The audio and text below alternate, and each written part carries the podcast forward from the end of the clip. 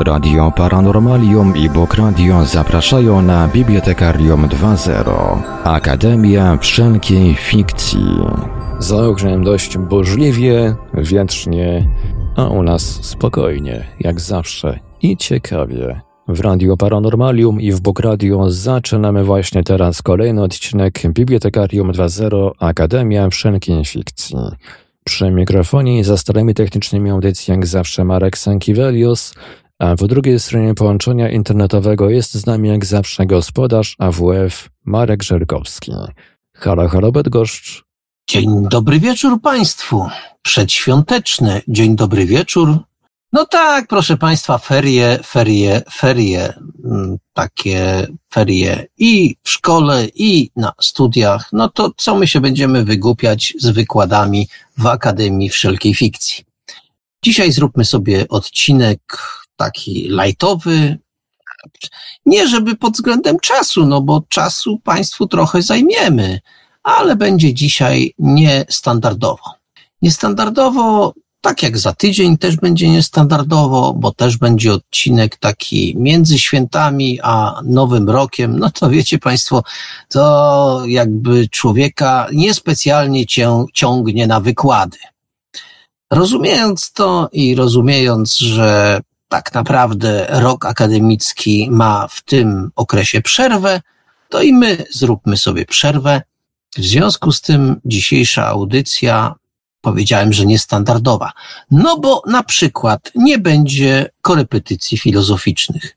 Jedni właśnie w tej chwili odetchnęli, kamień spadł im z serca i w ogóle poczuli się radośniej, że Żelkowski nie będzie truł o jakichś takich kompletnych, kompletnych, odjechanych i w ogóle nikomu do niczego niepotrzebnych rzeczach. Tak, nie będzie korepetycji filozoficznych, nie będzie też polecanek, no bo umówmy się, czas przedwigilijny, później pod choinką Państwo znajdujecie książki, no to gdzie będzie, będę, będę Państwu polecał jakieś książki i tak nie zdążą przyjść, y, jeśli nawet będzie to super kurierem wysłane, to i tak nie zdążą nadejść na czas wigilijny.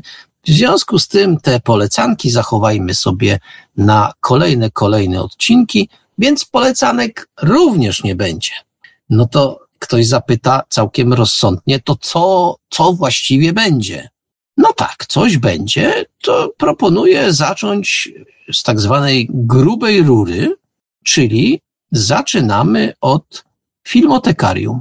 Piotr Cielebiaś już czeka i rozmawiamy o filmie hmm, z Julią Roberts. Zapraszam. Filmotekarium, proszę Państwa, czas zacząć. I powiem Państwu, zanim Piotr się włączy, że dzisiaj to chyba będę się, e, tak jak zwykle, krytykuję, marudzę i w ogóle tam czepiam się, to dzisiaj chyba będę się rozpływał w podziwach. Może nie do końca i tam oczywiście się będę czepiał, ale to był jednak film, który mocno mnie drasnął. No może ja dzisiaj będę trochę narzekał i się czepiał. Ja na wstępie powiem, że to był obraz przedziwny. Dwugodzinne dzieło wypełnione wielkimi nazwiskami. E, film o wszystkich możliwych teoriach spisku, e, wyprodukowany przez Obamów. I to jest chyba najdziwniejszy element e, tej produkcji. Chodzi o film Zostaw świat za sobą, który miał premierę na Netflixie jesienią tego roku. No i cóż, wywołał szereg komentarzy, no i teorii spisku właśnie. No bo jak to jest możliwe, Marku, że były prezydent, koniec końców laureat pokojowej Nagrody Nobla, mm, współprodukuje film o tym, że Ameryka pada ofiarą nieznanych y, napastników i praktycznie upada w ciągu e, kilkudziesięciu godzin. Czy Obamowie chcieli coś przez to powiedzieć? Wiele osób e, zadało sobie to pytanie, a może oni się chcą siłą wepchnąć do świata teorii spisku, E, bo mm, są zazdrośni, że są teorie konspiracyjne na temat innych polityków, a o nich nie za bardzo. A może ten film to tylko marny straszak? O tym dzisiaj w programie opowiemy. Film jest dziełem sama Ismaila. Widzimy w nim Itana Hołka, rzadko widzianą ostatnio Julię Roberts i między innymi Kevina Bacona. No i o czym ten film nam opowiada? Marku, ja się tak zastanawiam, czy my w jakim stopniu inaczej będziemy dzisiaj spoilerować, bo może ktoś jeszcze tego nie widział i będzie sobie chciał w święta zobaczyć.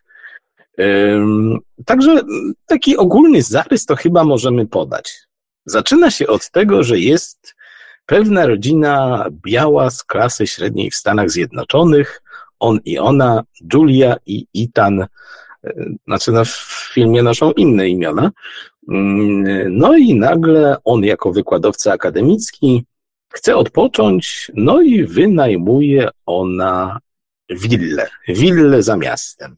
Ale blisko, blisko yy, Nowego Jorku. No dokładnie, dokładnie ten Nowy Jork widać jak na dłoni.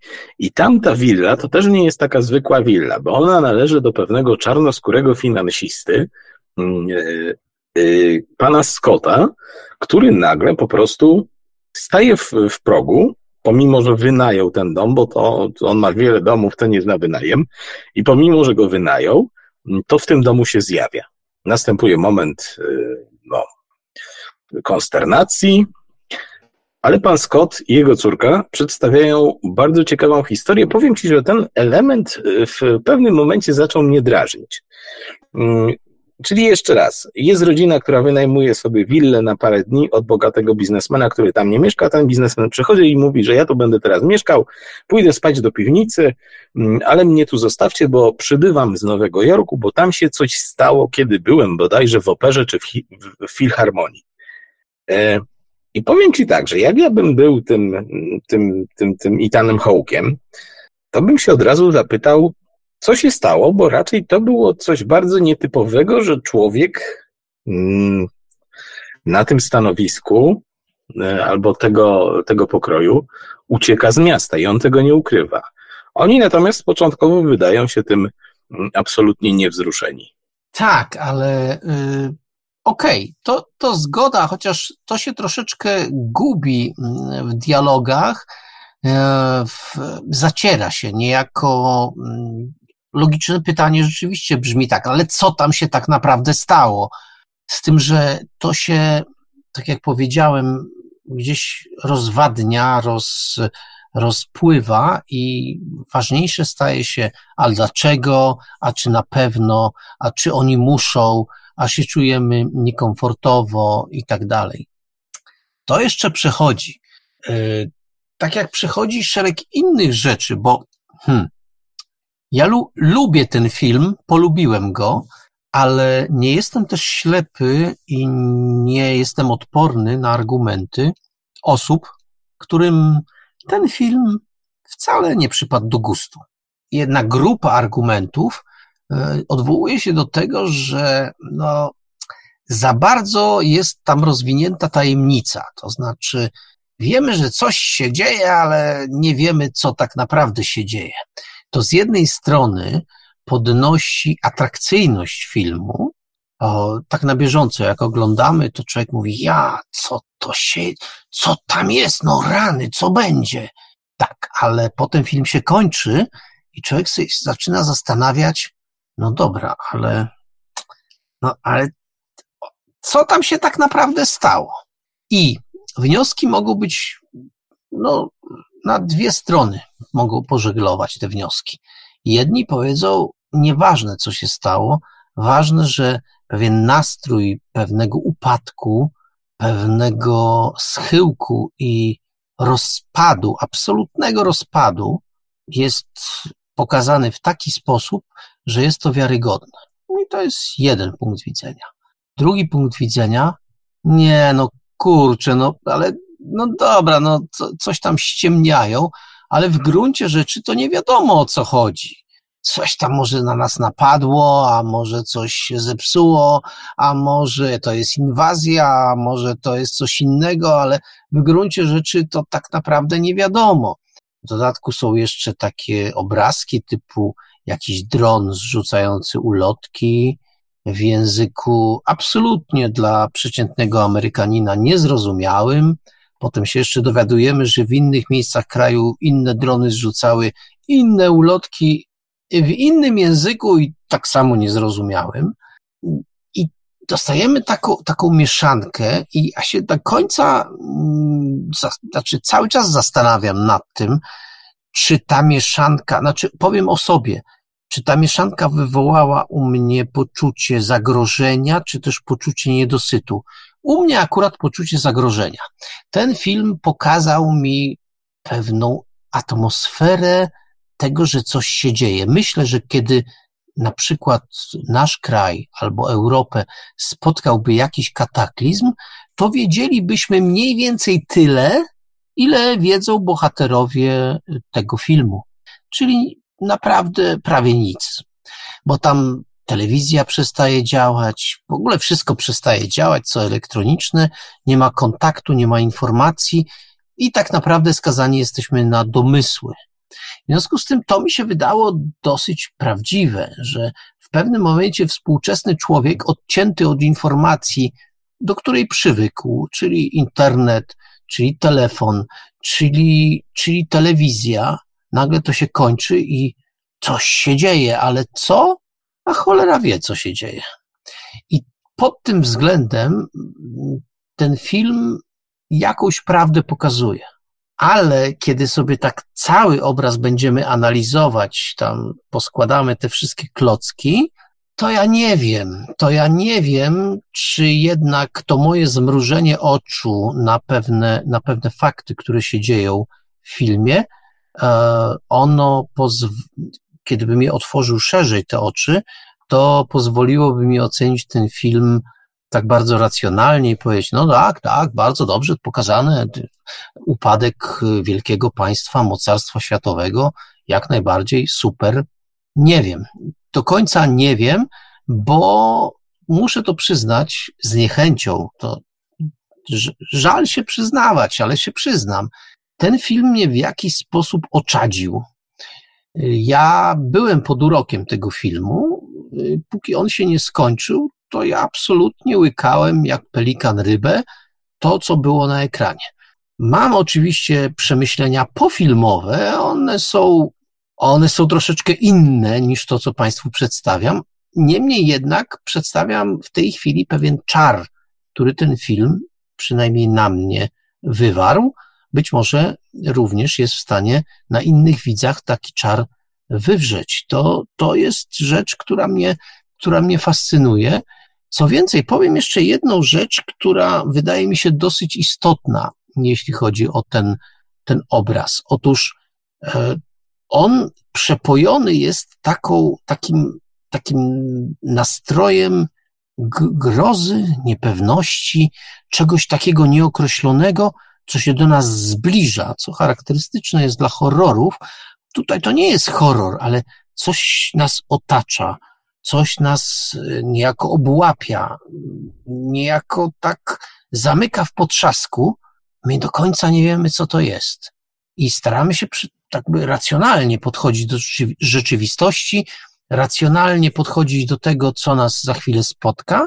Nie udaje nam się to absolutnie. Bohaterom zresztą też się nie udaje. Obrazy z końca filmu pokazują, że naprawdę dzieje się no upadek. To mamy do czynienia z upadkiem, ale co do końca nie wiadomo. To podkręca w gruncie rzeczy atrakcyjność tego filmu, przynajmniej na etapie oglądania. Ja już to Państwu podzieliłem. Kiedy człowiek obejrzy film, no to człowiek zadaje szereg pytań i to jest charakterystyczne. Kiedy czytałem oceny filmu mm, na różnego rodzaju forach, to mamy spektrum. Od zachwytów, po takie proste zarzuty, ale o co tak naprawdę chodzi? Niepowiedziane to, niedopowiedziane tamto, jeszcze więcej. W gruncie rzeczy dno, bzdura, no to proszę Państwa, gdzie się Państwo pojawicie w tym spektrum, to, to już od Państwa zależy. Ja powiem tylko jedno. Mnie ten film w jakiś tam sposób oczarował, stąd też y, nie kierujcie się Państwo do końca moimi ocenami, bo tak to jest z oczadziałym człowiekiem. Jak zaczyna coś oceniać w sposób oczadziały, to znaczy, że nie jest obiektywny, nie jest człowiekiem, który, który przedstawi Państwu, jak to wszystko wygląda, tylko jest człowiekiem, który zafascynował się czymś i ja tego nie będę ukrywał. to z takich filmów, które przeglądamy z Piotrem od bardzo, bardzo dawna, to jest jeden z takich filmów, który mnie kompletnie, kompletnie zaczadził. Jeżeli idzie o tą atmosferę oczekiwania, to rzeczywiście jest wielki plus. Mm, a minusem są takie dłużyzny, bo czasami się w tym filmie dzieje coś, co jest absolutnie mm, chyba drugorzędne. Pokazuje nam raczej sferę obyczajową, e, która się tam e, rozgrywa. Mm, powiem Ci tak, ja mam mieszane uczucia. Ci, którzy mówią, że ten film się nie kończy, że nie jest powiedziane o co chodzi, bo to chodzi o to, że nie wiadomo o co chodzi. Tam są ludzie odcięci od, od informacji, i to ma przerażać. To nie jest taki typowy film apokaliptyczny, bo filmy apokaliptyczne się wyczerpały kilkanaście lat temu i dzisiaj nikt nie chciałby ich oglądać. E, że tam, wiesz, woda zalewa Nowy Jork. Natomiast tutaj z jednej strony mamy taką dziwną, dziwną sytuację, że mm, no, bohaterowie się orientują, że się stało coś nieciekawego. W telewizji nadawany jest ten złowieszczy alert, zanika sygnał w telefonach, okolica się wyludnia. To jest też jeden, jeden z problemów, że w pewnym momencie się orientujemy, że tam nie ma ludzi. Praktycznie, znaczy się, ludzie albo uciekli, mm, albo się coś z nimi stało. Kiedy lepiej poznamy historię bohatera, okazuje się, że ten pan Scott, czarnoskóry, to mało, to, to, to jest finansista. Mm, który zna najmożniejszych ludzi w Stanach, bo się zajmuje ich interesami. I on sobie zaczyna przypominać w toku rozwoju wydarzeń, że ostatnimi czasy to oni mu dawali jakieś takie no, dwuznaczne sygnały, dziwne sugestie mm, albo polecenia. No, to wszystko wskazywało, że coś się kroi, ale on nie zdawał sobie z tego sprawy. Tu wam więcej nie powiem, bo to jest bardzo ważny element tego filmu. Nie wiem, czy powinniśmy dalej brnąć w scenariusz, dlatego że on pomimo wszystko jest dość rozbudowany i, mm, i, i na pewno ten film was jeszcze zaskoczy, mimo że, że trochę o nim, o nim powiemy. E, co trochę przeszkadza? Mamy tam przedstawioną niemal, niemal każdą możliwą teorię spiskową, dotyczącą powiedzmy mm, losów cywilizacji, losów ludzkości. Od wewnętrznego ataku e, w Stanach Zjednoczonych, jakiejś grupy ludzi, po, po atak hakerów na infrastrukturę krytyczną, w tym elektrownie jądrowe. Mamy nawet przedstawiony słynny syndrom hawański w postaci dziwnego dźwięku, mm, którym traktowani są, są nasi bohaterowie. E, I w pewnym momencie ten film się może wydać dziwny. To znaczy, powiem Ci tak, z jednej strony, gdyby oni siedzieli i oczekiwali na tej wsi rozwiązania sytuacji, podczas gdy nie wiadomo, co się dzieje, no to w sumie można by ten film było zakończyć po 30 minutach, bo byłby nudny i przedstawiał ich wewnętrzne rozterki. Także dodane są te elementy związane z teoriami spisku. No i tutaj chyba mm, ocena zależy od odporności albo od zainteresowań. Wiemy, Marku, że ty się teoriami spisku interesujesz trochę. Także dla, dla takiego przeciętnego odbiorcy, to będzie jakiś tam dramat psychologiczno-apokaliptyczno-symboliczny, mm, ale gdybyśmy chcieli szukać jakiegoś głębszego sensu, no to też jest i problem, i jest wszystko wyłożone łopatologiczne. Nie wiem, to jest bardzo wielolitny film. Pojawiają się na przykład sceny ze zwierzętami. I te sceny ze zwierzętami nam sugerują, że albo rzeczywiście doszło gdzieś na świecie do kataklizmu i te zwierzęta uciekają, albo jest w tym jakieś drugie dno. E, tak to, tak to wygląda. Mm, powiem jeszcze jedno. Wiesz, mnie się wydaje, że ocena tego filmu zależy od momentu, kiedy się go ogląda, bo kiedy się go włączy w tygodniu i nie ma się ochoty na nic e, zaskakującego, tylko na jakieś zabijadło czasu i usypiacz, to może być gorzej z oceną. Natomiast tak szczerze mówiąc, kiedy się go przyjmie na lekko, to rzeczywiście jest ciekawy, chociaż ten film ma ewidentne minusy. Tak, powiem ci, że być może dotknąłeś istoty, dlaczego ten film zaca- zaczadził. Te teorie spiskowe, tak, bo ten film nie odpowiada, mm, ale sugeruje. I właśnie dlatego wydał mi się pasjonujący, fascynujący właśnie te zwierzęta, które przywołałeś, bo to z jednej strony gdzieś tam się kojarzy na przykład z taką teorią Matki Ziemi, która być może się zbuntowała. Ale gdzieś tam w innym zupełnie momencie pada sugestia, że to Chiny, panie, Chiny nas zaatakowały. gdzieś tam jeszcze inne, inne, inne sugestie. Na nic nie jest, na żadną z tych sugestii nie dostajemy odpowiedzi wprost. Różne rzeczy się pojawiają na ekranie, różne, różne rzeczy pojawiają się również w naszych głowach. Ja chyba lubię takie obrazy, które nie są jednoznaczne, a jednocześnie mm, są w jakimś tam stopniu dynamiczne, chociaż ten, ta uwaga twoja, Piotrze, o pewnych dłużyznach, tak, w tym filmie są dłużyzny, być może dlatego trwa dwie godziny i to z okładem.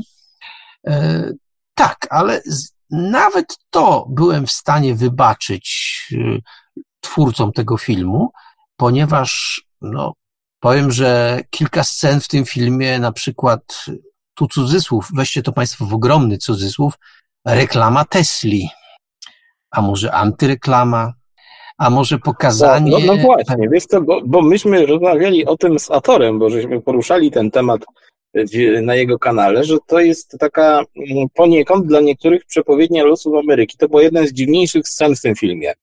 Mamy sytuację, kiedy chyba możemy powiedzieć, tak? Y, oni próbują uciec z miasta i nagle się okazuje, że jadą samochody elektryczne jak zombie. Jak zombie, pędzą po autostradzie, zderzają się ze sobą.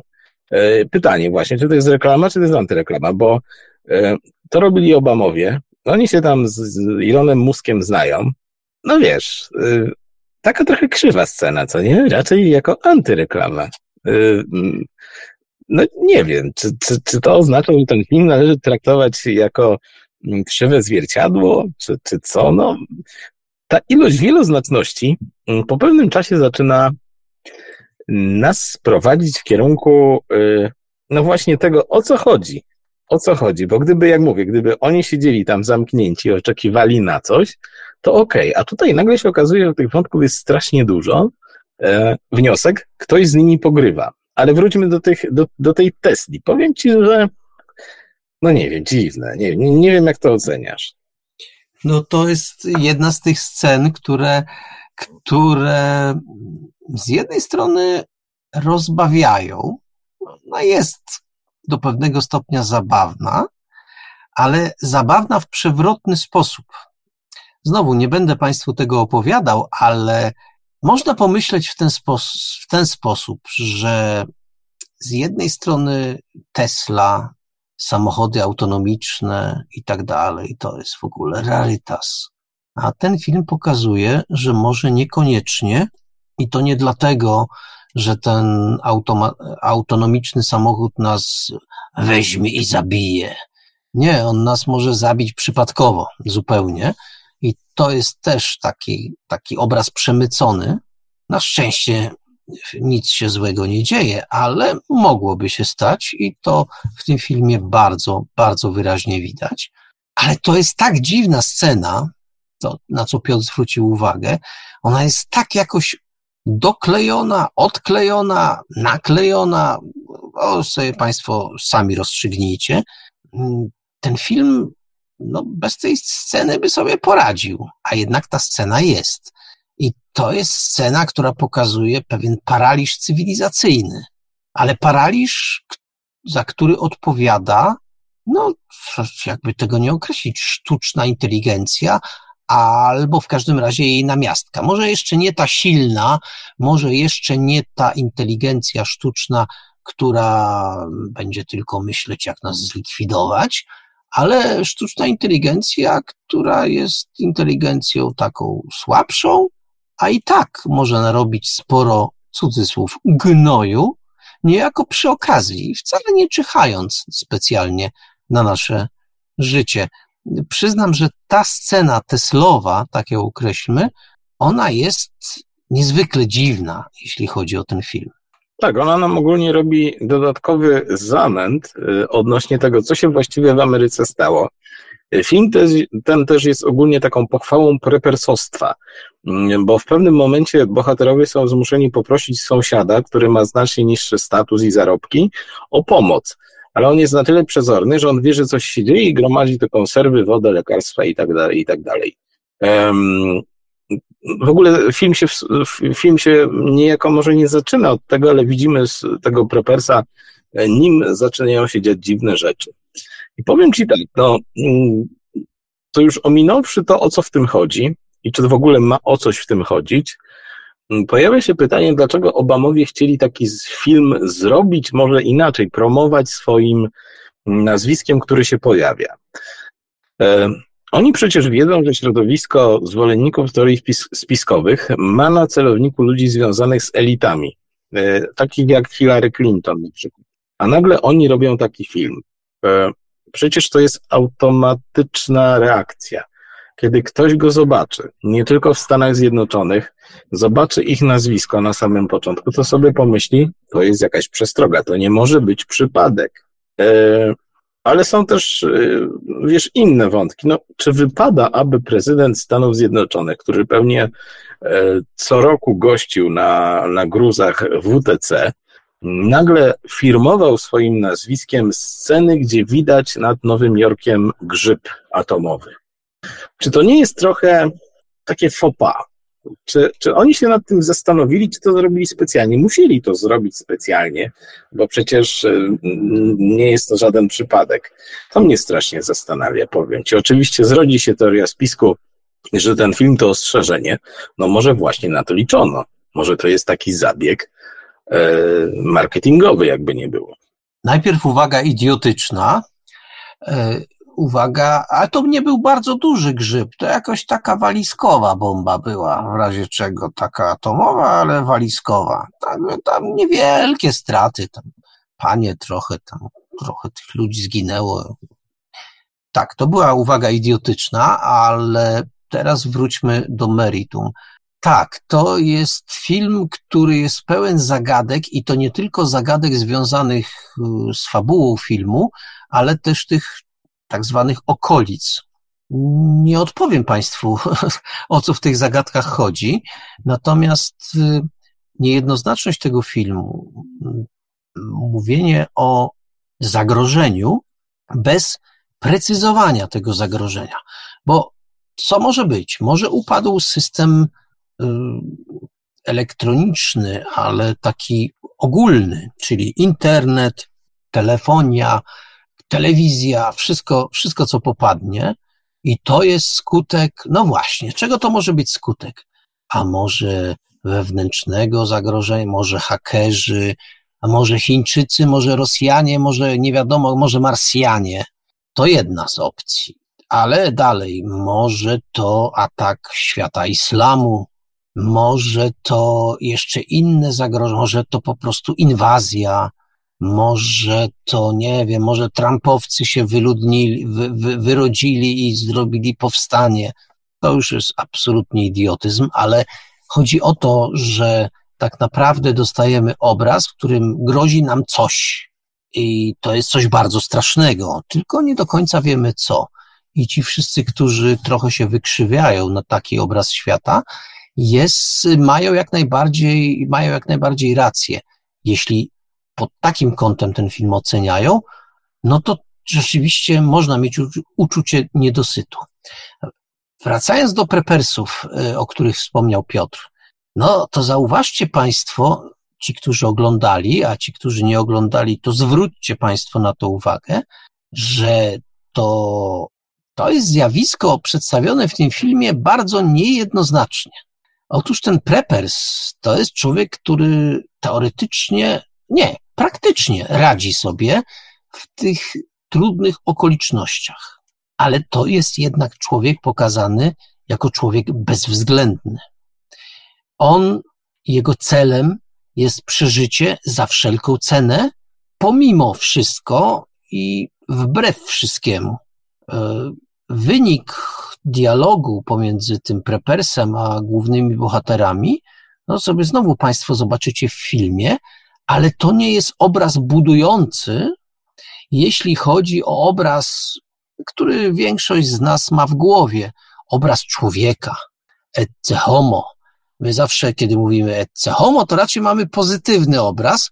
Przypomnijmy sobie, że to ecce homo pojawiło się raczej w niekorzystnych okolicznościach przyrody. Oto człowiek, to wiecie Państwo, używane było często, żeby pokazać, jak marną istotą człowiek bywa.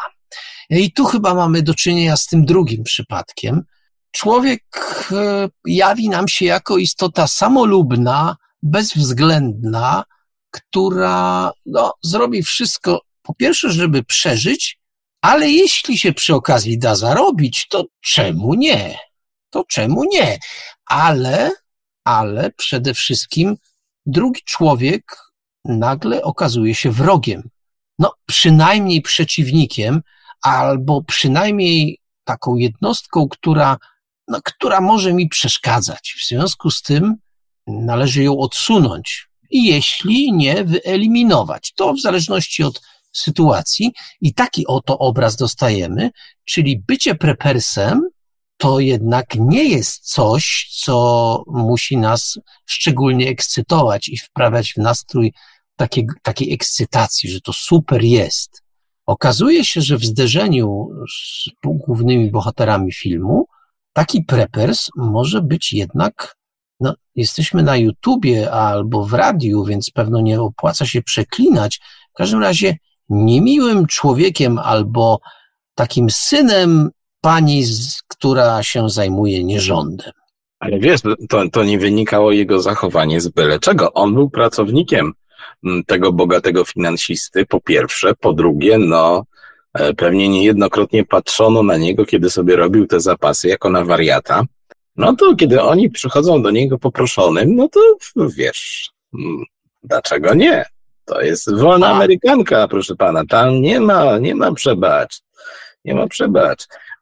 Ale zarobić, ale zarobić również było fajnie. No oczywiście, ja bym zrobił tak samo.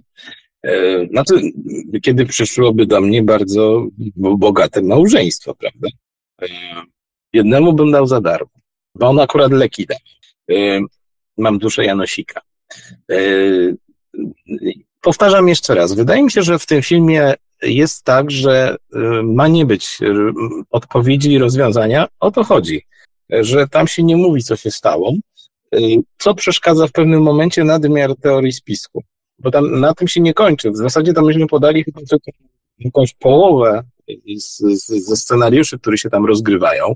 Tam w ogóle jest jeszcze, Marku, taka dziwna rzecz, która przyciągnęła uwagę internautów, bo ten film jakimś dziwnym zbiegiem okoliczności mm, nawiązuje do serialu Przyjaciele. Nie to, że tam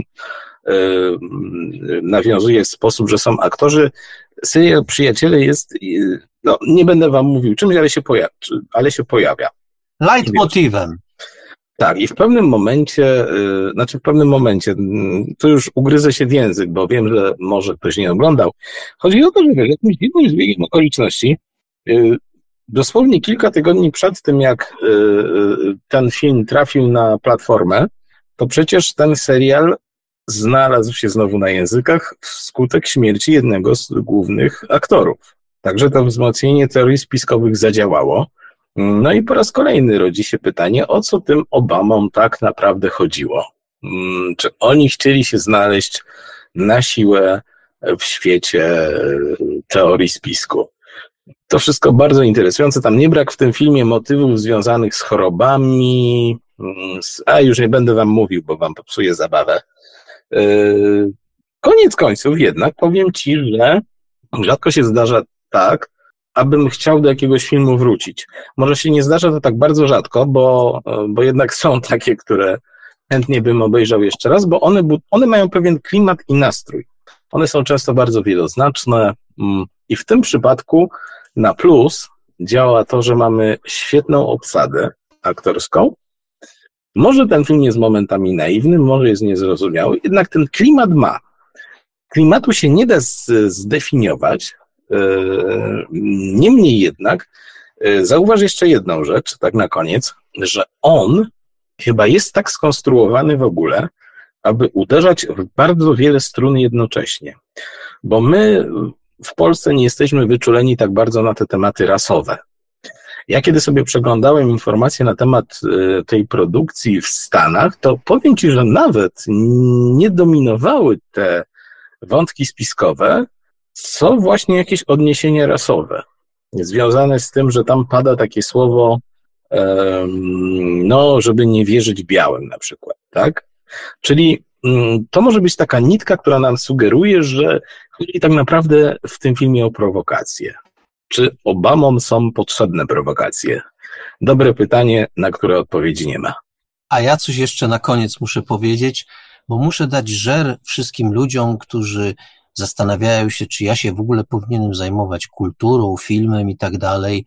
Y, I, i w ogóle tak, no dobrze, to ja właśnie dam zaraz powód tym wszystkim, którzy śledzą wątki seksistowskie albo jakieś takie w ogóle takie niepoprawne politycznie, to ja właśnie za chwilę, za chwilę ogłoszę coś, będziecie mogli Państwo spluwać na sam, na samą myśl o tym, co powiedziałem. Otóż, no Piotrze, ja nie wiem jak ty, ale główna bohaterka strasznie zbrzydła. No to, to naprawdę, ja wiem, że to już jest pani w, w wieku, no może nie podeszłym, ale jednak takim słusznym. No ale człowiek się wtedy, jak patrzy na taki film, zastanawia. Czas ale to wiesz, dlaczego, wiesz, dlaczego masz taką, e, takie wrażenie? Bo ona gra taką mizantropkę, taką, taka zmierzła jest w tym filmie. No w ogóle jest taka, jaka jest, no ale to właśnie. No i tu już możecie wszyscy Państwo, którzy uważacie, że zawsze należy być słodkim, miłym i takim korekt, poprawnym, no to już możecie Państwo powiedzieć, że jak ja w ogóle się mogę kulturą zajmować? No właśnie tu powiedziałem, co powiedziałem. Ja chyba nie chcę Julie Roberts oglądać w, takich, w takim wydaniu. Tak, to prawda. Ona rzeczywiście gra tam pewną postać, która jeszcze podkręca to wrażenie, ale ja jednak wolę Julia Roberts z dawnych, z dawnych czasów, obojętnie w jakich filmach grała. No nie, mi, się, mi, mi, się, mi się tam podoba, powiem ci. Fajnie, nie, fajnie. Ja, dobrze, ze mnie musiało wyjść jakieś takie straszydło seksistowskie i ponure. To jest, tam, to, to, jest tak jak, jak z Hanką Bielicką. Fajnie się ją oglądało w latach 50. i fajnie się ją oglądało w latach 2000. Upływa. No, nie, nie, nie, nie, to ja jednak wolę Hankę Bielicką. tak. Mimo wszystko, pomimo tych krytycznych niekiedy uwag, osobiście polecam. Polecam może trochę długi, ale jeżeli nie oglądaliście, jeżeli nie będziecie mieli co do roboty w drugi dzień świąt, bo to te święta takie długie w tym roku, rzućcie okiem. Zostaw, jak to się nazywa, Marku? Leave the world behind. Po polsku zostaw świat za sobą chyba, tak? Tak, chyba tak. tak. A ja też, też powiem tyle, że też polecam ten film. Cokolwiek, cokolwiek by nie powiedzieć, to warto ten film przyswoić. Dokładnie. Trzymajcie się wesołych. Proszę Państwa, proszę Państwa, czegoż to dzisiaj jeszcze nie będzie? No nie będzie labiryntu książek Mirosława Gołyńskiego. Odpuśćmy sobie, labirynt wróci, ale w nowym roku. Nie będzie też Ewiwy z kolejną recenzją. Ona też wróci w przyszłym roku. 2024. Cóż to przyniesie? Ach, no nie jestem niestety Jackowskim i Państwu nie powiem, co przyniesie. Na pewno przyniesie kolejne odcinki wyżej wymienionych audycji. Nie będzie też alchemii tworzenia, no bo umówmy się, naprawdę czas świąteczny albo tuż przedświąteczny no nie sprzyja nawet takiemu lajtowemu e, zgłębianiu meandrów pisarskiej roboty. Nie, nie, to zdecydowanie nie dzisiaj, ale dzisiaj zaproponuję Państwu kawał dobrej prozy. Już Państwo słyszeli to nazwisko, zarówno w bibliotekarium, a sądzę, że niektórzy z Państwa również w tak zwanym szerszym świecie, internecie, czy jak tam Państwo to postrzegają, Piotr Wiśniewski. Cóż, dzisiaj opowiadanie w interpretacji naszego niezrównanego Iweliosa, Mark, Marek Sęk przeczyta opowiadanie Wikarius. To jest, proszę Państwa, opowiadanie, które wgniata w fotel. Tak to powiedzmy, powiem, specjalnie mówię tak ogólnie, żeby Państwu nie zepsuć zabawy. W każdym razie kawał, kawał dobrej prozy, kawał długiej prozy, no bo przed Państwem, no, długi czas spędzony w fotelu, czy gdzie tam Państwo siedzicie, leżycie, czy też słuchacie. Zapraszam zatem Piotr Wiśniewski, Wikarius. Piotr Wiśniewski, Vicarius. Dixissime aliquando placuit, taquisse numquam. Bywało niekiedy, że żałowałem tego, co powiedziałem, nigdy jednak tego, że milczałem. Ksiądz Teodor jechał swoim leciwym samochodem w kierunku Bobowej. Miał zastąpić zmarłego niedawno wikarego. Parafia miała dwa kościoły i kuria postanowiła ożywić kościół filialny, który stanowiła stara, późnogotycka świątynia pod wezwaniem świętej Sofii. Nie spodziewał się tej nominacji, ale śluby posłuszeństwa nie pozostawiają mu wątpliwości. W głębi ducha czuł, że to kara za jego zaangażowanie w egzorcyzmy. W czasie studiów w Rzymie poznał ojca Gabriela Amorta i ta znajomość odcisnęła się na jego życiu. W kraju, delikatnie mówiąc, omijano go. Przez rok był w Tarnowie, gdzie pomagał kapelanowi motocyklistów. Gdy myślał, że znalazł swoje miejsce, niespodziewanie został skierowany do Krakowa. Przydzielono go do kościoła mariackiego, gdzie porządkował księgi w bibliotece kurii, a przez resztę czasu był pomocnikiem ojca Jakuba w kościele świętej Barbary, zarządzonym przez parafię mariacką. Wymiennie z pomocą w bibliotece zajmował się narkomanami i młodocianymi, zagubionymi duszami. Gdy przyszła informacja o śmierci Wikarego, nie spodziewał się, że będzie to miało wpływ na jego życie. Pamięta, że mówiono o tym wydarzeniu z uwagi na dziwne okoliczności. Stosunkowo młody ksiądz początkowo wykazywał oznaki szaleństwa, później oślepł i ostatecznie zmarł tajemniczą śmiercią. Lekarze mieli problem z ustaleniem przyczyny zgonu, ale w końcu przypisali biedakowi jakąś dziwną chorobę. Teodor nie pamiętał nazwy. Gdy już zapomniano o tym zdarzeniu, wyznaczono go na nowego wikarego w Bobowej. Pierwszy powiedział mu o tym ojciec Jakub, jak zwykle spokojnym głosem i z powagą na twarzy. Mędrzec o twarzy dziecka, jak nazywał ojca Jakuba, po przekazaniu informacji dodał, że to ścieżki, jakimi kroczymy, nas wybierają, ale kierunki to już wyłącznie nasze decyzje. Wjechał do miejscowości ulicą Grunwaldzką i pamiętając informacje z mapy dojechał do rynku, skręcił w prawo i w narożniku ponownie w prawo. Przejechał kilkadziesiąt metrów i zaparkował przy przychodni lekarskiej. Wysiadł i rozglądnął się wokół. Postanowił, że zanim pójdzie do budynków przy ulicy Kolegiackiej do parafii Wszystkich Świętych po klucze, zobaczy przyszłą podopieczną, jak określił w myślach Kościół Świętej Sofii. Patrzył na kamienną dzwonnicę i front gotyckiego kościoła. Zszedł po schodach z piaskowca na teren świątyni i powoli obszedł budynek. Za kościołem zobaczył urwisko, dostrzegł tory kolejowe i rzekę. Rzeka to chyba biała. Szukał informacji w pamięci. Popatrzył na ogród. Nic tu nie rośnie prócz drzew. Taki park. Brama otwarta, ludzie chodzą na skróty, w wakacje pewnie pojawią się przyjezdni pokazujący palcami i zachwycający się nie tym, co trzeba. No dobra, trzeba iść po klucze. Przeszedł północną pierzeją rynku i dotarł do zabudowań kościelnych. Na budynku mieszkalnym zobaczył tablicę z napisem Ichtis i dziwnymi, czarnymi, jakby tańczącymi postaciami. Patrzył chwilę na nienaturalnie unoszące się jakby nad łąką sylwetki, między którymi latały motyle. Ludzie jakby bali się owadów. Spodziewałbym się raczej ryby. Pokręcił ze zdumieniem głową i ruszył w stronę niedomkniętej bramki. Zadzwonił. Skrzydło wejściowe też było niedomknięte. W uchylonych drzwiach pojawiła się twarz zakonnicy. Miała oczy, które wiedziały wszystko, ale pamiętały niewiele. Szczęść Boże, jestem ksiądz Teodor Zubrzycki. Mam objąć opieką Kościół Świętej Zofii.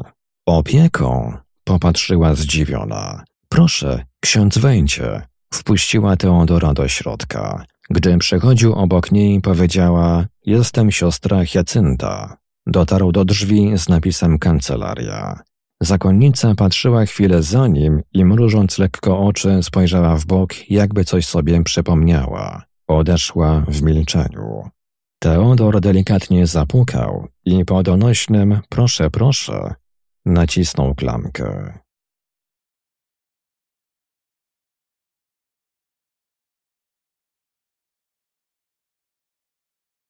Po zakwaterowaniu, przyjęciu kluczy i uściśleniu, że ma być opiekunem kościoła, ale i wikarym, wyszedł razem z proboszczem w kierunku kościoła parafialnego. Oglądał barokowe zdobienia, kiwał głową ze zrozumieniem, gdy proboszcz pokazywał w kaplicy bocznej wilgoć na ścianach i kopule oraz podziwiał chór. Po krótkim obchodzie przełożony popatrzył na Teodora i powiedział Najgorsze pierwsze pięćdziesiąt lat, a później już jakoś leci. Uśmiechnęli się i Teodor poczuł, że zna się z tym księdzem od dawna. Po kilku wdechach powiedział, to może ja sprawdzę, czy w Zofii wszystko w porządku. A tak, idź, idź, tajemniczo się uśmiechnął. To bardzo ciekawy kościół, a dzwonnica też jest niebrzydka. A, w gablotce są klucze. No to szczęść Boże, pożegnał się. Na razie.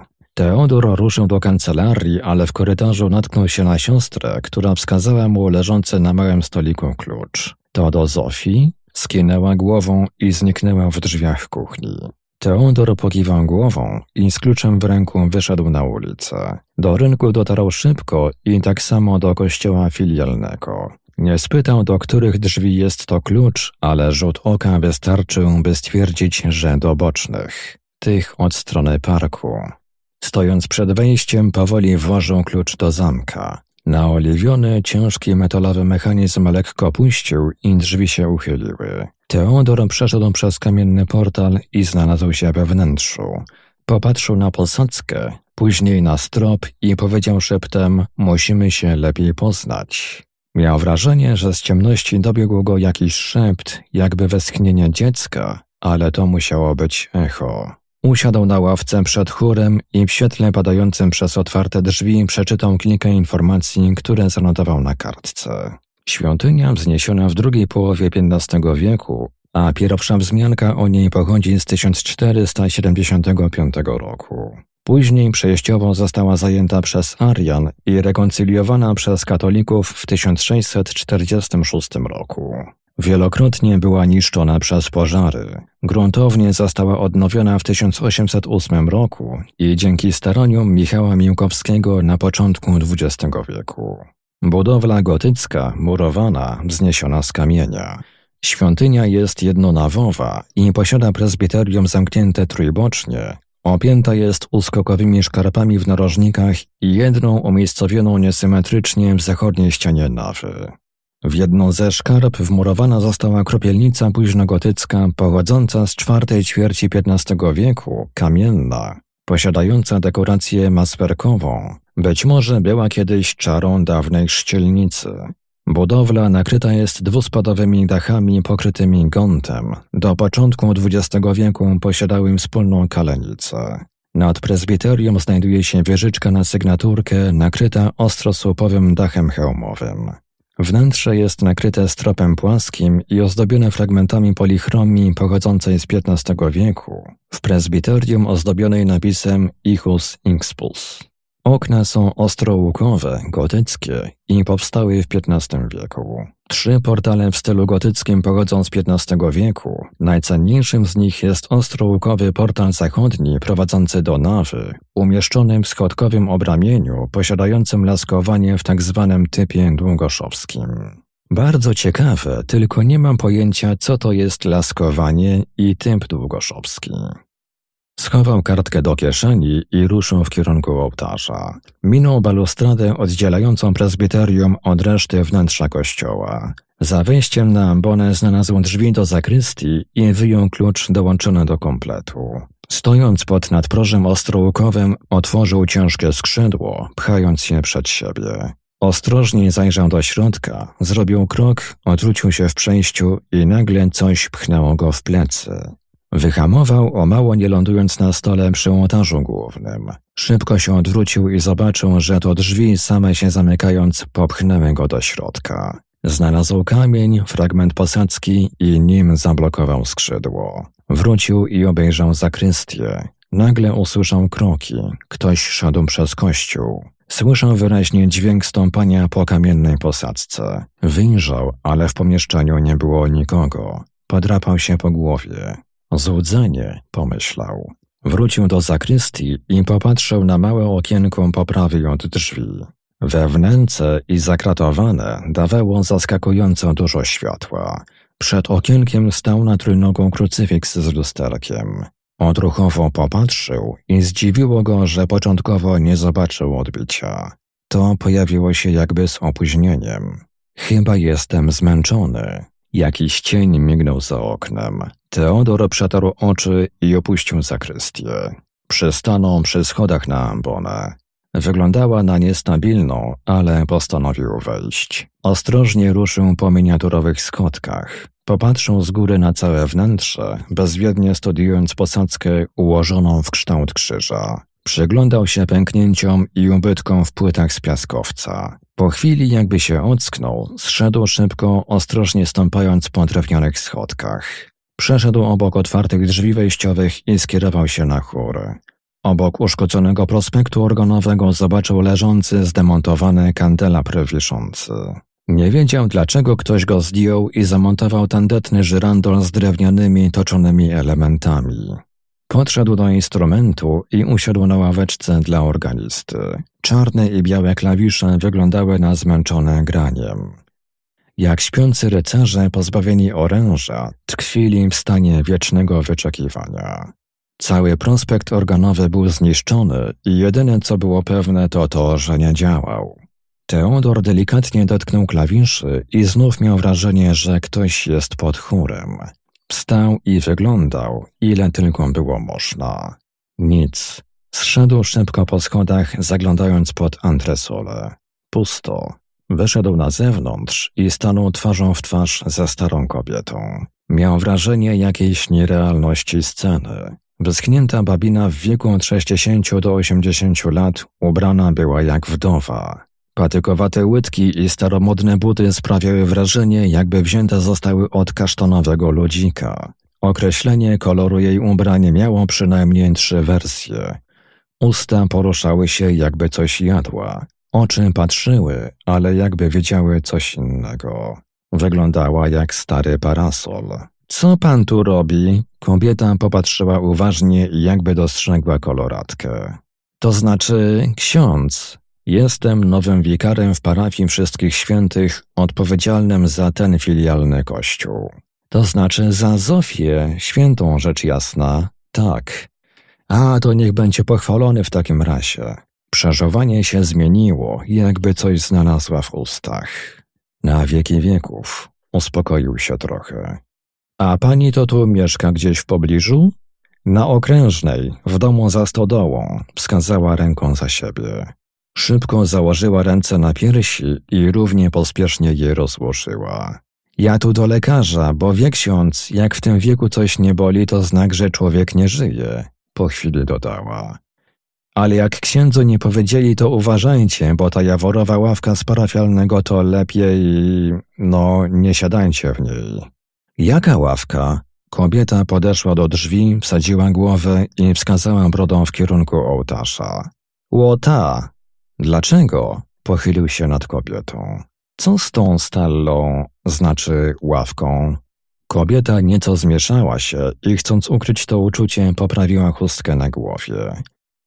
Nie będę gadać, bo powiedzą, że wariatka, a moja ta e, reputacja prawie przeliterowała i rozróżniła mięśnie szyi, nie jest najwyższa. No ale nie siadajcie na tej ławce. I już. Ruszyłam w stronę schodów. Z Bogiem rzuciła na odchodnym. Wikary patrzył za odchodzącą i stwierdził, że poruszała się zadziwiająco szybko. Teodor stał zaciekawiony i z poczuciem niedosytu. Nie wiedział, o co chodziło tej kobiecie. Zamknął kościół i również skierował się na schody. W górze dwóch mężczyzn rozmawiało cicho, nerwowo gestykulując. Młodszy z równo przeciętą brodą przeciągnął się, wykręcając jakby ścierpniętą rękę, a w tym czasie niższy, starszy głośno powiedział: Siedź w domu. Rozeszli się wzburzeni bez pożegnania. Teodor niepewnie ruszył po schodach i na pierwszym stopniu zrównał się ze stojącym, opierającym się o murek drobnym mężczyzną, już spokojnym po niedawnej kłótni. Na oko był to jegomość sześćdziesięcioparoletni, w szarej koszuli i znoszonej marynarce zbliżonej kolorem do beżu. Zdawał się nie zauważać stanu technicznego własnego ocienia. Do kompletu miał na sobie czarne dżinsy i dwa różne, choć podobne buty. Miał pozę dziecka stojącego przed automatem z batonami po wrzuceniu monety. Gdy Teodor był prawie przy samochodzie, nieznajomy odezwał się.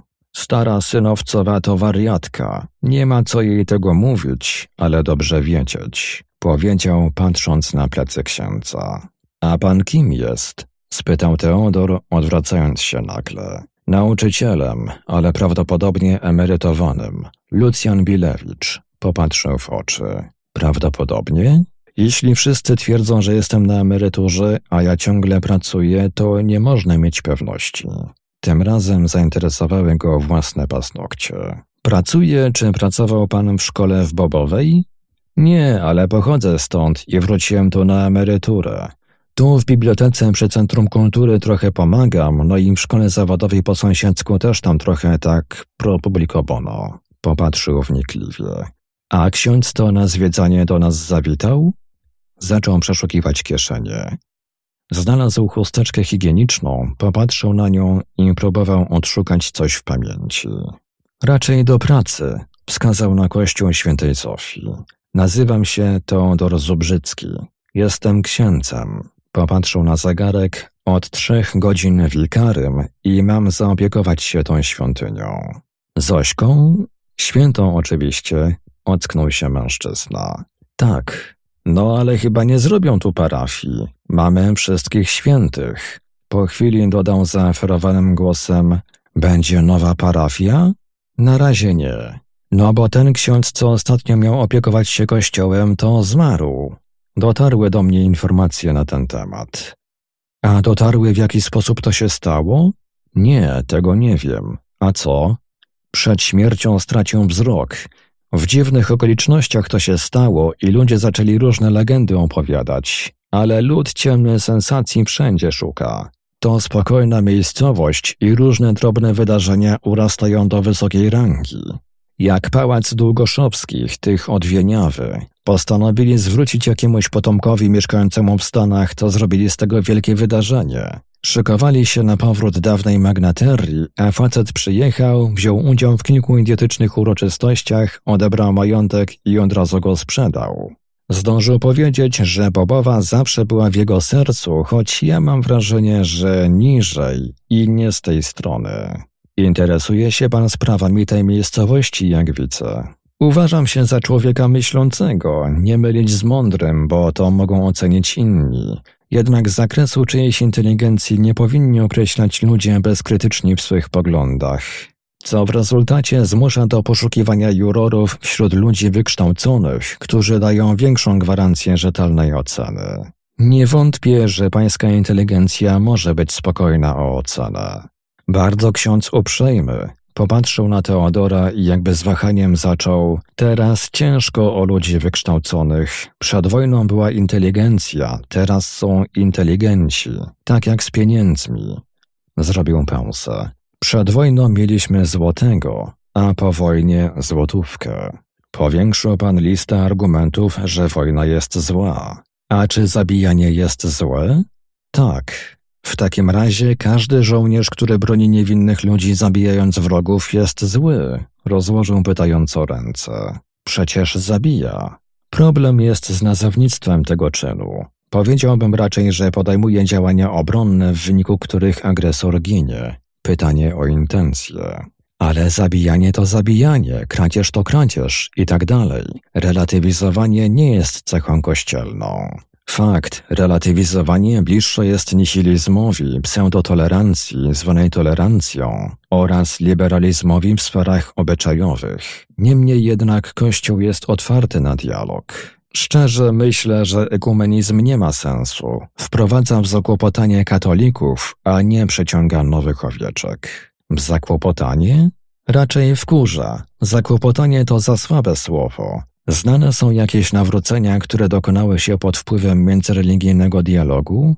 Nie wiem. Mam inne zadania i cele do realizacji, ale to, co pan mówi, jest ciekawe. Po chwili milczenia Bilewicz spytał, A czy nazwisko Bension Halberstam coś księdzu mówi? Cadyk cudotwórca, Hasyd, zabity w Lwowie przez Ukraińców w czasie pogromu, chyba w 1941 roku. Dobrze, wydawało się, że teraz wpiszę ocenę do dziennika. Ten uczony Żyd mieszkał tu w Bobowej i cieszył się wielkim poważaniem nie tylko wśród współbraci, ale i katolików.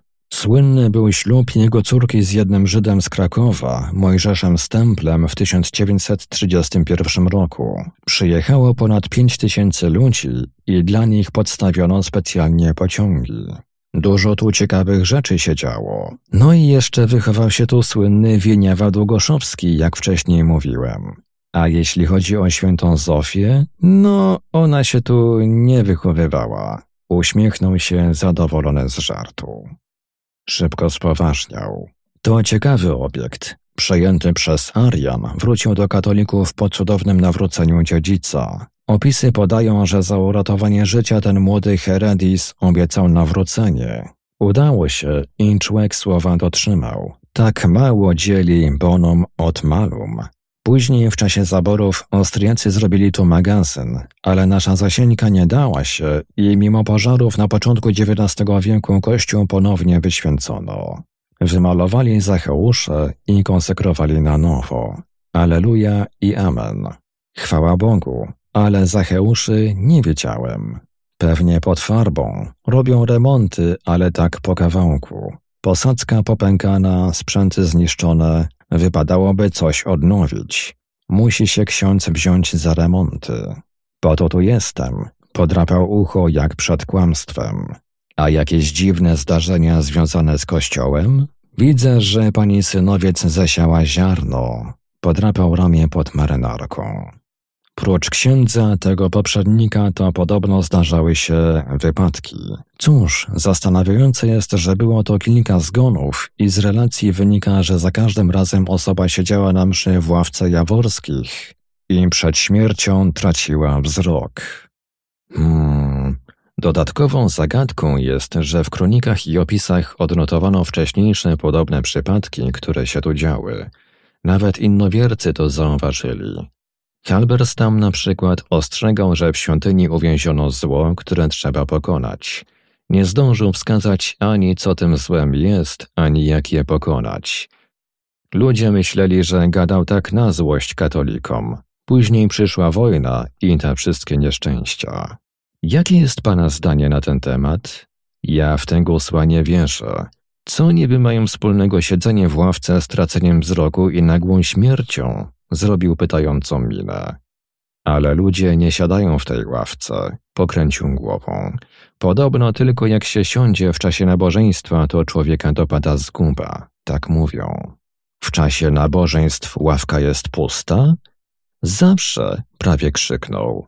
Jeszcze nie pozwalają innym siadać. Jak byli kiedyś turyści i chcieli być na mszy, to baby kwiaty tam położyły i nie dopuściły. Zakaz i już. A baby u nas to takie, że nie przegadasz. Zna pan jakieś lokalne ekipy budowlane? Teodor zmienił temat. Musi ksiądz do gminy iść i zapytać. Wskazał ręką. Tam za rogiem przy rynku jest urząd. Wiedzą, kto i co tu może zrobić. Bóg zapłać. Do widzenia. A jakby ksiądz mnie szukał, to pytać w Centrum Kultury, w bibliotece na Grunwaldzkiej pod osiemnastym, za szkołą zawodową. No to lecę. Jeszcze jedno. Teodor stanął bokiem i po chwili popatrzył na nauczyciela. Miałem wrażenie, że przerwałem panu emocjonalną rozmowę. A nie, pokręcił głową, to sprawy rodzinne. W zeszłym roku matka zmarła i te wszystkie formalności prawno-spadkowe powodują tylko problemy. Cóż, i tak wszyscy skończymy ad patres, zamyślił się. Trumna nie ma kieszeni. Do widzenia. Spokojnie odszedł w kierunku rynku. Teodor miał iść w tę samą stronę, ale poczekał chwilę, jakby nie wypadało po pożegnaniu iść razem. Gdy emerytowany nauczyciel zniknął za rogiem, ksiądz ruszył niespiesznym krokiem w tę samą stronę. W urzędzie dowiedział się więcej niż chciał. Zresztą powiedział też więcej niż chciał. Atmosfera spokoju udzieliła mu się. Pomyślał o pędzących w wielkim mieście samochodach, nocnych telefonach młodych ludzi z objawami głodu narkotycznego, bójkach, przekleństwach, brudzie i rozpaczy. We wspomnieniu wróciło ciężkie do przełknięcia poczucie bezradności i nadzieja, nikła, ale lepsza niż nic. Mętne oczy umierających, nieprzytomnych nastolatków. Aby przegnać smutne wspomnienia, wrócił myślami do Tarnowa. Wesoła grupa motocyklistów, gotowa w każdym czasie na każdą pomoc. Może zrobię księdzu kawę albo herbatę? Z zamyślenia wyrwał go głos urzędniczki. Popatrzył na jej granatowy sweter i pytające, szczere oczy. Kobieta z naganą spojrzała na kolegę urzędnika i z wyrzutem powiedziała jak to, Grzesiek, tak gościsz księdza? westchnęła. Spragnionych napoić. Proszę nie być zbyt surową dla kolegi. Proszę księdza, on tu jedyny facet, to go oszczędzamy. Teodor popatrzył na młodego urzędnika i powiedział, błogosławiony między niewiastami. Gdy śmiechy ustały, wstał i odezwał się, przesuwając się do drzwi. Bardzo dziękuję, ale będę już szedł.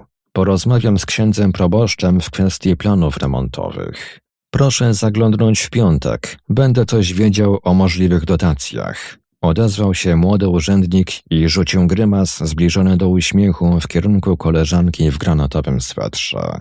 Teodor jeszcze raz podziękował, wszedł na mały korytarz i schodami dotarł do wyjścia. Na rynku nic się nie zmieniło. Czas wracać na kwaterę. Popatrzył w niebo i lekko przymknął oczy. Powoli ruszył w stronę ulicy, gdy nagle ciężki podmuch szarpnął jego ciałem. Kilka centymetrów przed jego twarzą przejechał wielki samochód ciężarowy, o mało go nie potrącając. Cofnął się odruchowo i oparł plecami o ścianę urzędu gminy. Serce waliło donośnie. Skąd się wziął ten potwór? Popatrzył wzdłuż ulicy. Przecież dobrze widać. Jak to możliwe, że go nie zauważyłem? Rozglądnął się, ale nie widział żadnych świadków tego zdarzenia. Podszedł ponownie do przejścia dla pieszych i upewniwszy się dwa razy, przeszedł ostrożnie na drugą stronę. Popatrzył w kierunku ulicy zaczynającej się przy przejściu dla pieszych i dostrzegł częściowo drewnianą elewację przy końcu krótkiej uliczki. Ruszył zaciekawiony i po chwili stanął przy ogrodzeniu, za którym stał dość duży, jak na babową budynek. Minął po lewej zakład fryzjerski i jego oczom ukazała się synagoga. Ładny widok szpecił niczym natręt w kadrze zdjęcia znak zakaz ruchu. Skręcił w prawo i obejrzał sobie bożnicę z tyłu. Pokiwał głową i poszedł dalej ulicą okrężną. Po chwili z prawej strony zobaczył stodołę i za nią dom jakby sklejone razem. Może to dom tej synowiec, pomyślał. Nie wiedział, że z okna synagogi przyglądały mu się czyjeś oczy. Kilka minut później otwierał drzwi swojego apartamentu przy zakrystii kościoła wszystkich świętych. Kątem oka zauważył bezszelestnie przechodzącą siostrę Hiacyntę. Zanim zdążył ją pozdrowić, zniknęła w drzwiach. Wzruszył ramionami i nacisnął klamkę. W pokoju odświeżył się trochę i popatrzył na zegarek. Czas obiadu. Siostry prosiły, by być punktualnie. Umówił się z proboszczem, że ten przy posiłku przekaże mu jeszcze kilka informacji i ustalą zasady pracy.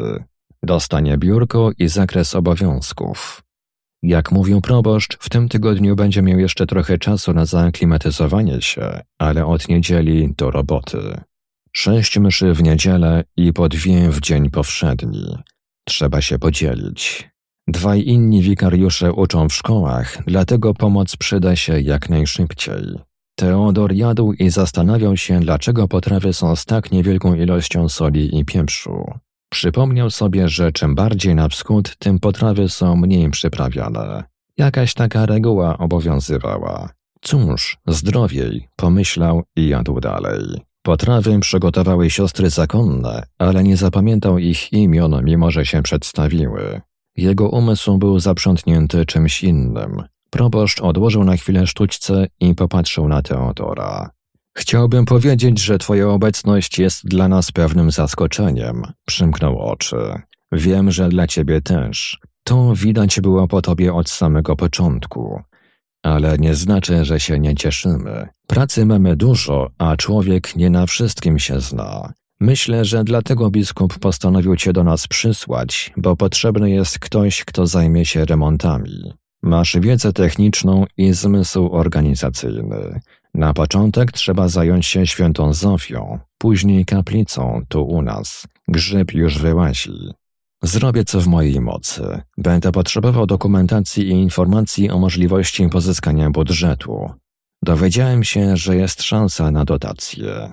Proboszcz oparł się wygodnie w krześle i popatrzył lekko, kiwając głową. Dobrze, siostry przygotują dokumenty. Działamy od razu. Widząc jakiś niepokój w twarzy Teodora, zapytał: Coś cię niepokoi? Opowiedziano mi historię pewnej ławki. Zaległa cisza. Przerwał ją proboszcz. Chodzi o Stallę Jaworskich, zwaną też Jaworową Ławką? Tak, chyba to silne lokalne wierzenie.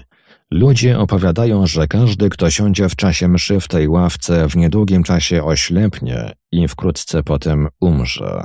Gusła i przesądy, z którymi musimy walczyć, ale nie agresją. Ludzi trzeba przekonać, a nie zmusić. Umówmy się, że dowiesz się o tej legendzie i porozmawiamy, jak temu zaradzić. Jednak nie będziemy tego czynić oficjalnie. Naszym celem jest uspokojenie nastrojów i danie mieszkańcom poczucia bezpieczeństwa. Czy myśli ksiądz, że może być w tym ręka złego? Gdzie jest niepokój i tania sensacja, zawsze zły ma z tym coś wspólnego. Diabeł, demon, grzech, zło to nie są tylko pojęcia odnoszące się do jakichś stworzeń, zdarzeń, do czegoś namacalnego. To też stany umysłów ludzkich skłonności. Laicyzacja, nihilizm, pseudonowoczesność i pseudonaukowość spowodowały, że wyśmiewany jest ktoś, kto twierdzi, że widział diabła, opętał kogoś demon itd. Tak Traktuje się to w kategoriach legend, urojeń, skłonności do tanich sensacji czy choroby umysłowej. Ale są stany ducha i zdarzenia, których nie potrafimy wyjaśnić naukowo. My jesteśmy lekarzami dusz, pocieszycielami, Naszą powinnością jest pomagać ludziom i walczyć o ich duszę. Zło może być w różnej postaci i my musimy je rozpoznać. Czasem wiara w zjawisko jest gorsza od samego zjawiska. Upił dwa łyki kompotu. Lekko drgnęła mu powieka. Kompot był kwaśny. Zatem mamy sytuację patową. Jeśli zajmiemy się tym oficjalnie, to jakbyśmy popierali gusła i zababony. Nic nie robienie może być odczytane jako lekceważenie lub ignorancja. Dlatego moja prośba, nie polecenie, o zbadanie tej sprawy. Czy mam się tym zająć na poważnie? Jak mówiłem, to prośba, nie polecenie. Możesz mnie teraz wyśmiać i nie będę miał pretensji. Sam nie wiem, jak do tego się odnieść, ale coś musimy zrobić. Proszę mi powiedzieć, jak zmarł mój poprzednik. Ksiądz Wojciech był człowiekiem skromnym, wręcz nieśmiałym. Miał się u nas trochę wprawić i nabrać pewności siebie. Nie wiedziałem powodu, dla którego nie miałbym pomóc. Był bardzo pracowity i podsyłałem go często do siedlisk, do świętego Mikołaja. Tam też proboszcz ma mnóstwo pracy przy domu pogrzebowym. Mur jest w kiepskim stanie, a dom parafialny jest stary i wymaga remontu. Ludzie pomagają, robią chodniki, sprzątają, to i my też się trochę zaangażowaliśmy. Wojciech opiekował się dodatkowo świętą Zofią i od jakiegoś czasu zaczął dziwnie się zachowywać. Stał się nerwowy i postanowił zbyt agresywnie jak na niego rozwiać wiarę w zabobon związany ze Stallą Jaworskich. Ostentacyjnie siedział w ławce i udawał, że to nie ma znaczenia. Ktoś mu powiedział, że trzeba siedzieć w czasie mszy. Gdy 15 maja w imieniny patronki miasta odprawiałem mszę odpustową w świętej Zofii, Wojciech zasiadł mimo sprzeciwu kółka różańcowego w jaworowej ławce. Pamiętam, jak dumnie patrzył. Miałem wrażenie, jakbym widział modlitwę męczennika. Jego twarz, oczy, wszystko było jakieś nierealne. Myślałem, że ta atmosfera i poruszenie wśród wiernych spowodowały to wrażenie. Nie spowiadał, siedział i modlił się. Po mszy powiedział przerażony, że traci wzrok. Odprowadziliśmy go do kwatery. Wieczorem poczuł się źle. Napięcie było ogromne. Po wieczornej mszy w głównym, gdy wracałem, siostry wezwały już lekarza. Ten po oględzinach zadzwonił po pogotowie. Jak prowadzili go do karetki, zasłabł i powtarzał ciągle, że nie widzi. Stracił wzrok. W drodze dwa razy go reanimowali. Zmarł godzinę później. Coś jeszcze podobno mówił o jakichś kwiatach, chabrach, zamyślił się. Nie wiem, coś w tym stylu. Badali go po śmierci, bo podobno jak pacjent umiera do iluś tam godzin od przyjęcia, to mają w szpitalu obowiązek przeprowadzić sekcję. Czy sekcja coś ujawniła? Nic pewnego, ale ktoś stwierdził, że miał nierozpoznaną i nieleczoną... Moment. Sięgnął do kieszeni i wyjął telefon, sprawdził coś i odczytał. Adreno-leukodystrofię mózgową sprzężoną z chromosomem X. Odłożył telefon. Nie wiem, co to jest, ale lekarz powiedział, że z tym ludzie żyją od dwóch do pięciu lat. Badali go jeszcze w laboratorium w Tarnowie, ale nie doszli w stu procentach przyczyny. Dziwne i smutne. Biedak. Teodor podrapał się pod koloratką. Czy w jego rodzinie znane są tego typu zgony lub podobne zdarzenia? Nie wiem. Nie mamy danych, ale rodzice byli tu po jego śmierci i rozmawiałem z nimi. Nawet spytałem, czy to nie było dziedziczne, ale powiedzieli, że z dziwnych rzeczy to tylko dziadek Wojtka miał w pewnym okresie życia zmianę osobowości. Twierdzili, że raz się śmiał, by za chwilę nie wiedzieć o co chodzi. Zapominał, nie dosłyszał i wmawiał, że coś ustalali, choć tego nie robili. Miał zawroty głowy i kilka razy podobno zapomniał, kim jest. Dziwne. Bardzo, ale objawy podobno pasują do tego adre... no tej mózgowej sprzężonej. Tylko dlaczego akurat w tym momencie to się stało? Popatrzył na proboszcza. Może był w silnym afekcie. Dla człowieka skromnego, a z tego co zrozumiałem też z kompleksami, taka manifestacja była dużym emocjonalnym przeżyciem. Może to uruchomiło degradację. Rozłożył ręce. Nie jestem lekarzem, ale nietypowe zjawiska mają zazwyczaj typowe przyczyny. Dziwne, bo jak powiedział pewien mędrzec, diabeł robi bardzo dużo, by ludzie nie wierzyli w jego istnienie. Taki akt to wręcz manifestacja. Nagle wróciły wspomnienia z Rzymu i rozmowy z egzorcystami. Wszystkie słowa Gabriela Amorta o zawiłości relacji ludzkich i podatności na zjawisko zwane opętaniem. Może angażowanie mnie w te sprawy to też sprawka złego, pomyślał Teodor. Ojciec Jakub, jezuita, człowiek o wielkiej inteligencji, niebywale bystry i przenikliwy, mówił kiedyś, że pewne sytuacje są powodowane tylko po to, byśmy sami zaprowadzili się do skuby. Jak węzeł, który sam się zaciska, gdy spętany próbuje się uwolnić. Samozagłada ukierunkowana zewnętrznie, włącznik do autoagresji. Teraz młody ksiądz stał na początku jakiejś historii przed drzwiami do nieznanego. Nacisnął klamkę.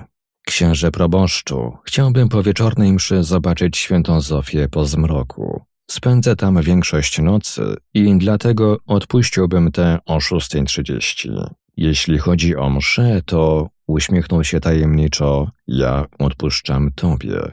Zapukał w blat stołu. Wchodząca zakonnica, widząc gest rozgrzeszenia, zmieszała się jakby przyłapała kogoś na poprawieniu bielizny i machając rękami szybko wyszła. Obaj księża cicho parsknęli śmiechem, zasłaniając usta. Po mszy o osiemnastej Teodor zjadł lekką kolację i zaszył się w swoim pokoju. W internecie szukał informacji o chorobach i dziwnych zjawiskach. Nie trafił na nic podobnego. Poczytał o Bobowej, przeglądnął historyczne zdjęcia i skany dokumentów. Ale tu się działo. Bobowa to ciekawa miejscowość. Dowiedział się, że mieszka tu nieco ponad 3000 mieszkańców. Znalazł zdjęcia z wesela Cadyka z 1931 roku. Patrzył na nie przez chwilę i coś go zaniepokoiło. Na jednym zdjęciu w tłumie ktoś patrzy w inną stronę niż wszyscy. To nietypowe. Tak podobno rozpoznaje się terrorystów. Wzruszył bezwiednie ramionami i sprawdzał dalej. Jedna fotografia przedstawiała młodego człowieka, który entuzjastycznie witał gości na stacji kolejowej. Oglądał też jakichś przebierańców, niby kozaków, ułanów i chyba nawet Napoleona.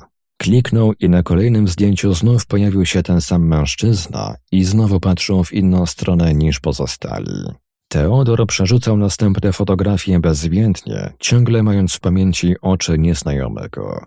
Zapadł zmrok, jak zwykle niepostrzeżenie. Wikary dopił kawę, przemył twarz wodą i wyjął z szuflady latarkę. Do kieszeni odruchowo wsadził różaniec, podręczny modlitewnik i nałożył cieplejszą bluzę. Noce były jeszcze chłodne. Na korytarzu spotkał siostrę Jacyntę i poprosił o klucz do świętej Sofii. Wskazała mu gablotę, w której na haczyku wisiał masywny klucz. Podziękował skinieniem głowy i szybko wyjął metalowy przedmiot z gablotki. Popatrzył na niego i uśmiechnął się do zakonnicy, minął ją i dotarł do drzwi wejściowych. Cicho wyszedł z domu parafialnego i spokojnym krokiem ruszył w stronę rynku. Kilku młodych ludzi siedziało na ławce przy fontannie, rozmawiając co chwilę się śmiali. Przy domu handlowym dwóch mężczyzn stało obok samochodu z otwartą klapą bagażnika i coś oglądali, kiwając głowami. Minął ich szybko i patrzył przed dzwonnicą. Patrzył z wzniesienia na teren kościoła świętej Zofii i przyzwyczajał wzrok.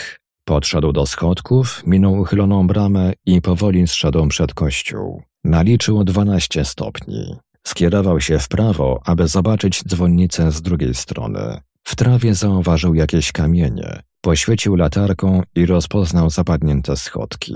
Popatrzył wyżej i w snopie światła pojawiła się figurka. Mały aniołek. Putto. Przypomniał sobie nazwę tego elementu. Dziwne, bo wygląda na drewniane i jakby z wnętrza.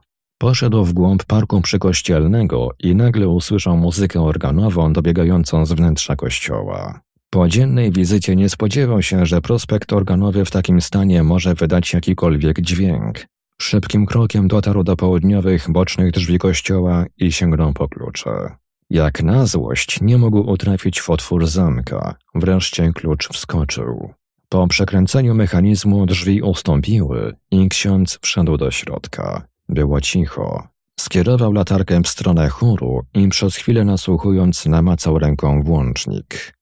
Bakelitowy. Pomyślał i przekręcił go. Raz nie zadziałało. Spróbował ponownie i też nic. Po kilku razach pod sufitem na żółto rozbłysło światło z drewnianego żyrandola. Coś zaszurało po posadzce. Teodor chwilę popatrzył na wnętrze i powoli, nie patrząc na włącznik, zgasił światło. Poszedł w kierunku chóru i usiadł w pierwszej ławce przy schodkach. Patrzył w ciemność rozpraszaną poświatą z oddalonych kilkadziesiąt metrów od okien lamp ulicznych. W kieszeni namacał różaniec i zaczął się bawić koralikami, niczym turecki kupiec. Nasłuchiwał i patrzył. Czuł stęchliznę, zapach starości, ale zaczęła się przebijać woń zgaszonej świecy. Swąd spalenizny stawał się bardziej wyraźny, wzmacniał się. Zaniepokoił się, czy nie ma jakiegoś zwarcia w instalacji, ale nagle zapach zniknął. Potem doznał wrażenia czyjejś obecności. Dziwne uczucie, jak oglądanie towaru w sklepie przy milczącym, wpatrującym się sprzedawcy. Włączył latarkę i przeczesał promieniem wnętrze. Jakiś cień przy ołtarzu głównym skulił się i rozpłynął. Wziął to za złudzenie optyczne. Nad sobą na chórze usłyszał kroki. Zerwał się z ławki i idąc tyłem patrzył w górę, przyświecając sobie latarką. Gdy znalazł się na wysokości drzwi wejściowych, przesunął się w kierunku włącznika. Niespodziewanie drzwi się otworzyły i zobaczył ludzką sylwetkę. Miał wrażenie, że serce mu stanęło, a całe powietrze zmieściłoby się w piłeczce ping-pongowej. Kto tu jest? usłyszał głos. Znajomy głos. Wikary, odparł. Teodor. Spokojnie, panie Lucjanie. A, no bo idę z biblioteki do ośrodka zdrowia i widzę, że tu światło w oknach gaśnie i zapala się. Potem jakieś błyski od latarki. Myślę sobie, co tu się dzieje o tej porze, no i przyszedłem sprawdzić. Dziękuję za troskę. A co ksiądz tu robi o tej porze? Chciałem zobaczyć ten kościół i teren wieczorem. Pomyślałem, że się trochę pomodlę w spokoju, nasycę się atmosferą tego kościoła. Ej, ksiądz musi się nauczyć lepiej bujać, założył ręce na piersi. Kłamać w świątyni? Nieładnie. Dlaczego pan tak uważa, że kłamie? Czterdzieści lat, ponad nawet, wysłuchiwałem różnych tłumaczeń uczniów. Jakoś wiem, kiedy ktoś zmienia fakty w fikcję. Łatwowierny nauczyciel to ofiara zbiorowego mentalnego uczniowskiego linczu. Zmienił pozę i podparł się pod boki. Nauczyłem się też mężnie znosić każdą prawdę, a coś mi moja tablicowa intuicja podpowiada, że o jaworowy mebel chodzi. No dobrze, sprawdzam, czy wszystko tu w porządku. Zamierzam siedzieć tu do rana. Do której godziny? Do świtu. W nocy zmysły są wyostrzone i często można się więcej dowiedzieć. Może posiedzę z księdzem. Dziękuję za propozycję, ale dzisiaj chciałbym sam tu pobyć. Zobaczę, co się będzie działo. Proponuję jutro albo w piątek kolejne wspólne czuwanie. Co pan na to? Dobrze, ale nie będziemy przesadzać z dziesiątkami różańca. Palce u mnie już nie te. Każdy modli się według potrzeb. Chce pan? Proszę. Nie, w porządku, może później. Lepsza jedna, nawet niepełna modlitwa niż sto wyklepanych. Widać, że ksiądz z dużego miasta tu przybył. Rozglądał się. No to ja już pójdę. Zatrzymał się na chwilę w drzwiach. Jutro zapraszam na kawę. Popatrzył w okno. Po południu, jak ksiądz odeśpi. Dobranoc. Z Bogiem. Lucjan Bilewicz wyszedł i skierował się do schodów zewnętrznych. Wyszedł na górę i przeszedł wzdłuż muru oporowego otaczającego teren kościoła do dzwonnicy. Usiadł w jej cieniu na trawie i spokojnie patrzył w kierunku kościoła. No to nocka przede mną. Teodor stanął w centrum nawy, na skrzyżowaniu wzoru na posadzce i patrzył w ołtarz. Lewa część przejścia balustrady oddzielającej prezbiterium od wiernych była uchylona. Był pewny, że jak tu przyszedł, balustrada była zamknięta. Podszedł do niej i sprawdził. Lewe skrzydło lekko się poruszało. Chwycił za prawe i po chwili poczuł blokadę. Sprawdził. Skrzydło obwisło i blokowało się o posadzkę. Westchnął i mocując się z bramą zamknął przejście. Odwrócił się w kierunku chóru i wpatrywał w organy. Jak mogły wydać dźwięk? Podszedł do stali jaworskich i patrzył na ten mebel. Nic szczególnego nie przykuło jego uwagi, ale opowieści sprawiły, że czuł jakiś niepokój. Podszedł do ławki i ostrożnie usiadł w niej. Przeżegnał się i zmówił krótką modlitwę. Nic się nie działo. Oparł się i rękami dotykał blat nad klęcznikiem. Sprawdził rzeźbienia, przesunął się lekko w bok, pomacał boki i oparcie. Zwykła ławka, trochę podrzeźbiona, ale z umiarem. Ciemne drewno, dość wygodna i, choć stara, to nie skrzypi. Wstał i wysunął się ze stali. Popatrzył jeszcze chwilę i podszedł do ławek pod chórem i usiadł w drugiej przy schodkach na antresole. Czas jakoś dziwnie po swojemu płynął. Oczy przyzwyczaiły się do widoku wnętrza. Ksiądz wstał, podszedł do włącznika i zgasił światło. Poczekał chwilę, aż oczy przyzwyczają się do półmroku. Wrócił do ławki przy schodkach, usiadł i ostrożnie oparł się. Drewno lekko skrzypnęło. Z zewnątrz dochodziły gasnące głosy przejeżdżających aut, czyjeś kroki, dźwięk zamykanego okna i skrzeczenie jakiegoś ptaka. Skupiał się na ciszy między okazjonalnymi dźwiękami. Zrobiło się ciszej, ale Teodor doznał wrażenia czyjejś obecności. Kątem oka dostrzegł jaśniejszą plamę z lewej. Jakby ktoś siedział w ławce przy drugiej stronie pod chórem. Plama się poruszyła i usłyszał jeszcze odgłos stukania w drewno. Ostrożnie obrócił głowę i przemknął ślinę. Zobaczył zarys małej postaci, dziecka, dziewczynki, która siedząc w ławce stukała małymi stopkami o podnóżek. Czekał i upewniał się, że to nie przywidzenie. Teraz wyraźnie słyszał, jak dziewczynka coś mówi, jakby recytowała wierszyk. Teodor powiedział cicho, Niech będzie pochwalony Jezus Chrystus. Dziewczynka znieruchomiała na chwilę. Ksiądz jakby przy samym uchu usłyszał na wieki wieków. Jakby w drugie ucho ten sam cichy głosik spytał Waść od tatusia?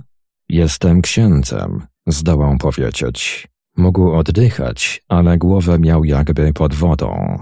Tatuś powiedział, żebym czekała, bo on przyjdzie do mnie. Ciągle go nie ma. Sama tu jesteś? Nie, jest on, ale tylko klęczy. Widziałam. Kto? Tam przy ołtarzu. Zaczęła nucić jakąś melodię, jakby kołysankę.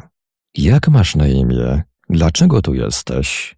Dziewczynka, jakby nie słysząc pytań, oglądała swoją sukienkę, która wyglądała jak uszyta z firanki. Poprawiała coś, złapała za boki i układała, jakby tańcząc na siedząco. Coś skrzypnęło. Teodor popatrzył w stronę ołtarza. Po chwili rozglądnął się i doszło do niego, że usnął i coś go zbudziło. Czuł niesmak w ustach i miał poczucie dezorientacji. Popatrzył w ławkę, gdzie powinna siedzieć dziewczynka, ale było pusto. Wstał. Noga mu trochę ścierpła, ale pokuśtykam w stronę ołtarza. Tu też pusto. Podszedł do drzwi i je uchylił. Chłodny powiew owiał mu twarz i przytomność powróciła. Zaczął drżeć. Zasunął szczelnie bluzę i potarł dłońmi ramiona. Ziewnął. Chyba trzeba wracać do łóżka. Rozglądnął się jeszcze po wnętrzu, złapał za klamkę i wsadził rękę do kieszeni w poszukiwaniu klucza. Wyjął go i wsadził z zewnątrz do zamka. Gdy domykał drzwi, nagle coś sobie uświadomił. Wsadził głowę i popatrzył w kierunku ołtarza. Drzwiczki barierki były otwarte. Ostrożnie podszedł do schodków, usłyszał czyjeś westchnięcie i dziwny, jakby apteczny zapach. Nim zdążył pomyśleć, poczuł szarpnięcie, jakby ktoś narzucił mu gruby koc na głowę.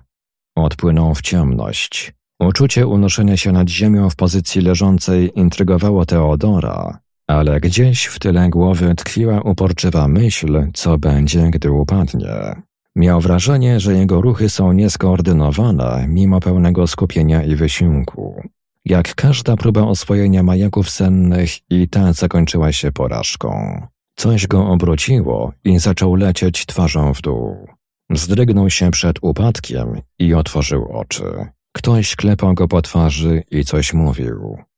Halo, halo, słyszysz mnie? Wielebny w mordę jeża, obudź się, policzak. Wstajemy. Co się dzieje? Teodor napiął mięśnie. To ja, Lucjan. Ksiądz rozpoznał nauczyciela. Pan Bilewicz próbował zorientować się w sytuacji. Przekręcił głowę i ostry ból przeszedł promieniująco aż na łopatki. O, żeż ty, proszę nie kończyć, wtrącił Lucjan. Nie jesteśmy w knajpie. Popatrzył znacząco w górę. Co się stało? Ktoś był łaskaw zaprawić waszą eminencję w tę błogosławioną łepetynę. Eminencję?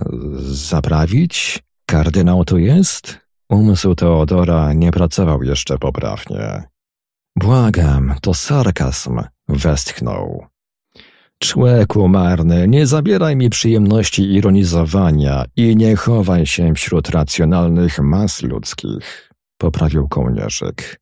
Może ksiądz woli ekscelencję albo świątobliwość. Nie jestem ani biskupem, ani tym bardziej papieżem. Wszystko wróciło do porządku, prócz niesnośnego bólu głowy. Cóż, pozostaje wielebny. Teodor usiadł i powoli rozglądnął się wokół. Wielebne Teodorze, jak już wspominałem, ktoś pozbawił księdza przytomności. Gdy Teodor popatrzył na nauczyciela, mrużąc oczy w geście pytania, ten odparł Pomyślałem, że zostanę tak na wszelki wypadek. Coś dziwnego unosi się nad tą spokojną mieściną i dlatego zamilkł na chwilę.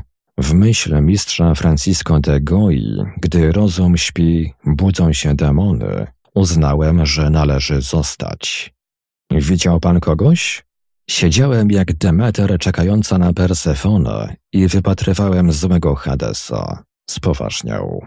Ktoś wszedł do kościoła, gdy wasza wielebność odprawiał swoje rytuały i usłyszałem jęknięcie.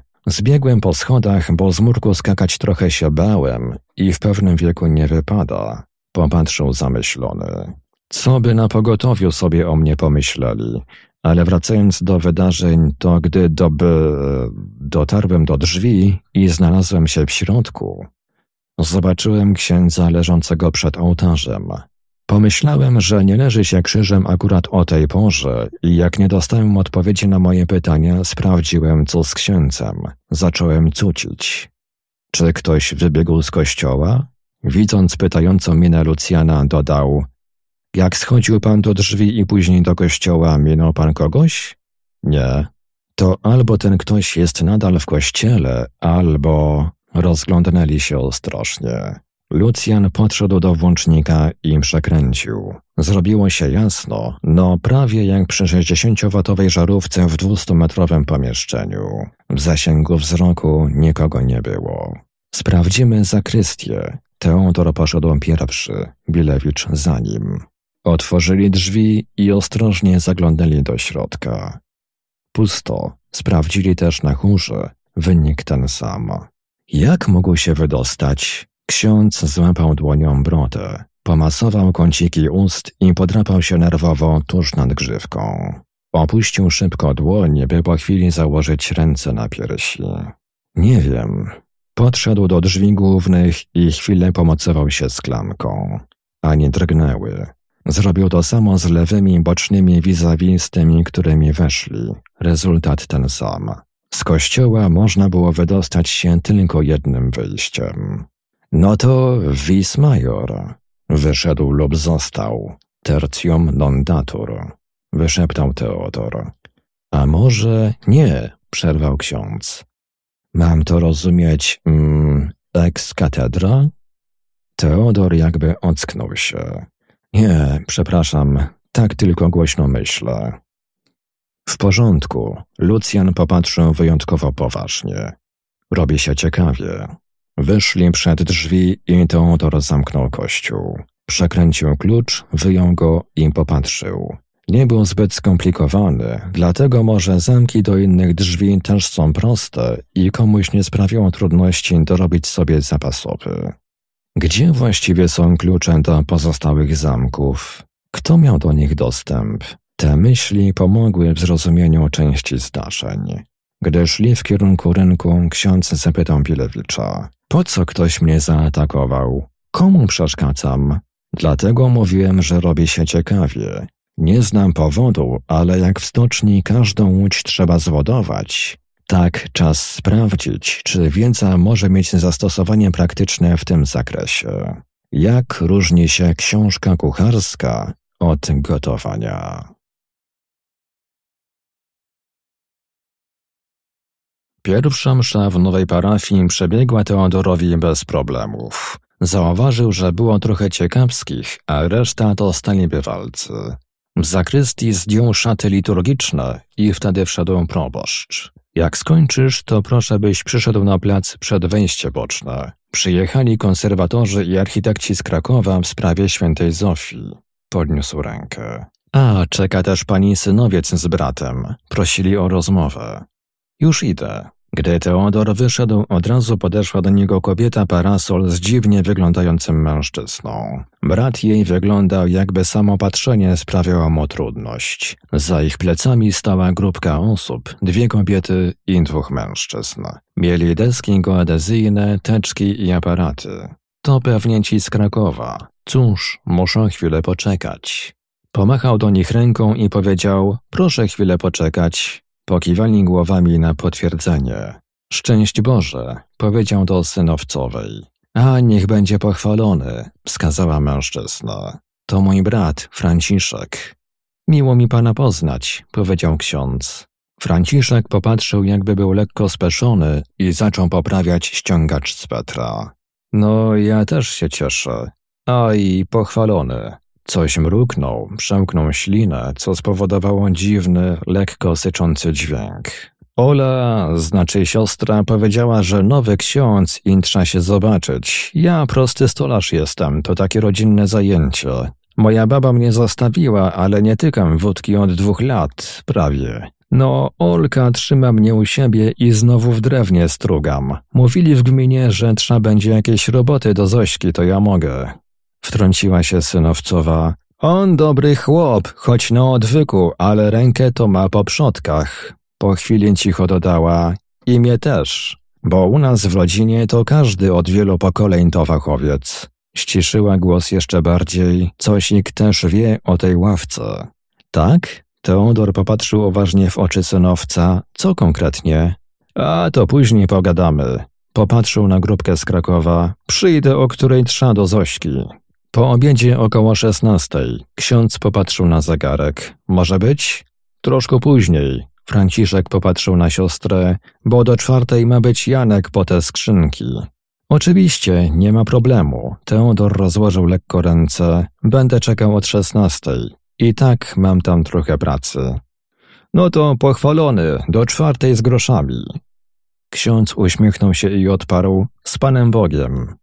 Ruszyli do bramy na ulicę Kolegiacką, mijając konserwatorów i architektów, którzy widząc koniec rozmowy podeszli do księdza. Szczęść Boże, szczęść Boże. Przysłał nas pan Grzegorz z Urzędu Gminy w sprawie programu prac konserwatorskich i projektu remontu kościoła świętej Zofii. Byliśmy u proboszcza i ten skierował nas do księdza, powiedziała jedna z dziewcząt. Tak, wiem już o państwa wizycie, uśmiechnął się. Zapewne chcecie zobaczyć świątynię. Tak, potrzebujemy kluczy. Zaraz wezmę z kancelarii i przyjdę tam. To my tam zaczekamy i zaczniemy z zewnątrz. Pokiwali głowami na zgodę i rozeszli się. Kilkanaście minut później Teodor otworzył drzwi i przyglądał się ich pracy. Grupka podzieliła się na pary mieszane i po zachowaniu odgadł, że jeden zespół to konserwatorzy, a drugi architekci. Ci pierwsi robili dużo zdjęć i dyskutowali przy detalach. Lekko odrapywali elementy ozdobne, podczas gdy ci drudzy szkicowali, mierzyli taśmami i dalmierzem laserowym. Kobieta zapisywała wymiary, a mężczyzna mierzył. Teodor czuł się trochę zbędny, ale powinien wykazać zainteresowanie. Porozmawiał z konserwatorami o budynku i dowiedział się, że kamienna elewacja miała być zatynkowana, co zwalniało budowniczych z dokładności układania kamieni. Wskazali mu ślady przebudów i uzupełnień. Przy drzwiach głównych ujrzał wmurowaną chrzcielnicę służącą jako kropielnica. Dziwne i nietypowe rozwiązanie. Gdy zespoły spotkały się przy dzwonnicy, zamienił też kilka słów z architektami. Dowiedział się trochę o zasadach budowania i kompozycji. Spytał, ile czasu jeszcze potrzebują i pozostawił pracujących, by ich nie absorbować swoją osobą. Przeszedł przez park i skierował się do bramy dolnej od ulicy Grunwaldzkiej. Stanął przed ulicą i patrzył na szary, zniszczony drewniany budynek. Miało się wrażenie, że zaraz się przechyli. W oknach parteru ktoś nakleił jakieś informacje i obwieszczenia. Smutek potęgował napis zrobiony sprayem soku i z boku obóz TR. Bezwiednie zaczął szukać znaczenia tych napisów i po chwili stwierdził, że to bez sensu. Popatrzył uważnie w lewo i prawo, zanim przeszedł na drugą stronę ulicy. Skierował się od razu w lewo do budynku biblioteki. Przeszedł obok napisu wystawa koronek i pochylnią zszedł do wejścia. Za jego plecami przejechał samochód ciężarowy, co spowodowało, że przeszedł go dreszcz. Wewnątrz zobaczył Lucjana Bilewicza, który opowiadał coś młodej kobiecie. Słuchając i potakując głową, bibliotekarka układała książki na regale i co chwilę zastygała, oczekując puenty. Gdy nauczyciel zobaczył Teodora, powiedział z uśmiechem: Grajcie chóry anielskie, wielebny zawitał. Na wieki wieków ksiądz pokręcił głową z uśmiechem. Cieszę się, że pana zastałem. Tak jak mówiłem, jest tam. Słowo stało się ciałem, wskazał kobietę. To nasza pani bibliotekarka oraz nieustraszona krzywicielka kultury w swoim naturalnym środowisku. Odwrócił się. A to nasz wielebny wikarius, Sofia Kustos, Ecclesiae Patronus, zamyślił się. Coś chyba pomieszałem, mówiąc wprost, opiekun świętej Zofii. W kościele pracują aktualnie konserwatorzy i architekci, przygotowują dokumentację do remontu. Popatrzył na kobietę. Czy jeśli będą potrzebować jakiejś informacji, to można na państwa liczyć? Oczywiście, odpowiedzieli prawie jednocześnie. Mamy trochę materiałów, no i ostatnio książkę wydali o Bobowej. Jeszcze jedno. Teodor złożył ręce. Potrzebuję skosić trawę. Macie państwo kogoś? Zenek Sieńko ma kosiarkę spalinową i za parę groszy skosi. Lucjan uśmiechnął się. Nawet mówią o nim kosiejko. Bibliotekarka też się uśmiechnęła. Zenek kosi dzisiaj na terenie szkoły, ale chyba kończył, jak byłem tam jakąś godzinę temu. Bilewicz podniósł się. Mogę księdza zaprowadzić. Super, chodźmy zatem. Wyszli żegnając bibliotekarkę. Teodor szedł obok nauczyciela i próbował zgadnąć kierunek. Po chwili dotarli na teren szkoły, gdzie na trawniku klęczał przy położonej na bok kosiarce rosły mężczyzna w roboczych spodniach i przepoconym, niebiesko-podobnym podkoszulku opruszonym trawą. Teodor nie miał wątpliwości, że to jest Zenek. Zeniu! zawołał Bilewicz. Klienta ci prowadzę. Zenek popatrzył tępym wzrokiem i zrobił pytającą minę, sprawiając, że wzrok był jeszcze bardziej tępy. Wcześniej wydawało się to niemożliwe, a jednak Bilewicz zaczął wyjaśniać. Pan Zenon ma bardzo ograniczone, ale sprecyzowane potrzeby. Jest e, bezpruderyjny, a jego działanie cechuje wyjątkowa szczerość. Aha, Zenek nie wiedział o czym mowa, ale podobały mu się te wszystkie mądre słowa. Nauczyciel kiwnął głową. Zatem do czynności przekłada nadmierną wagę i wykonuje swą pracę szczególnie precyzyjnie. Jego zaangażowanie jest bardzo cenione wśród mieszkańców tej miejscowości. No, Zenek uśmiechnął się. Właśnie. Drogi panie Zenonie, czy skosi pan trawnik w parku przy świętej Zofii? A no, czemu nie? Pociągnął nosem. Ale to cały dzień robota i kosą trzeba dotegować. Zrobi pan to? spytał ksiądz. No i za ile? Się zrobi, co by się nie zrobiło. Podrapał się prawą ręką w lewą łopatkę, o mało nie wyrywając ręki ze stawu. A ile pieniędzy? Że co? Wtrącił się Bilewicz. Za robotę są pieniądze. Ile chcesz za to koszenie? Pięćdziesiąt i benzynę. No chyba, ja wiem. Teodorowi nagle zrobiło się szkoda i powiedział, panie Zenonie, proponuję sto złotych i drugie sto na paliwo. Ale za sto to mi się nie mieści benzyny, wskazał na kosiarkę. O, tu jest ten zbiornik, co mi za trzy dychy zapełnią, uśmiechnął się chytrze. A trzy dychy to nie stuwanie? Z zakłopotania wyrwał Teodora Bilewicz. Dostaniesz stówę i tyle benzyny, ile ci będzie trzeba. O, to tak, pokiwał głową. No bo za stówę to ten e, właśnie za trzy dychy wchodzi. Kiedy możesz zacząć kosić? spytał nauczyciel. Ja mogę kosić. Ale kiedy? No, popatrzył na kosiarkę. A jak na ostrze? Tępe noże i haratają. Kosę jeszcze wezmę i zara przyjdę. Teodor popatrzył jeszcze na Zenka zajętego już kosiarką, później na Bilewicza. Ten skinął głową na znak, że mogą już iść. Szli w kierunku kościoła i ksiądz zaczął. Dziękuję za pomoc. Proboszcz płacił za koszenie jakiemuś ściągnikiem, ale gdzieś wyjechał i trawa rośnie. Zenek dobrze się spisze, ma duże samozaparcie. Dochodzili do bramy. O, i już jesteśmy. Widzę, że nasi inżynierowie pracują już w środku. Gdy dochodzili do drzwi bocznych, pojawił się w nich architekt i powiedział: Musi ksiądz coś zobaczyć. Wskazał na wnętrze. Przy ołtarzu bocznym. Weszli i popatrzyli, jak konserwatorzy oglądają obraz. Teodor nie pamiętał tego malowidła. Spytał pytająco na naukowców. Kobieta zaczęła tłumaczyć. Pod obrazem na zasuwie znaleźliśmy, wskazała ręką, na zakrzywieniu złote tło z promieniami i na nim przemocowany był ten obraz olejny na płótnie z przedstawieniem Chrystusa ubiczowanego. To tak zwany upadek. Podniosła palec do góry i zrobiła pauzę. Ale na ścianie skrzyni po podniesieniu zasuwy znaleźliśmy kartkę z inskrypcją. Podała Teodorowi dokument. Ostrożnie proszę. Ksiądz wziął papier i odczytał. Ołtarze z drewna robił stolarz złuźny Franciszek Synowiec w roku 1824. Malował Jan Kanty Wawrzyński z Palesnicy w roku 1825.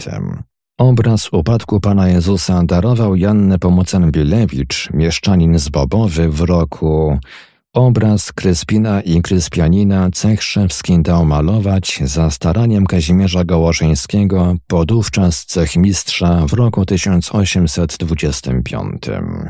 Patrzyli na kartkę zaciekawieni, zaglądając przez ramię Teodora. Coś zaszurało w zakrystii i wszyscy spojrzeli w tym kierunku. Ktoś tam jest? spytała jedna z kobiet. Zamiast odpowiedzi ksiądz i Lucjan ruszyli w tamtą stronę. Wcześniej Teodor podał znalezioną kartkę konserwatorowi. Drzwi były uchylone i podparte kamieniem. Zaglądnęli do środka. Pusto. Ksiądz wychodząc skręcił w lewo i zaglądnął za ołtarz główny. Też pusto. Wrócił do pozostałych. To bardzo ciekawe odkrycie, wskazał na dokument. Mogę zrobić zdjęcie? Proszę, powiedział konserwator i ułożył dokument na wyciągniętych rękach. Teodor wyjął telefon i po chwili wykonał dwie fotografie. Później nakręcił krótki filmik pokazujący ołtarz z miejscem odkrycia. Schował telefon i zapytał: Co teraz? Wszystko zostało sfotografowane, opisane i będzie złożone na powrót. Na tym etapie zostawiamy artefakty w miejscu znalezienia i nie ingerujemy. To materiał do dalszych szczegółowych badań. Pani konserwator zaczęła zbierać swoje rzeczy i dodała: My teraz pójdziemy jeszcze do biblioteki i przeszukamy archiwum, a nasi koledzy architekci dokończą inwentaryzację. Po złożeniu ołtarza do stanu pierwotnego konserwatorzy wyszli z kościoła. Teodor ruszył za nimi i usiadł na ławce stojącej przy wejściu. Dołączył pan Lucjan. Coś księdza martwi? Cóż, byliśmy świadkami odkrycia. To ekscytujące, gdy dowiadujemy się faktów z informacji pozostawionych przez ludzi, których już dawno nie ma. Tak, ale muszę coś wielebnemu powiedzieć. Usiadł obok na ławce. Znalazłem opis. Właściwie to ksero z pamiętnika jednej mieszkanki Bobowej, Marianny z Majkowskich Ponikłowej. Jej córka, Aniela, przekazała pamiętnik swoim dzieciom i ich potomkowie znaleźli rękopis. Jak chodzili do szkoły podstawowej, to zrobili kopię do referatu o historii Bobowej. Znalazłem w szkolnym archiwum te wypracowania i taki opis. Sięgnął do kieszeni i wyjął złożoną kartkę. Przeglądał chwilę i wskazując palcem powiedział: O, tu jest. Przed Miłkowskim i Łętowskimi jaworscy władali tymże, acz niedługo. Niczym jordanowskie klątwy trzech achnacych co wiele zagubili, tak i jordanowskiemu nieszczęście w dom przywiodło razem z młodym, rzeźbą się parającym najmłodszym z synowcowej familii. Onegdaj uwiódł on jaśnie małżonkę, co jaśnie pan na oczy własne widział, gdy jego umiłowaną bez odzienia z wircykiem zastał. Za nic słowa, co postawa owa do sztuki niezbędna była. Wtedy w swym afekcie działając, Jaworski nakazał pojmać i wzroku go pozbawić, aby te oczy, co jej nagość widziały, zgasły. Karę dodatkową na Fircyka nałożywszy, by rzeźbę zleconą dokonał, jeszcze większą hańbę mu czyniąc. Młodzian Stalle skończył, a w przekleństwie swego oprawcy zmarł niebawem. Wieść krąży, jakoby oślepiony, zemsty na całym rodzie jaworskich dochodzi, mimo grobu. Tyle, popatrzył na księdza. I co wielebny na to? Ciekawe, znowu pojawia się nazwisko synowiec. Popatrzył na Lucjana. Nie za dużo? To chyba dość pospolite w tych stronach nazwisko. Teodor zerknął na zegarek. Za chwilę przyjdzie też z synowcowej familii pan Franciszek. A, brat tej Aleksandry, co ją ksiądz widział, zamyślił się. Jeśli to nie tajemnica spowiedzi, to w jakiej sprawie? Nie powiedział. Poprosił po mszy o rozmowę na osobności. Dodał, sugerując Lucjanowi, że nie będzie uczestniczył w spotkaniu. Nie musi ksiądz prosić, bym został, gdyż moje wychowanie nakazuje mi nie przeszkadzać w dyskretnej rozmowie. Dziękuję, zdołał tylko powiedzieć ksiądz. Około 16.20 w bramie wejściowej na teren kościoła pojawił się Franciszek Synowiec. Zobaczył Teodora i zszedł po schodkach w jego kierunku. Podszedł, skłonił lekko głowę i rozglądnął się wokół. Gdy z wnętrza dobiegł głos architekta, 213 cm od załomu, odstaje 91, szerokość 88 i do końca za załomem 277, Czekaj, podam ci jeszcze całą szerokość pod łukiem. 575. Wpisałaś? Popatrzył pytająco. To architekci, mierzą kościół, wskazał na dzwonnicę. Może tam pójdziemy? Franciszek skinął głową i po chwili stali przy dzwonnicy. Proszę księdza, ja w tym kościele to za darmo zrobię co trzeba za stolarki. Tylko materiał, żeby mi kupić. Bo ja, to znaczy nasza rodzina, wciągną powietrze, to przez nas te nieszczęścia, a my nie wiemy, jak to naprawić. Jakie nieszczęścia? No, te oślepnięcia i później śmierć. Przetarł dłonią twarz. U nas w rodzinie to tak przekazują, że przodek dawnemu dziedzicowi jaworskiemu żonę uwiódł, a ten kazał go oślepić. Nasz przodek ławkę wykonał dla dziedzica i jego żony, a jak mu te oczy wyłupili, to przeklął cały ród dziedzica i powiedział, że każdy, kto siądzie w tej ławce na mszy, a to rodzinna ławka, to dozna tyle bólu, co on. No i jak te ludzie, co nie wierzyli, siadali, a potem ślepli i umierali, to nasza rodzina zaczęła szukać na to rady. Wszystkie pielgrzymki, odpusty, modlitwy i dary nic nie dawały. Ja nie wiem, co można zrobić, ale jakby co, to jestem gotowy zawsze pomóc. Ksiądz mi wygląda na mądrego, to może wie ksiądz, jak temu zaradzić. Moje małżeństwo się rozpadło. Ja to prawie zawsze pijany chodziłem, a moja siostra to dla tej intencji śluby złożyła i nie wyszła za mąż. Wszystko na nic. Ten ksiądz, co tu był wcześniej, chciał pomóc, bidula, ale umarł jak inni. Powiedzieli, że to jakaś rzadka choroba, ale ja tam wiem swoje. A dlaczego nie spalono tej ławki? Albo porąbano? Mówią, że nie wolno, bo wtedy cała babowa zostanie zniszczona. Stała ona trochę we wszystkich świętych, ale jak klątwa się sprawdzała, to dawny proboszcz kazał na powrót przenieść do Zofii, bo jak mówił, kościół mało używany. Splótł dłonie i powiedział drżącym głosem: Proszę nam pomóc. Czy ksiądz Wojciech odprawiał jakieś szczególne modlitwy?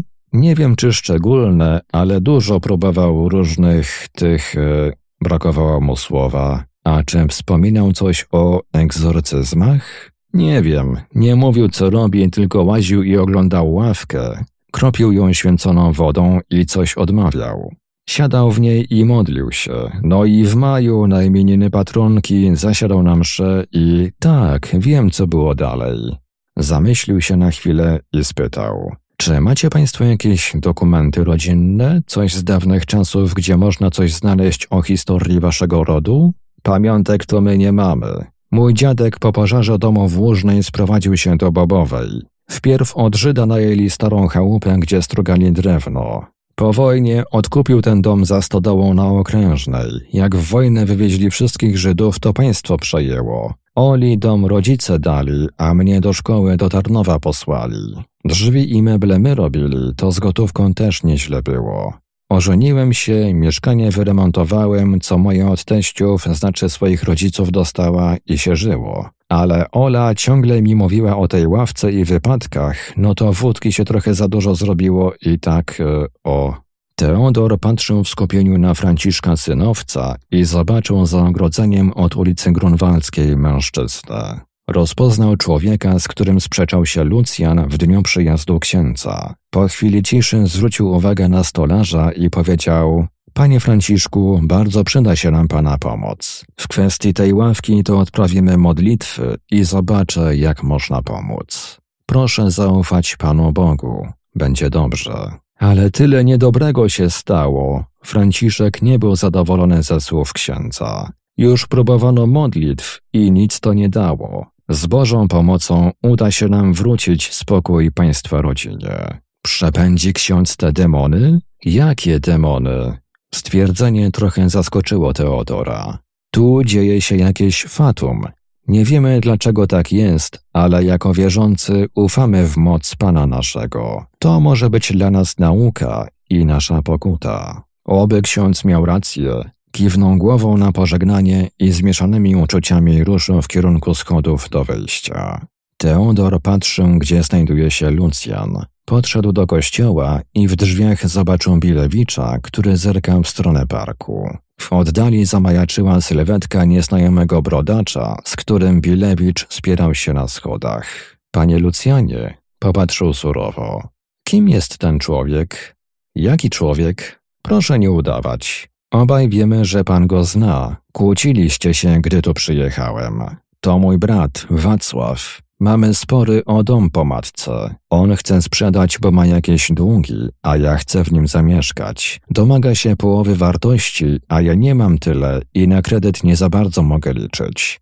Dlatego szukamy aurea mediocritas. No to przepraszam, że tak pytam, ale jakbym mógł pomóc? Ksiądz poczuł się trochę jak wścibska staruszka siedząca w oknie. Jakoś damy radę. Nie chcę wielebnego obciążać moimi problemami. Problemy parafian są moimi problemami. Po to tu jestem. Myślę, że ksiądz powinien najpierw skupić się na problemach związanych z ławką Jaworskich. Kto wie, może wyjaśnienie tej sprawy rozwiąże i inne. Muszę poznać ludzi, którzy tu mieszkają, dowiedzieć się o nich. Czas to jedyna droga. Pytanie jak długo? Czasem wystarczy chwila, by zrozumieć życie, a czasem nie wystarczy życia, by zrozumieć chwilę. Stali w milczeniu. Z zapleców Lucjana ksiądz zobaczył Zanona, ciągnącego jedną ręką kosiarkę. W drugiej trzymał kosę. Ramię obciążała płócienna siatka z ledwo widocznym napisem Eko. Gdy Zenek dotarł do stojących, odłożył kosę i siatkę. Przyszłem, pociągnął nosem. Po chwili skrzywił się, zatkał palcem prawą dziurkę w nosie i lewą wystrzelił zalegającą wycielinę. Wciągnął zadowolony powietrze i popatrzył na Teodora. To co, kosim? Kosim. Ksiądz popatrzył na Lucjana, który kiwając głową powiedział: Ano, kosim.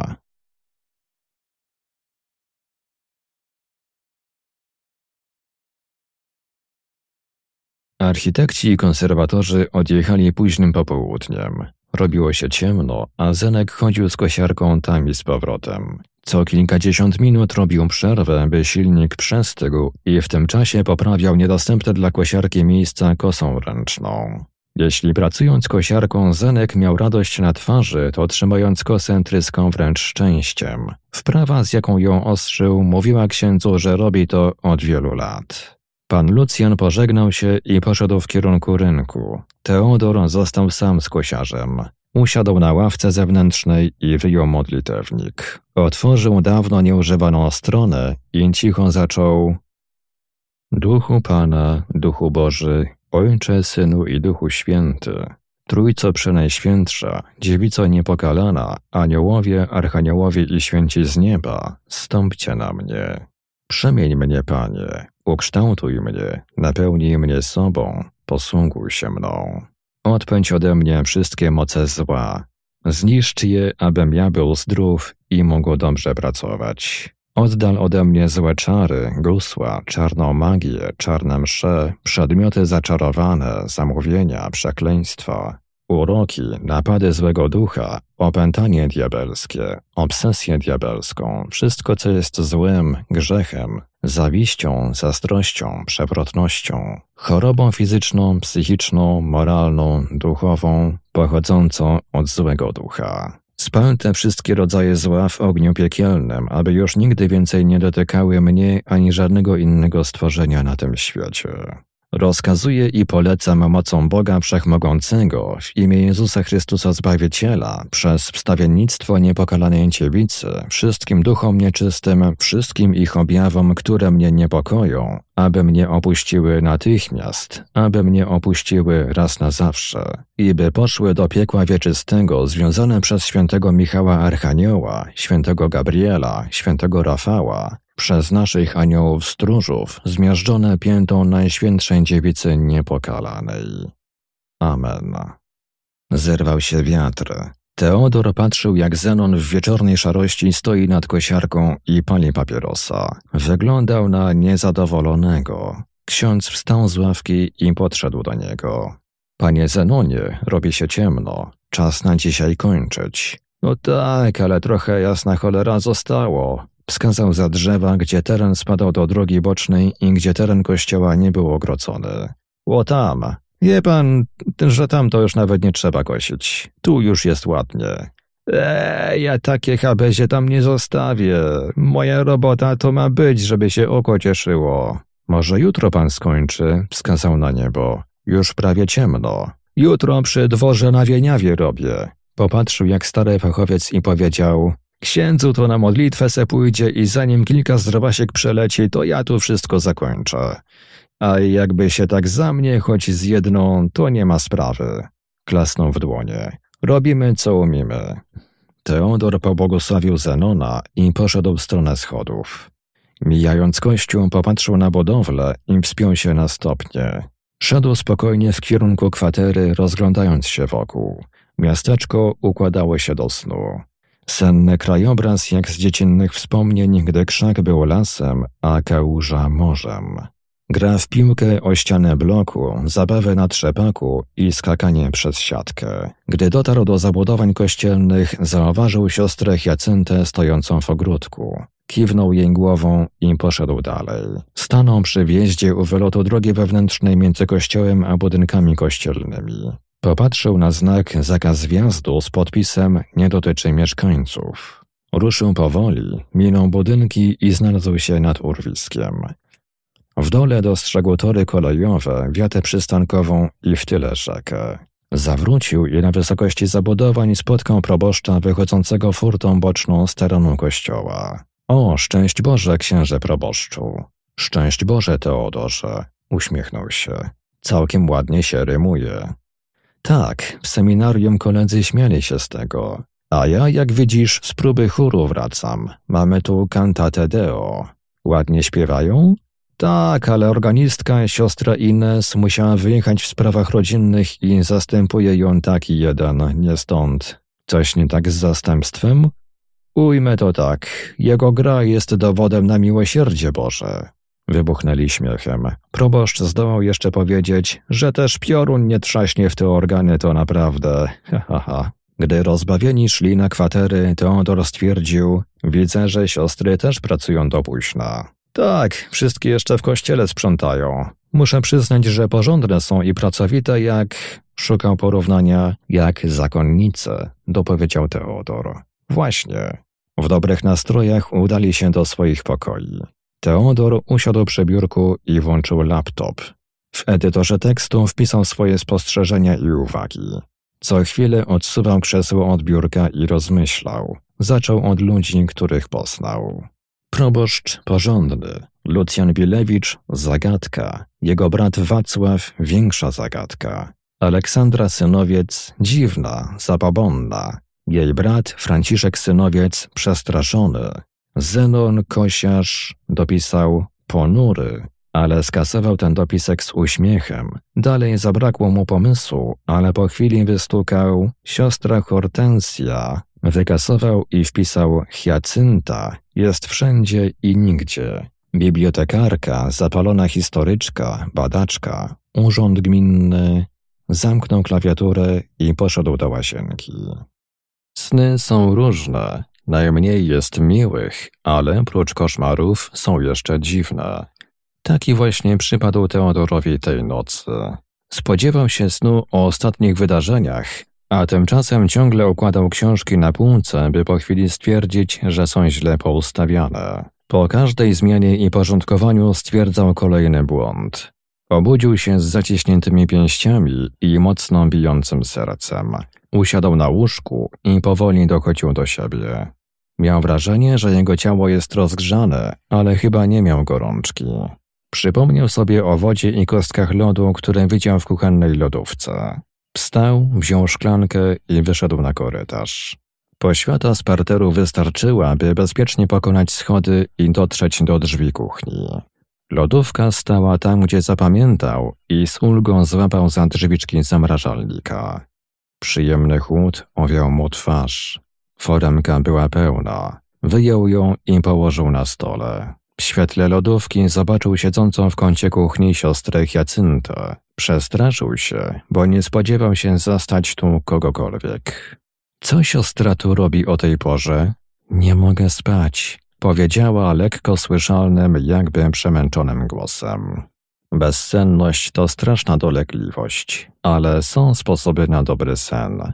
Moja babcia poiła każdego sokiem z wiśni, każdego, kto miał problemy z zasypianiem. Sprawdziłem, dlaczego akurat wiśnie i dowiedziałem się, że zawierają dużo melatoniny, która pomaga w zaśnięciu. Dziękuję. Siedziała nieruchomo. Ja chcę tylko powiedzieć, że w świętej Zofii ten nieszczęsny ciągle zasiada w tej ławce. Nie można wszystkich obronić. Jeszcze ten mały, biedny aniołeczek czekający na ojca. Teodora jakby sparaliżowało. Jaki aniołeczek? Coś trzasnęło w rejonie drzwi wejściowych. Ksiądz przeprosił siostrę i podbiegł do wejścia. Otworzył i zobaczył zamkniętą furtkę. Pewnie pod wpływem wiatru zatrzasnęła się z hukiem. Zamknął drzwi wejściowe i wrócił do kuchni. Siostry Hiacynty już nie było. W ciągu dnia muszę z nią porozmawiać. Idąc do swojego pokoju, myślał o słowach siostry. Otworzyły się drzwi i zaspany młody wikary popatrzył na niego niepewnie. Co to był za huk? A nic, uspokoił kolegę. Furtka się zatrzasnęła, chyba od wiatru. Aha, zamknął drzwi. Teodor wszedł do pokoju i stanął przy oknie, nie zapalając światła. W blasku latarni ulicznej zobaczył zarys postaci.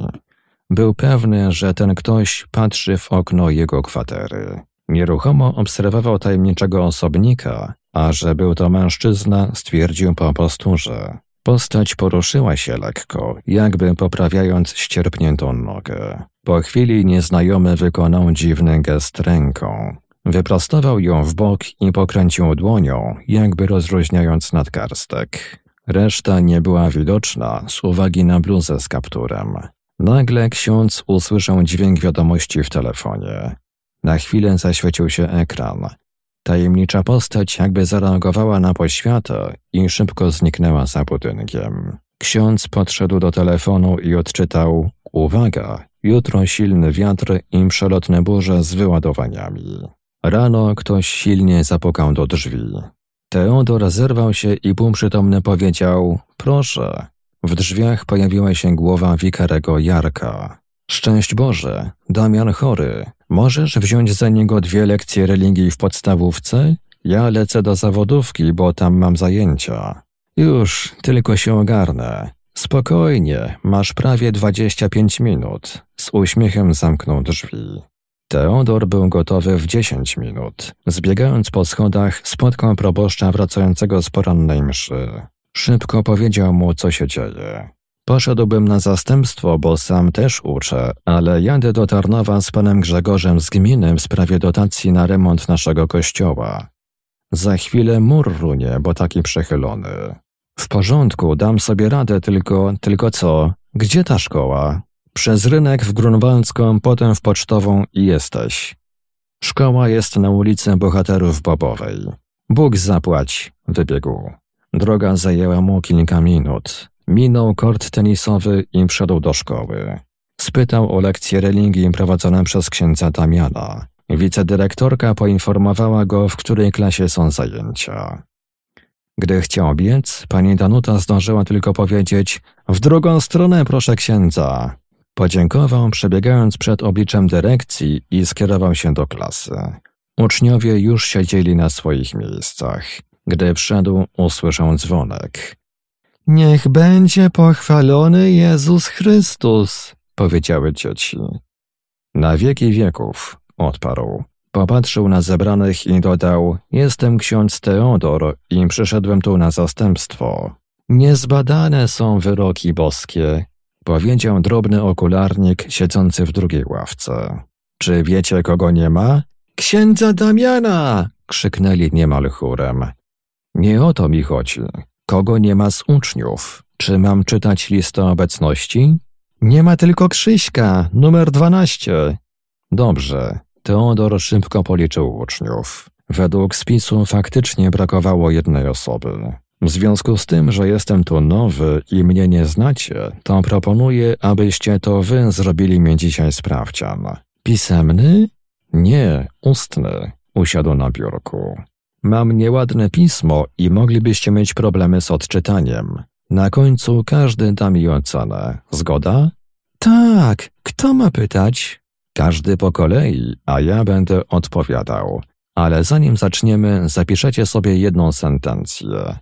Co to jest sentencja? Taka myśl. W domu sprawdzicie sobie w internecie, co to znaczy. Podszedł do tablicy i zanotował Docendo Dissimulus. Co to znaczy? Sprawdzicie w domu. Teodor wciągnął powietrze i powiedział uroczyście Zaczynamy. Wskazał dziewczynkę w pierwszej ławce. Jak będziemy grzeczni, to pójdziemy do nieba i tam będziemy szczęśliwi, ale jak nasi rodzice pójdą do piekła, to jak mamy być szczęśliwi, wiedząc, że oni są w piekle? Nie będzie łatwo. Ksiądz Teodor nie przeżył nigdy tak ciężkich 45 minut. W głowie kołatała mu się uporczywa myśl, że nie docenią przeciwnika. Po chwili jednak pojawił się uśmiech i podziw dla tych młodych ludzi. Za moich czasów dzieci nie były tak wygadane. Zaraz potem zaniepokoił się, bo stwierdzenie za moich czasów to jedna z oznak starości. Pozostałe to podobno nie wiedzieć, o której zamykają McDonald'sa, oglądać prognozę pogody i sprawdzać dwa razy dziennie skrzynkę na listy. Po drugiej lekcji, o której też chciałby szybko zapomnieć, poszedł do dyrektora, by się przedstawić. Porozmawiał także z panią wicedyrektor. Po krótkiej i sympatycznej pogawędce wyszedł z budynku szkoły i ruszył w kierunku kościoła Wszystkich Świętych. Musiał zjeść śniadanie i wypić kawę. Koniecznie kawę. Ostatecznie zakończył kwestię śniadania tylko kawą. Wszedł do kancelarii przez niezamknięte drzwi i stanął patrząc w drewnianą płaskorzeźbę ostatniej wieczerzy. Jedna z sióstr podeszła do nich i spytała, coś księdzu trzeba? Nie, nie. Wyprostował się jak uczniak przyłapany na odpisywaniu zadania domowego. Tak patrzę i poznaję. A może ksiądz przyjąć na mszę? Pani Mazurowa przyszła i chce za teścia, za spokój duszy. Oczywiście, gdzie mogę? Tu na stole jest zielony zeszyt. Aha. Zakonnica popatrzyła na wikarego i dodała: To ja poproszę tu panią Mazurową. Dziękuję. Chwilę później pojawili się jacyś ludzie od rynien i kanalizacji. Zorientował się, że nie byli umówieni, ale mieli problem i chcieli ustalić sposób działania. Rozniosło się, że jednak kancelaria działa im przychodzili kolejni interesanci. Były datki na gościu, pytania, czy figurka będzie wystawiana oraz prośby, żeby poświęcić gospodarstwo. Przyszła też młoda dziewczyna i spytała o środki antykoncepcyjne. Ktoś chciał poświęcić psa i jak mówił, ale nie chrzest, tylko takie poświęcenie. Dwie starsze panie pytały, czy mogą zmienić grupy modlitewne w kółku różańcowym, bo nie mogą znieść jakiejś innej, która, jako wdowa, znalazła sobie młodszego o kilka lat chłopa. No i służba liturgiczna ołtarza pytała, czy planuje się w najbliższym czasie jakieś uroczystości w Zofii. Pod koniec dnia urzędowania poczuł się jak kiedyś w Krakowie. Cały czas dochodził do niego dźwięk kosiarki znajdującej się po drugiej stronie ulicy, ale była na tyle cicha, że nie przeszkadzała w pracy. Skończył wreszcie rozmowę z ostatnim interesantem. Gdy wrócił, proboszcz pokiwał głową i poinformował go, że czas na obiad. Po posiłku wyszedł do świętej Zofii, aby sprawdzić efekty koszenia. Teren wyglądał wspaniale. Idealnie skoszona trawa, wszystko wywiezione i sprzątnięte. Teodor pokiwał z uznaniem i podszedł do kościoła. Zorientował się, że zapomniał klucza. Stanął przed zamkniętymi drzwiami i zobaczył świeży ślad. Podszedł bliżej i kucnął. Na kamiennych płytach ułożonych przed wejściem widoczny był odcisk buta. Przemierzył do swojego numeru 43 i stwierdził, że to trochę mniejszy lub taki sam. Zenon, jak pamiętał, miał duży rozmiar buta, pewnie z 45, dlatego to nie jego ślad. Patrzył i po chwili stwierdził, że wygląda na zostawiony przez but sportowy. Sprawdził odruchowo drzwi i z zaskoczeniem stwierdził, że są otwarte. Wszedł do środka. Nasłuchiwał i czekał, co się stanie. Pusto. Podszedł do ławki jaworskich i patrzył, ale też nic się nie stało. Wyglądało na to, że kościół był pusty. Usiadł w jaworowej ławce i zamknął oczy. Co mógł zrobić niewidomy, żeby zostawić informację? Cierpiał i pałał rządzą zemsty. Żal czy nienawiść go motywowała. Każdy cierpiący chce o tym komuś powiedzieć, ale nie każdemu. Jak sprawić, by nasza informacja doszła do właściwej osoby? Może jak ślepiec do ślepca. Ale czy ten rzeźbiarz chciał mówić do ślepca? Z informacji wynika, że szukał kogoś, kto go zrozumie. Teodor położył dłonie na blacie i sprawdzał kształty z zamkniętymi oczami. W pewnym momencie jakby wyczuł rysy twarzy kobiecej, potem kwiat i następnie nóż. Znowu kwiat i oczy. Poprawił się podniecony tym odkryciem. Gdy się wybił ze skupienia, kształty jakby zniknęły. Spróbował jeszcze raz. Za kwiatem znalazł wyraźnie i obok a, później n. Przeliterował w myśli i a n. Dalej za kwiatkiem było i i x. Sprawdził jeszcze raz i nie był pewny. Może to i h i k. I h kojarzyło się z Chrystusem. I x to może inex, czyli nie do pokonania, myślał. Spokojnie przeanalizował wszystko jeszcze raz. Dotykał blatu ławki i sprawdzał. Odczytał ponownie IAN i IX. Otworzył oczy i zapisał na kartce odcyfrowane znaki. Zastanawiał się, co dalej. Zaraz, w ławce kościelnej mamy dwie pozy, siedzącą i klęczącą. Opadł na kolana i opierając się ze złożonymi rękami sprawdzał dalej. Nic. Zamknął oczy i oparł łokcie. Sprawdzam wszystkie ułożenia w ławce w czasie modlitwy. Odruchowo zaczął się modlić o oświecenie. To ja jestem ślepcem, jak u Mateusza. Pomyślał i z pamięci wyrecytował: Zostawcie ich. To są ślepi przewodnicy ślepych. Lecz jeśli ślepy ślepego prowadzi, obaj w dół wpadną. Olśniło go nagle. Może IAN to Ewangelia świętego Jana, a IX to rozdział dziewiąty. Chciał to sprawdzić. Gdy próbował się podnieść z klęczek, złapał za brzeg siedziska i coś wyczuł pod palcami. Zamknął oczy i ponownie jakby z czułością zaczął badać rzeźbioną krawędź. Coś to było wyryte, ale czas to rozmył. Mimo to spróbował odczytać. Zaczął XX, X i X, i X, i V, V, X i I, V, I, I, I, I, I, V, X, V, I, I, V, X, I, I, I, X, I, X, I, X, V, X, V, I, I, I, X, X. Nie był pewny, czy czegoś nie pomylił, ale wyglądało na to, że było osiemnaście znaków. Na odwrocie kartki zapisał, sczytując po cztery. Po tych odkryciach Teodor wstał i przyjął jeszcze jedną możliwą pozę w ławce. Stojąc, zamknął oczy i macał dookoła. Lekko się przesuwając, natrafił na ścianki boczne i rzeźbienia na nich. Dotykał i znowu wyczuł jakiś wzór. Wzdrygnął się, gdy rozpoznał jakby puste oczodoły i krzyż. Może to podniecony umysł prowokuje takie złudzenia. Ponowne sprawdzenie już nie było tak przekonujące jak poprzednie. Krzyżyk był, ale te oczodoły to mógł być kwiat lub liść. Miał na tę chwilę dość. Schował kartkę do kieszeni i wyszedł z kościoła. Usiadł na schodkach i patrząc na drzwi wejściowe spokojnie oddychał. Przypomniał sobie, że drzwi do kościoła nie są zamknięte na klucz. Będzie musiał wrócić i je zamknąć, ale teraz wróciła myśl o tym, kto je otworzył. Wstał i poszedł w kierunku biblioteki.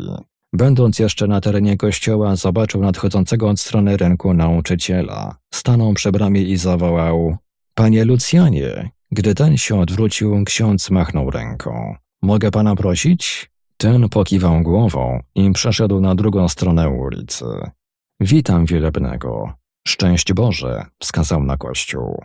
Mam prośbę. Jakimś cudem drzwi do świętej Zofii są otwarte, a ja muszę iść po klucz, by je zamknąć. Popilnuje pan do mojego powrotu? To zajmie chwilę. Oczywiście, próbował powiedzieć to swobodnie, ale ksiądz zauważył, że nauczyciel pobladł. Będę niczym cerber u bram tartaru. Starał się zażartować, by ukryć pierwsze wrażenie. Dziękuję, rzucił ksiądz i ruszył w stronę kancelarii. Szedł szybkim, mechanicznym krokiem, aż znalazł się przy bramce.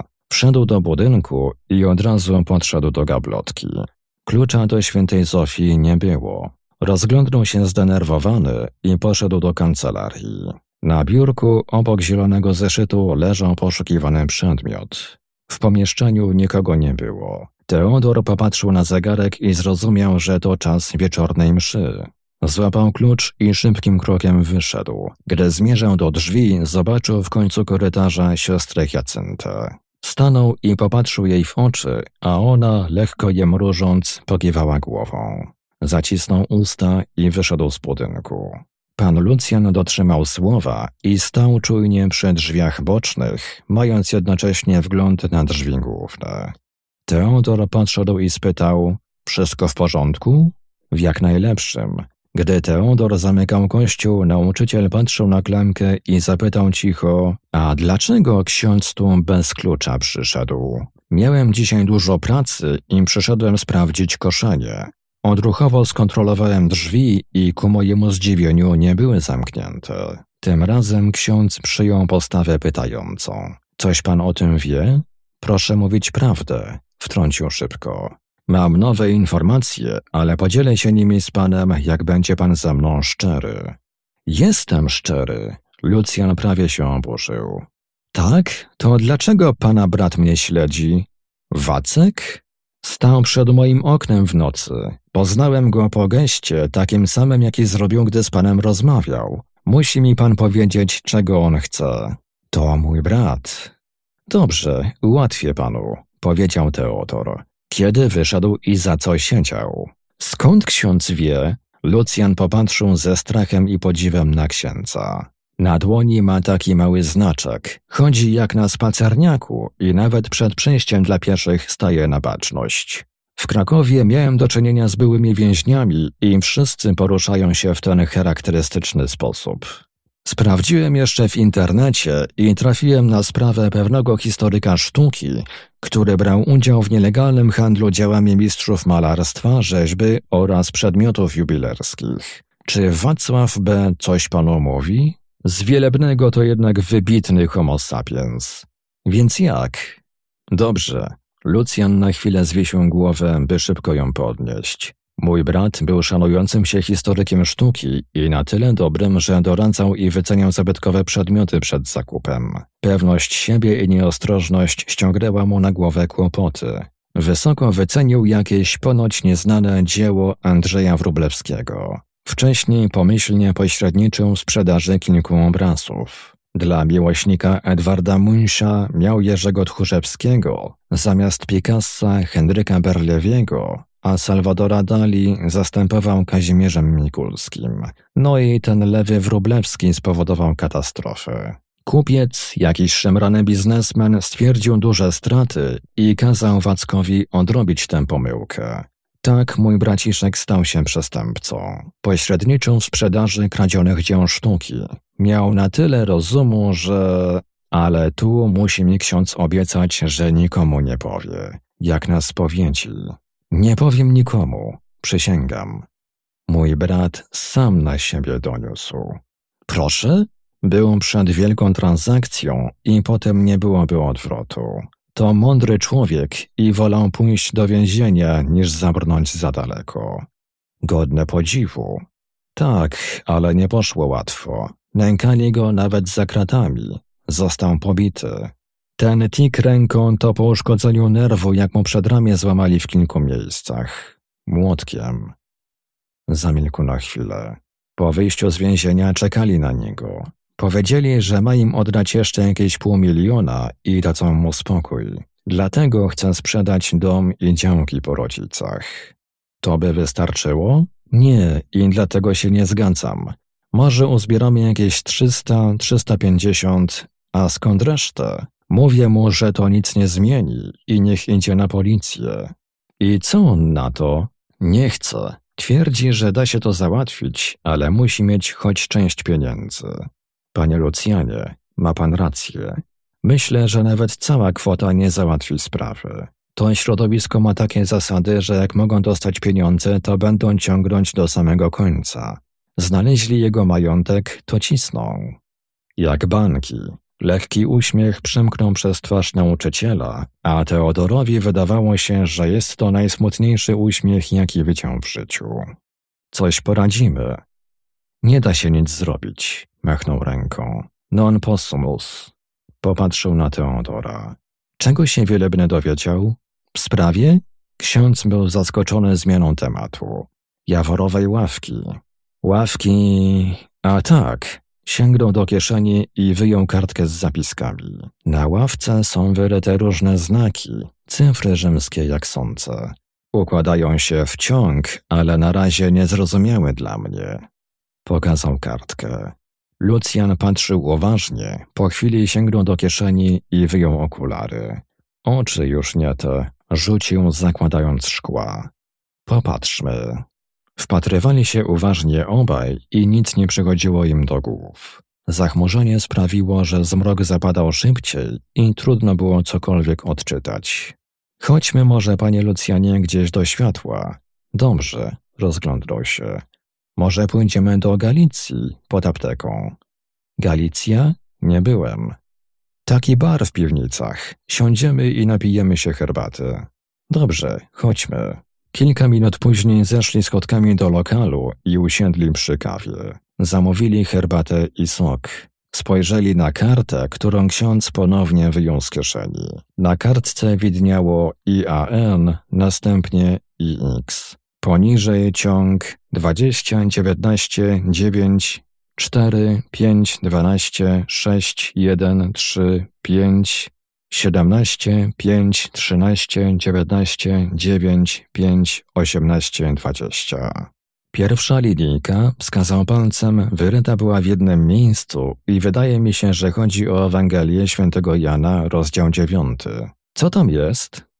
Eee, Teodor poczuł wstyd, ale szybko szukał w pamięci. Otworzył szerzej oczy i prawie krzyknął: Jezus uzdrawia ślepca! Poprawili się na krzesłach, podnieceni odkryciem. Odczekali, aż kelner postawi szklanki. Gdy odszedł do baru, Teodor i Lucjan wrócili do kartki. Nie ma wielebny może Pisma Świętego przy sobie? Nie, ale chodźmy do mnie. Usiądziemy w zakrystii. Będziemy mieli wszystko pod ręką. Skinęli równocześnie głowami. Ksiądz schował kartkę do kieszeni i wstali od stołu. Ksiądz zawrócił i podszedł do baru. Położył pięćdziesiąt złotych i wyszedł bez reszty, doganiając Lucjana. W świetlicy koło zakrystii było jakieś spotkanie i Teodor wskazał, aby udali się do jego pokoju. Weszli i usiedli przy biurku. Ksiądz złapał księgę stojącą na regale i zanim położył ją na blacie, kartkował w poszukiwaniu interesującego fragmentu. Jest, zaczął czytać. Jezus, przechodząc obok, ujrzał pewnego człowieka niewidomego od urodzenia. Uczniowie jego zadali mu pytanie: Rabi, kto zgrzeszył, że się urodził niewidomym, on czy jego rodzice? Jezus odpowiedział: Ani on nie zgrzeszył, ani rodzice jego, ale stało się tak, aby się na nim objawiły sprawy Boże. Potrzeba nam pełnić dzieła tego, które mnie posłał, dopóki jest dzień. Nadchodzi noc, kiedy nikt nie będzie mógł działać. Jak długo jestem na świecie, jestem światłością świata. To powiedziawszy, splunął na ziemię, uczynił błoto ze śliny i nałożył je na oczy niewidomego. I rzekł do niego, idź, obmyj się w sadzawce Siloam, co się tłumaczy posłany. On więc odszedł, obmył się i wrócił, widząc. Wystarczy, przerwał Bilewicz, patrząc w kartkę z zapiskami. Co Wielebny o tym sądzi? To nie może być przypadek. Też tak sądzę. Oparł się na krześle. Ale jeśli to informacja, to co dalej? Ech, przydałby się Wacek. Pana brat? Tak, jest dobry w tych sprawach. A zgodzi się pomóc? Teodor popatrzył na zegarek. Oczywiście jutro. Chrzanić jutro, chodźmy już dziś. Wstali bez dalszego przekonywania się. Ksiądz wziął kilka ksiąg, które mogły być potrzebne i wyszli z pokoju. Wacław siedział przy stole kuchennym i smarował dłoń jakąś maścią. Gdy usłyszał, że przyszedł jego brat, podniósł zmęczone oczy i popatrzył wyczekująco na przybyłych. Szczęść Boże, panie Wacławie. Pierwszy odezwał się Teodor, patrząc na skręconą dłoń młodszego Bielewicza, na której połyskiwała niedawno wtarta maść. Um, bardzo bym chciał, odparł młodszy Bilewicz. Wacek, pomożesz? Lucjan przeszedł od razu do konkretów. W czym? Zagadka. Uniósł palec. Pokiwał niepewnie głową, co można było zrozumieć w dwojaki sposób. Po chwili odezwał się, wskazując na swój zarost. Ostatnio mówiłeś mi barba kreskit, kaput neskit. Coś się zmieniło? Daj spokój. Jak ty mnie zdenerwujesz, idę i cicho łkam w ciemności. Uśmiechnęli się wszyscy i atmosfera się rozluźniła. Usiedli przy stole. Lucjan zaczął. Mamy tu przepisane ryty z ławki jaworskich. Wielebny je odkrył. W jednym miejscu są te, wskazał na IAN i IX, a w drugim ten ciąg cyfr rzymskich. Wacław popatrzył na kartkę. Po niecałej minucie powiedział Ewangelia świętego Jana, rozdział dziewiąty. Jezus przywraca wzrok niewidomemu. Lucjan popatrzył porozumiewawczo na księdza i z podziwem ukradkiem na brata. Wacław kontynuował. Ten ciąg to mogą być inne rozdziały. Sprawdzałem, wtrącił Teodor, ale to bez sensu. Widać, że pierwsza i ostatnia są takie same. Może to coś znaczy. Poza tym powtarzają się niektóre, a piątka jest trzy razy. 20, 19, 9, 4, 5, 12, 6, 1, 3, 5, 12, 5, 13, 19, 9, 5, 18, 20. To szyfr. Wacław zamyślił się. Może najprostszy. Każda cyfra to litera. Moment, spiszę alfabet i podstawię. Po chwili notowania i obliczeń ksiądz powiedział Panowie, wychodzi mi T, S, I, D, E, L, F, A, C, E, Q, E, S, I, E, R, T. Nic to nie znaczy. Powiedzieli bracia prawie jednocześnie. Ksiądz zastanawiał się chwilę, aż Wacław zapytał, kiedy to zostało napisane? Daty nie znamy, odparł Teodor. To stara wskazówka? No, kilkaset lat ma. Może informacja jest dobra, tylko alfabet zły. Wacław wziął kartkę i sięgnął na komodę po stary ołówek. Popatrzył na końcówkę, skrzywił się i machnął ręką. Z trudem wpisał litery alfabetu na kartkę. A, B, C, D, E, F, Z, H, I, K, L, M, N, O, P, Q, R, S, T, V, X. Wskazał palcem i powiedział: To pierwotny zestaw liter alfabetu łacińskiego, ale może jeszcze być alfabet używany w Imperium Rzymskim. Niżej wpisał A, B, C, D, E, F, G, H, I, K, L, M, N, O, P, Q, R, S, T, V, X, Y, Z. Trzeba sprawdzić, co teraz wychodzi. V, T, I, D, E, M, F, A, C, E, R, E, N, T, I, E, S, V. Popatrzyli na ciąg znaków i zamyślili się. Wiem, Teodor prawie wstał z krzesła. To będzie ut idem facerent Jesu, czyli czyni jak Jezus. Bracia pokiwali głowami.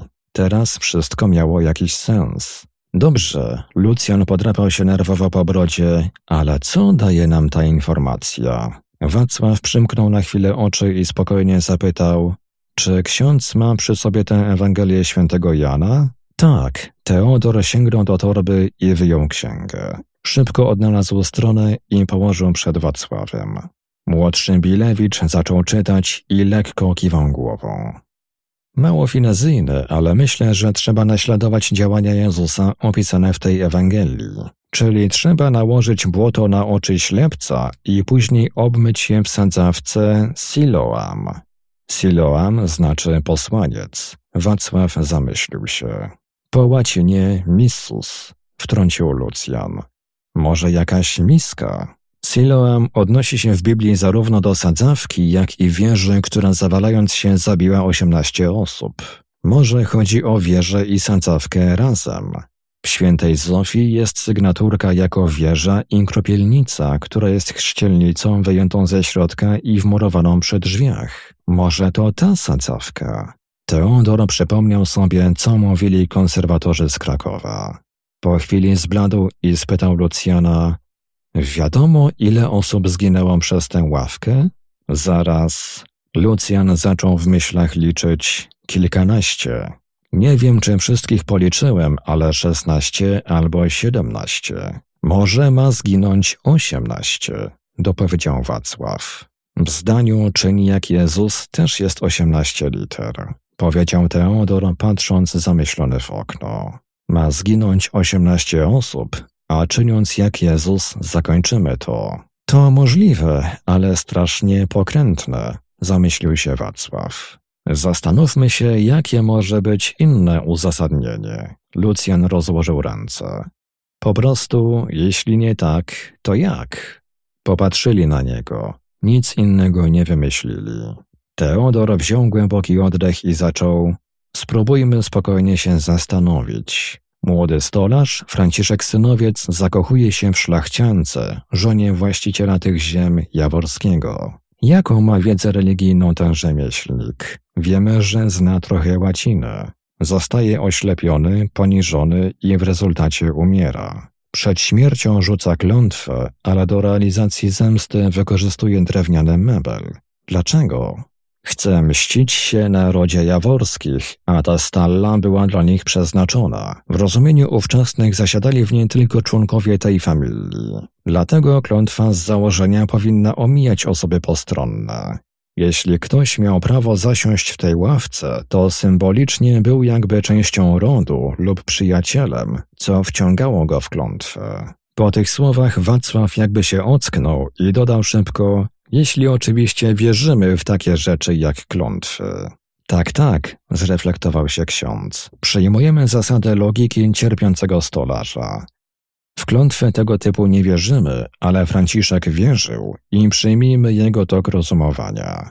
Myślę, że był inteligentny i cenił to też u innych, dlatego pozostawił możliwość zdjęcia klątwy, ale przez osobę w jego mniemaniu wyjątkową. Oznacza to, że cenił rozum i do, nazwijmy to, odczarowania chciał człowieka zarówno mądrego, jak i wrażliwego. Zaryzykuje też, że do ludzi mniej bystrych czuł dystans, żeby nie powiedzieć pogardę. Wpisanie tej zagadki w sprawy kościelne wskazał na Biblię i Pismo Święte wskazuje, że dedykował rozwiązanie tej sprawy osobie wierzącej. Dawniej szkolnictwem zajmowali się mnisi i nauka była domeną kościoła, stąd może jego nastawienie. Bracia niemal równocześnie przytaknęli. Ksiądz odczekał chwilę i ciągnął dalej. Z zapisków, które znalazł pan, panie Lucjanie, właściwie z pamiętnika, dowiadujemy się, że historia o nieszczęśliwej miłości i zemście wydarzyła się faktycznie i kara za to miała właśnie znany ogólnie przebieg. Dodatkowo pan Franciszek Synowiec, ten współczesny brat panny Synowiec, zaraz, jak ona ma na imię, zamyślił się. Po chwili przypomniał sobie Aleksandra. No, Ola, wtrącił Lucjan. A co Franek powiedział? Pan Franciszek opowiedział o nieszczęściach swojej rodziny i powiązał to z wydarzeniami, o których rozmawiamy.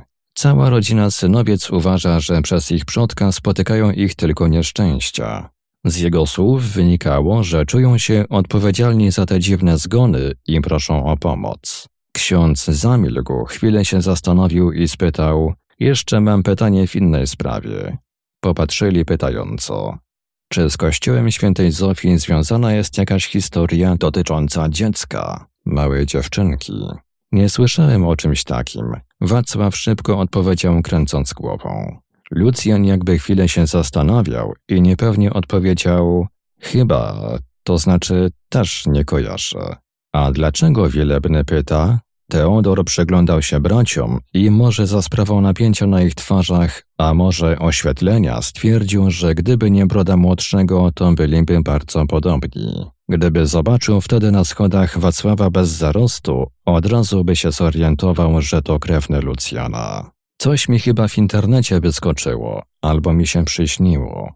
Odpowiedział wymijająco, ale wszyscy trzej wiedzieli, że to wykręt. Księdza zaskoczyła dziwna reakcja Bilewiczów na tę informację. Wstał z krzesła, tak by coś zrobić. Wziął torbę i schował do niej Biblię. Zamykając klapę, rzucił w tej inskrypcji znalezionej przez konserwatorów z Krakowa jest i panów nazwisko. Bracia wymienili spojrzenia. Wacław milczał w napięciu. Odezwał się Lucjan. Możliwe, że nasz przodek, Jan Nepomucen, ufundował obraz, jak wynikało z tej kartki znalezionej w ołtarzu. Ale u nas w rodzinie nic o tym nie wiadomo. Popatrzył na Wacława. Ten wydawał się szczerze zdziwiony. Lucjan ciągnął dalej, zwracając się do brata. Nie wiesz, Wacek, że w bocznym ołtarzu w świętej Zofii konserwatorzy znaleźli kartkę, i tam było napisane, że Jan Nepomocen Bilewicz ufundował obraz upadku Jezusa. Upadki były trzy, wtrącił Wacław. Tak, zdołał tylko powiedzieć Lucjan. Myślę, że nasz przodek, a może tylko osoba o tym samym nazwisku, przeszła życiowe upadki, ale w końcu jej się powiodło i w podziękowaniu ufundowała ten obraz. Powiedział pewnym głosem Wacław. To nic nadzwyczajnego. Ludzie fundowali kapliczki, wota i inne formy dziękczynne za łaski, jakich doznawali. Nawet jak pojawił się syn po kilku córkach z rzędu, to też bach kapliczka. A jak umierało dziecko, Teodor popatrzył w oczy Wacławowi. Rozpacz, odpowiedział cicho. Nagle rozległo się pukanie do drzwi. Wacław popatrzył zaniepokojony na Lucjana i spytał: Spodziewasz się kogoś? Nie, powiedział niepewnie, wstając i idąc w kierunku drzwi. Ksiądz i młodszy brat usłyszeli dźwięk otwieranego zamka i lekkie skrzypnięcie zawiasów. Wacek jest? Spytał ktoś grubym głosem. Młodszy Bilewicz spiął się i nerwowo zaczął rozglądać. Po chwili do pokoju wszedł szczupły mężczyzna średniego wzrostu w drogim ubraniu. Teodor zdążył tylko zauważyć, że miał na sobie granatową wiatrówkę Lloyd. Przybysz wszedł, spojrzał na zebranych i powiedział Wacek, nie przedstawisz mnie? To jest pan Marian. Wystarczy, przerwał mu tamten. Nazwisko nic panom nie powie. Mam z kolegą Wacławem sprawę i liczę, że nie przyjechałem tu na próżno. Popatrzył na Wacka. Ręka ciągle boli? Mówiłem ci, że sprawa będzie załatwiona. Po co mieszasz w to innych? Wacław syknął wściekły. Ciągle przekładasz terminy, a ja wspaniałomyślnie czekam. Ale już mi się znudziło. Machnął ręką i do pokoju weszło dwóch masywnych mężczyzn. Nie przywitali się. Panie Wacławie, co zatem z pana z obowiązaniami? Kim panowie są? Włączył się Teodor. Marian przymknął oczy, westchnął i powiedział z ironiczną uprzejmością Bardzo proszę księdza o taktowne milczenie, gdyż zmuszony będę użyć argumentów innych niż słowa. Pan mi grozi? Tak. Zrozumiałeś, Klecho? Stanął na wprost księdza. Kim ty właściwie jesteś? Księdzem, wskazał na koleratkę, jak zdążył pan zauważyć. Bardzo zabawnym księdzem, wskazał na młodszego Bilewicza. To może pomodlisz się za niego. Podparł brodę trzema palcami, ale po chwili opuścił rękę. Miał znaleźć szkatułkę cadyka i co? Nie znalazł.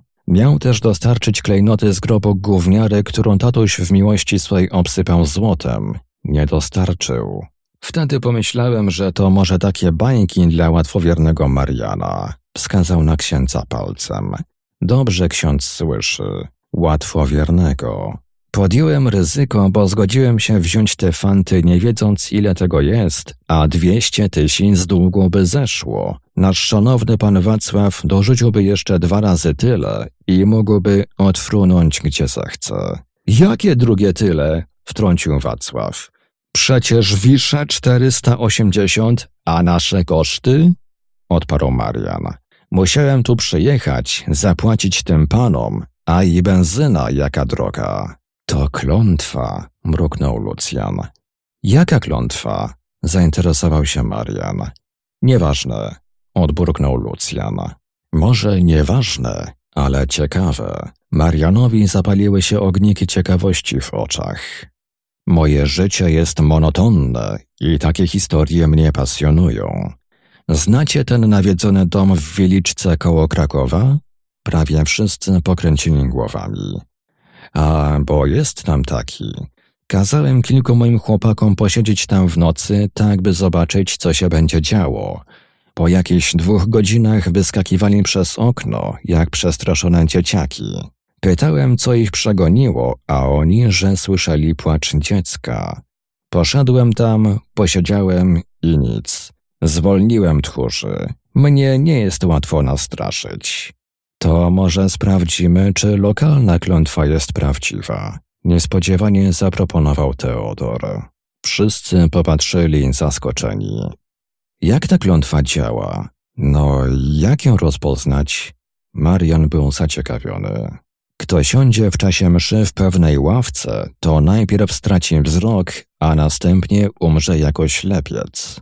Stolarz, który rzucił tę klątwę, zostawił też ratunek. Klątwy to bzdura. Marian popatrzył na księdza. A firma księdza to wierzy w takie czary-mary? Kościół wierzy wyłącznie w dobrość i mądrość Bożą. Ja też nie wierzę w jakieś klątwy, gusła i zabobony, dlatego jak i Pan nie boję się.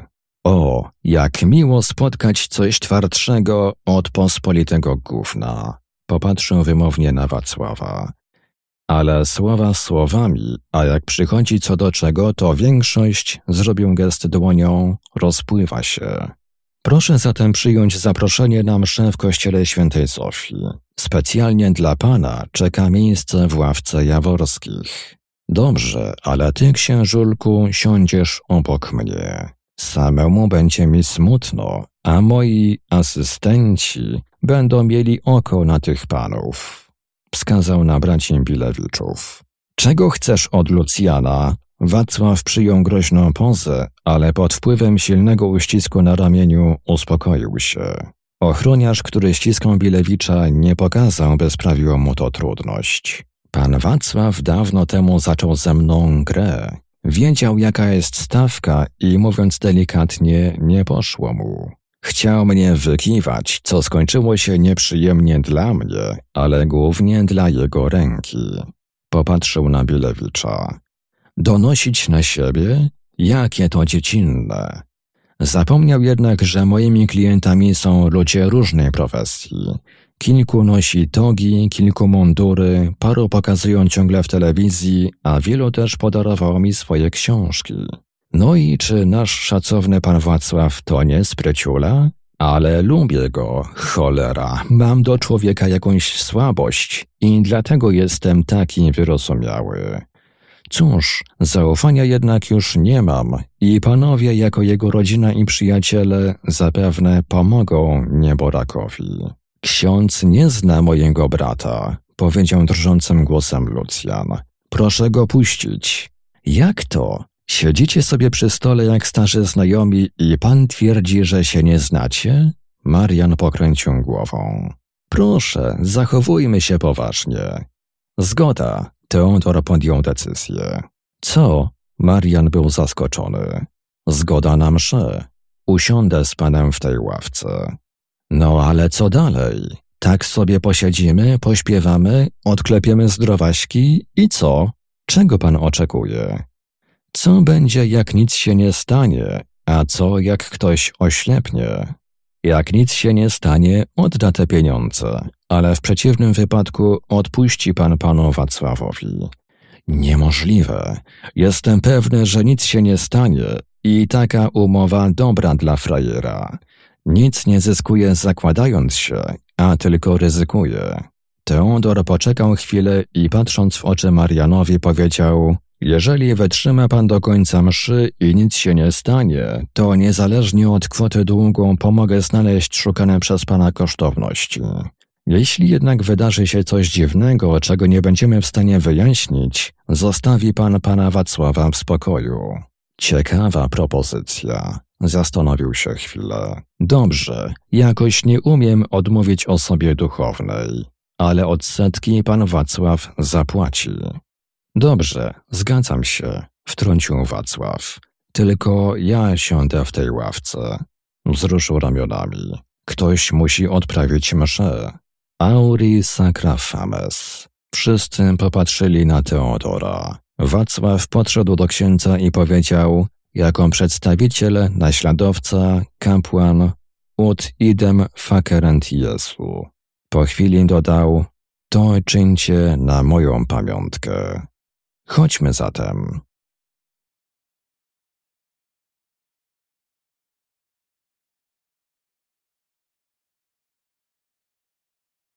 Franciszek Synowiec stał przed domem Bilewiczów przy ulicy Węgierskiej i obserwował grupkę dziwnych osób wychodzących z budynku. Schował się za narożnik domu po przeciwległej stronie ulicy i patrzył. Zobaczył braci Lucjana i Wacława, księdza i trzech nieznajomych.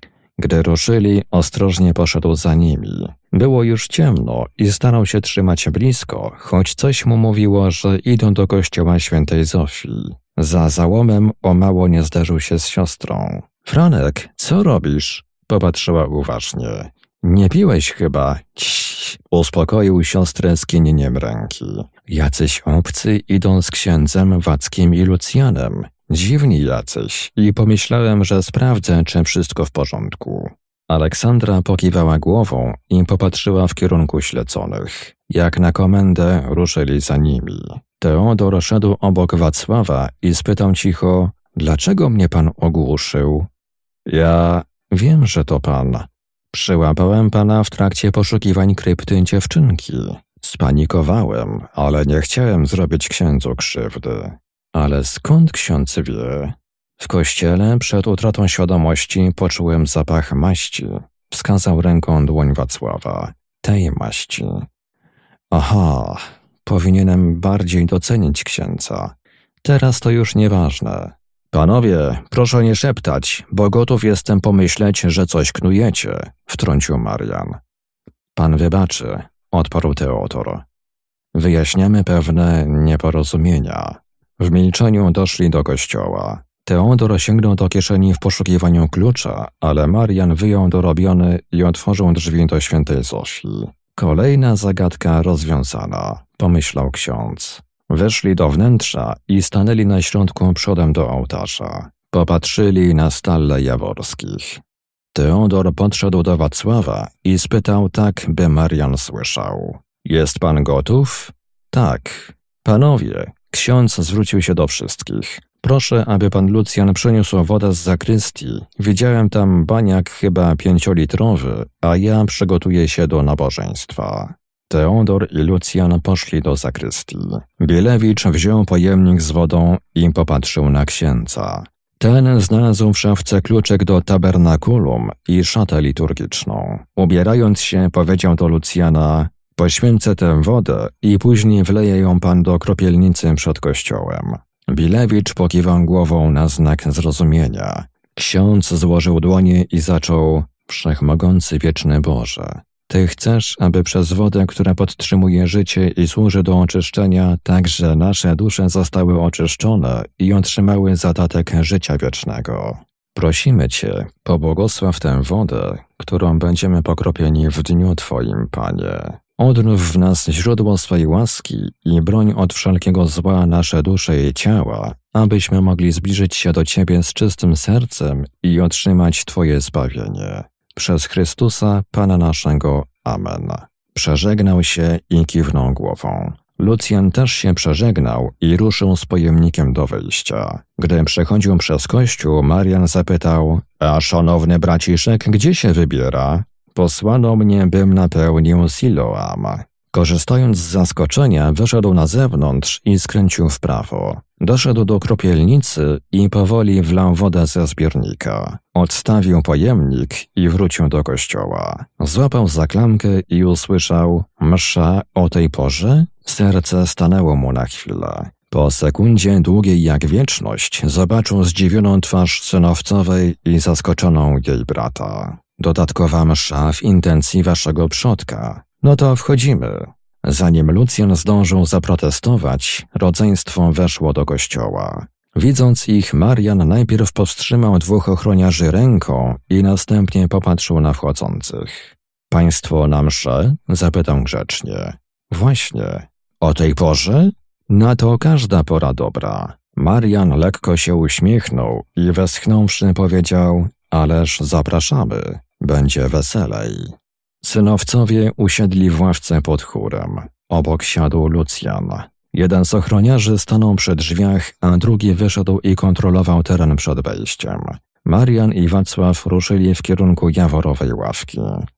Przed wejściem do stalli jakby się zawahali, ale Marian gestem zapraszającym przepuścił Bilewicza pierwszego. Usiedli. Po chwili z zakrystii wyszedł Teodor, popatrzył na wszystkich zebranych, wziął głęboki wdech i podszedł do ołtarza. Chwilę stał w milczeniu i wreszcie dał znak, by zebrani wstali.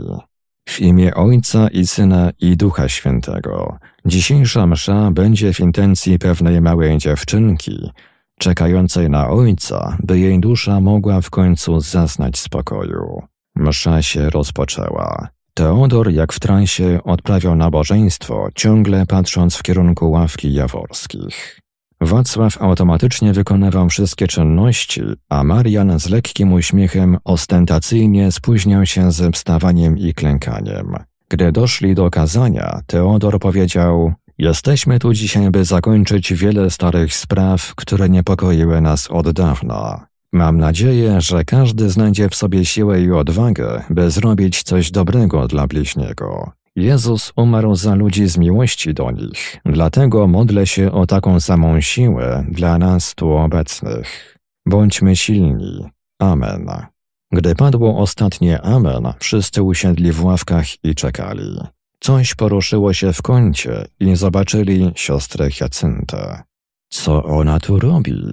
Zakonnica wyszła z ławki pogrążonej w cieniu, trzymając za rękę małą dziewczynkę. Obie stanęły na wprost ołtarza, przeżegnały się i ruszyły do wyjścia. Przed drzwiami Hiacynta odwróciła twarz w stronę Teodora i wypowiedziała bezgłośnie Bóg zapłać. Zniknęły w drzwiach. Marian poderwał się z ławki i podszedł szybko do uchylonych drzwi. Wyglądnął i rzucił do ochroniarza. Gdzie poszły te dwie? Jakie dwie, szefie? Ta stara zakonnica i dziecko. Nikt nie wychodził. Co? Marian był zaskoczony. Ale przecież widziałem. Zaraz, co się dzieje?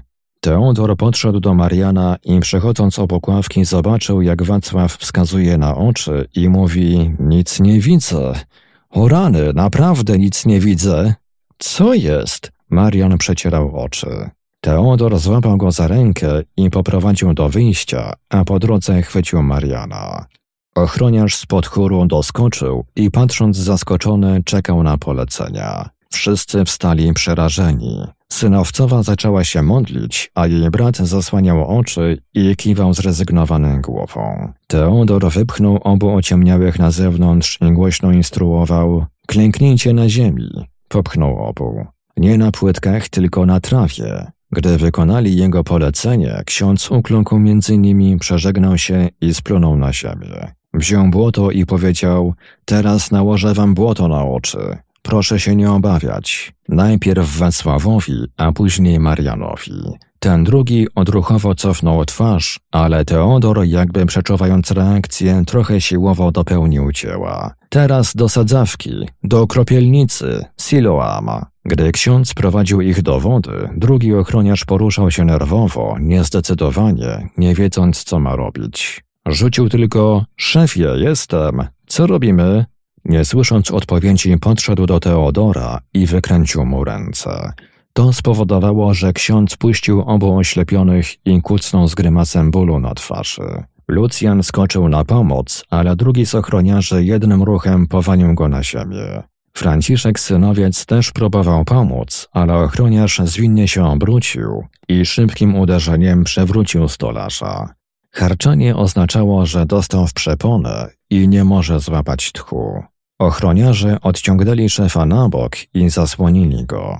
Jeden patrzył na zebranych, kontrolując ich zachowanie, a drugi kucnął przy szefie. Pytał, czy wszystko w porządku. Marian był zdezorientowany. Teodor niezdarnie wstał, rozglądnął się i ocenił sytuację. Widząc, że Marian jest niedostępny, złapał Wacława pod ramię i podprowadził do kropielnicy. Uklękli i ksiądz powiedział do młodszego Bilewicza proszę obmyć oczy w sadzawce, jest przed panem. Wacław wyciągnął dłonie i zaczął nerwowo obmacywać rękami kamienną misę. Pusta. Co? Ksiądz był zaskoczony. Panie Lucjanie! Starszy brat podniósł się i wstając z klęczek dokuśtykał do kropielnicy. Zajrzał do środka. Pomacał wewnątrz i przerażony powiedział Pęknięcie. Wyciekło. Ksiądz popatrzył zaskoczony i wsadził rękę aż do kamiennego dna. Wymacał rysę. Obok jakiś napis. Silo. To tu, to ta sadzawka! krzyknął. Zobaczył pojemnik po wodzie i rzucił do Lucjana. Panie Lucjanie, proszę pilnować ich tu, a ja lecę po wodę. Gdzie o tej porze? Do rzeki. Ruszył, ale nagle sobie coś przypomniał i zawrócił. Wbiegł po schodach i uliczką w kilka sekund dotarł do rynku. Miał wrażenie, że kilkoma susami znalazł się przy fontannie. Nabrał wody i biegnąc z powrotem zaczął odmawiać modlitwę, błogosławiąc wodę. Zbiegł po schodach i stanął przy kropielnicy. Wziął do ręki trochę ziemi i uszczelnił pęknięcie. Ostrożnie wlał wodę i powiedział Panie Wacławie, proszę obmyć twarz, a szczególnie oczy, szybko zanim wycieknie. Młodszy Bilewicz nie reagował. Lucjan, widząc to, uniósł twarz brata i dociągnął go do sadzawki. Złapał go za ręce i pomógł, jakby sterując kukiełką, aby obmyć oczy zalepione ziemią. Teodor podszedł do leżącego Mariana. Drogę zastąpił mu ochroniarz. Nie podchodzić, warknął ostrzegawczo. Trzeba mu pomóc. Powtarzam, nie podchodzić, wyciągnął dłoń. Z ciemności wyłoniło się nagle coś wielkiego i szybkiego. Ochroniarz wydał krótki, urwany jęk i prawie nieprzytomny wylądował jakieś trzy metry od miejsca, w którym stał. Drugiemu ochroniarzowi odskoczyła do tyłu głowa i usunął się na trawę. Teodor zobaczył robocze spodnie, bluzę do kompletu, a wyżej, próbującą myśleć, twarz Zenona Siejki. Szczęść Boże! Wyjął z kieszeni dwa papierowe banknoty i kilka monet. Resztę żem przyniósł. Resztę? Ksiądz w lekkim szoku nie wiedział, o co chodzi. Jaką resztę? No bo paliwa była za dwadzieścia tam coś i trzy dychy potem. Księdzu dał sto, a mówiłem, że to nie tyle. Na stacji uczone mi raz dwa policzyły i dali tyle, że to za dużo. A jak pan ich tak... Ksiądz wskazał na leżących ochroniarzy. E, księdzów się raczej nie bije, nie? Coś nagle przyszło mu do głowy.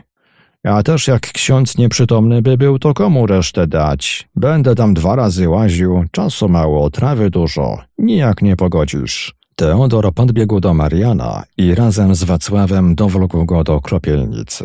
Wody było niewiele, ale wsadził twarz oślepionego nad kamienną krawędź i poruszając jak kukiełką pomógł obmyć twarz resztkami wody. Siedział chwilę i patrzył na nieruchomego Mariana. Chyba za późno. Kilka minut później w drzwiach kościoła coś się poruszyło. Drzwi otworzyły się z impetem i na zewnątrz wyszedł Zenon, niosąc ławkę jaworskich. Poszedł w głąb parku. W środku, gdzie nie było drzew, rzucił mebel z impetem, aż drewno zaskrzypiało i rozległ się trzask. Kilka metrów dalej pod drzewem leżały rzeczy Zenona, a obok stał pięciolitrowy kanister. Siejko podszedł do zbiornika. Usłyszeli charakterystyczny metaliczny dźwięk oznaczający, że Zenon otworzył korek. Kosiarz polał ławkę benzyną. Wyjął zapałki i po chwili ciemność rozjaśnił blask płomieni trawiących przeklęty mebel. Raport Ochotniczej Straży Pożarnej Okrężna 3A 38350 Bobowa. W dniu dzisiejszym na terenie miejscowości Bobowa zastępy straży ugasiły cztery pożary. Pierwszy wybuchł w piekarni, gdzie obyło się bez ofiar. Następnie w położonych nieopodal Wilczyskach kolejny pożar domu przy ulicy Węgierskiej oraz przy ulicy Brzosowej. W wyniku tych zdarzeń zginęła jedna osoba, mężczyzna w średnim wieku. Sprawę prowadzi policja.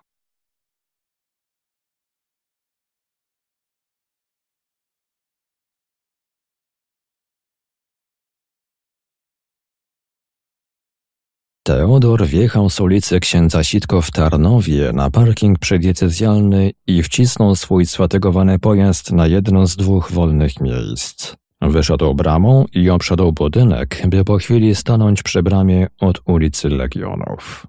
Legionów 30. Bezwiednie odczytał. Popatrzył na portal wejściowy i w lewo omiotł wzrokiem tablicę ku czci jakiegoś żołnierza, za daleko by odczytać. Wziął kilka głębszych wdechów i wszedł do środka. Skierowano go do gabinetu biskupa. Chwilę stał przed drzwiami i czekał, aż drzwi się uchyliły i usłyszał, proszę, niech ksiądz wejdzie. Zobaczył przy stole biskupa seniora, arcybiskupa Józefa, a obok biskupa pomocniczego Leszka. Za biurkiem siedział biskup Andrzej. Biskup pomocniczy wstał i wskazał krzesło Teodorowi. Gdy ten usiadł, biskup Leszek zaczął Księże Teodorze, sprawozdanie, które nam ksiądz przysłał, jest hmm, zdumiewające. Proszę sobie wyobrazić, że ja skończyłem szkołę w Bobowej i dla mnie jest to sprawa wyjątkowa. Ksiądz biskup poprosił mnie i arcybiskupa Józefa, mając na uwadze jego doświadczenie i wiedzę oraz moje związki z Bobową, o pomoc w zamknięciu tej sprawy. Rozumiem, odparł Teodor. Jestem do dyspozycji Waszych Ekscelencji. Proszę wyjaśnić jeszcze kilka spraw. Jak zginął ten Wacław Bilewicz, brat Lucjana? Ratowali ludzi z pożaru. W pewnym momencie dom zaczął się walić i spadały płonące drewniane elementy dachu. Wacław, jak mówią świadkowie, wypchnął swojego brata z płonącego budynku, a sam omdlał i nie zdążył już uciec. Ludzie widzieli, że obaj byli bardzo poparzeni. Zresztą Lucjan leżał w śpiączce farmakologicznej i lekarze przekładali wybudzenie z uwagi na zakres poparzeń. Gdy doszedł do siebie, pod wpływem szoku oraz informacji o śmierci brata, przez kilka miesięcy był również objęty opieką psychologa. Niewiele zostało z dotychczasowego Lucjana Bielewicza. Rozumiem. Biskup pomocniczy popatrzył na pozostałych. Czy są jakieś pytania w tej kwestii? Biskup pokręcił głową, a arcybiskup senior potwierdził i odwrócił się do Teodora. Napisał ksiądz, że widział i był przy tym pożarze. Co ksiądz robił? Jak już napisałem, odprowadzałem i odnosiłem zaczadzonych ludzi, sąsiadów. Dwóm udzielałem pomocy i robiłem sztuczne oddychanie, bo mieli bezdech. Tak, ale chodzi mi o ten moment, gdy jeden z braci wypchnął drugiego.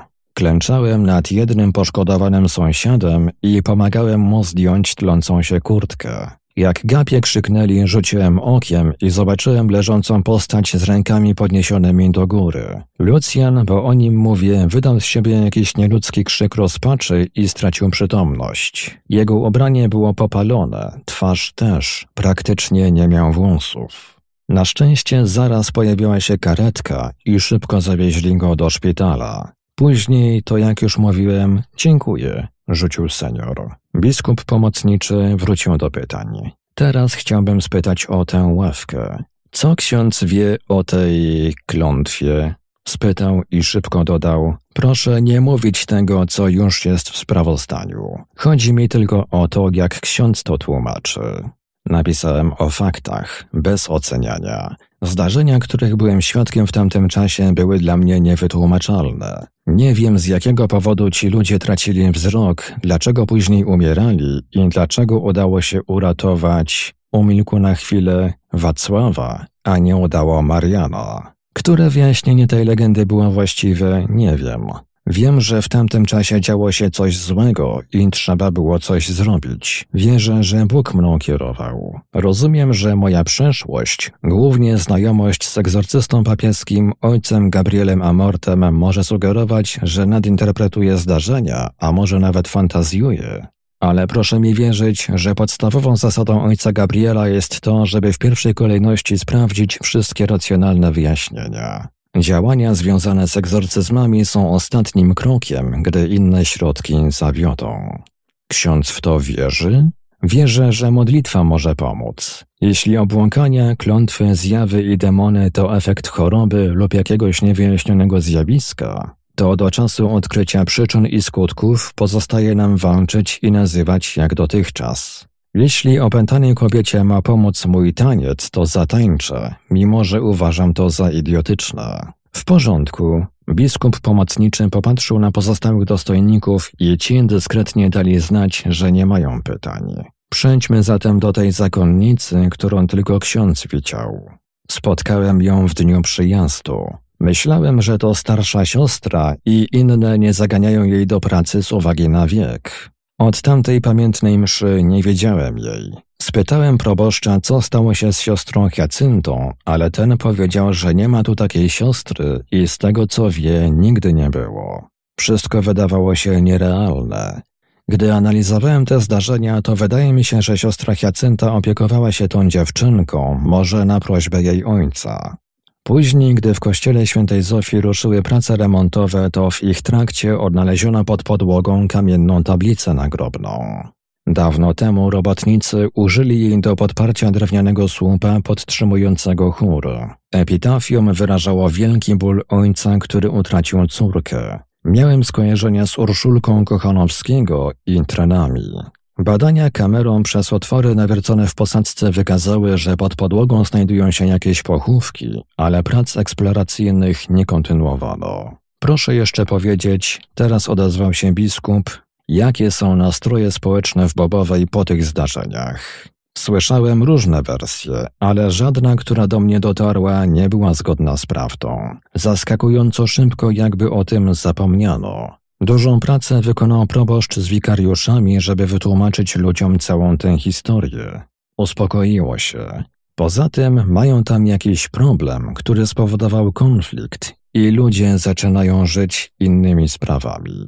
Po ostatnich słowach Teodora na chwilę zapadła cisza. Padło jeszcze kilka pytań, ale głównie technicznych i precyzujących czas i osoby. Budynek kurii diecezjalnej opuścił późnym popołudniem.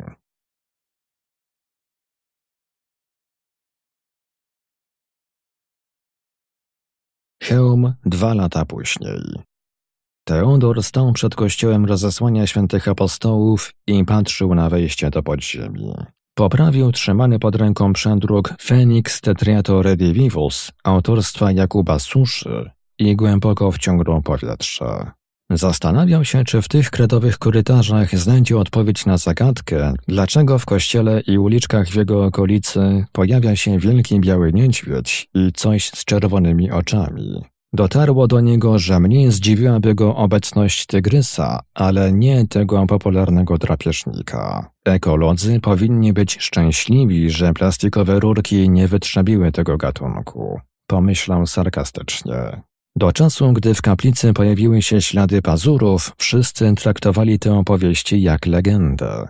Ale nagle zrobiło się poważnie, bo w miejscowym szpitalu leżały dwie osoby, z czego jedna w stanie ciężkim.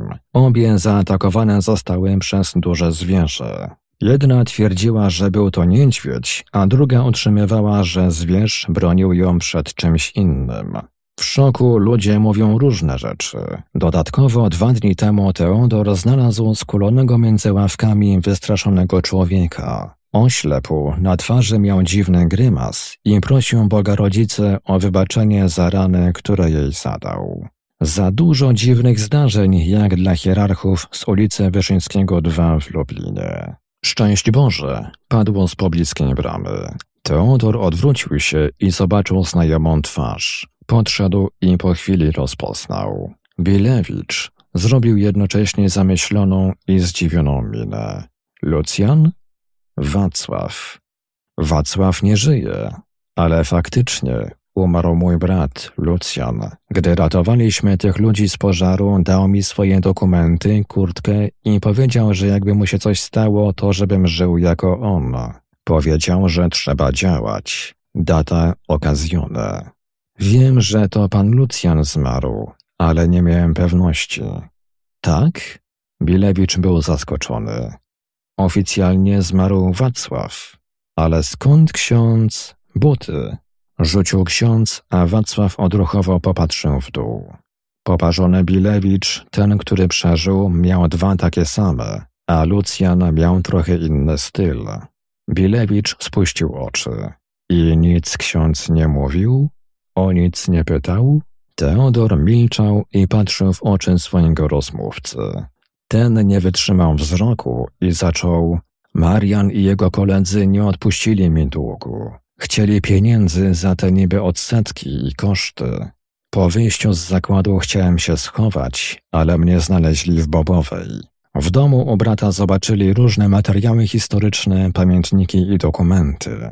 Marian doczytał się o cadyku, który miał cenną skrzynkę, ale w czasie wojny i wywózki Żydów jej nie znaleźli.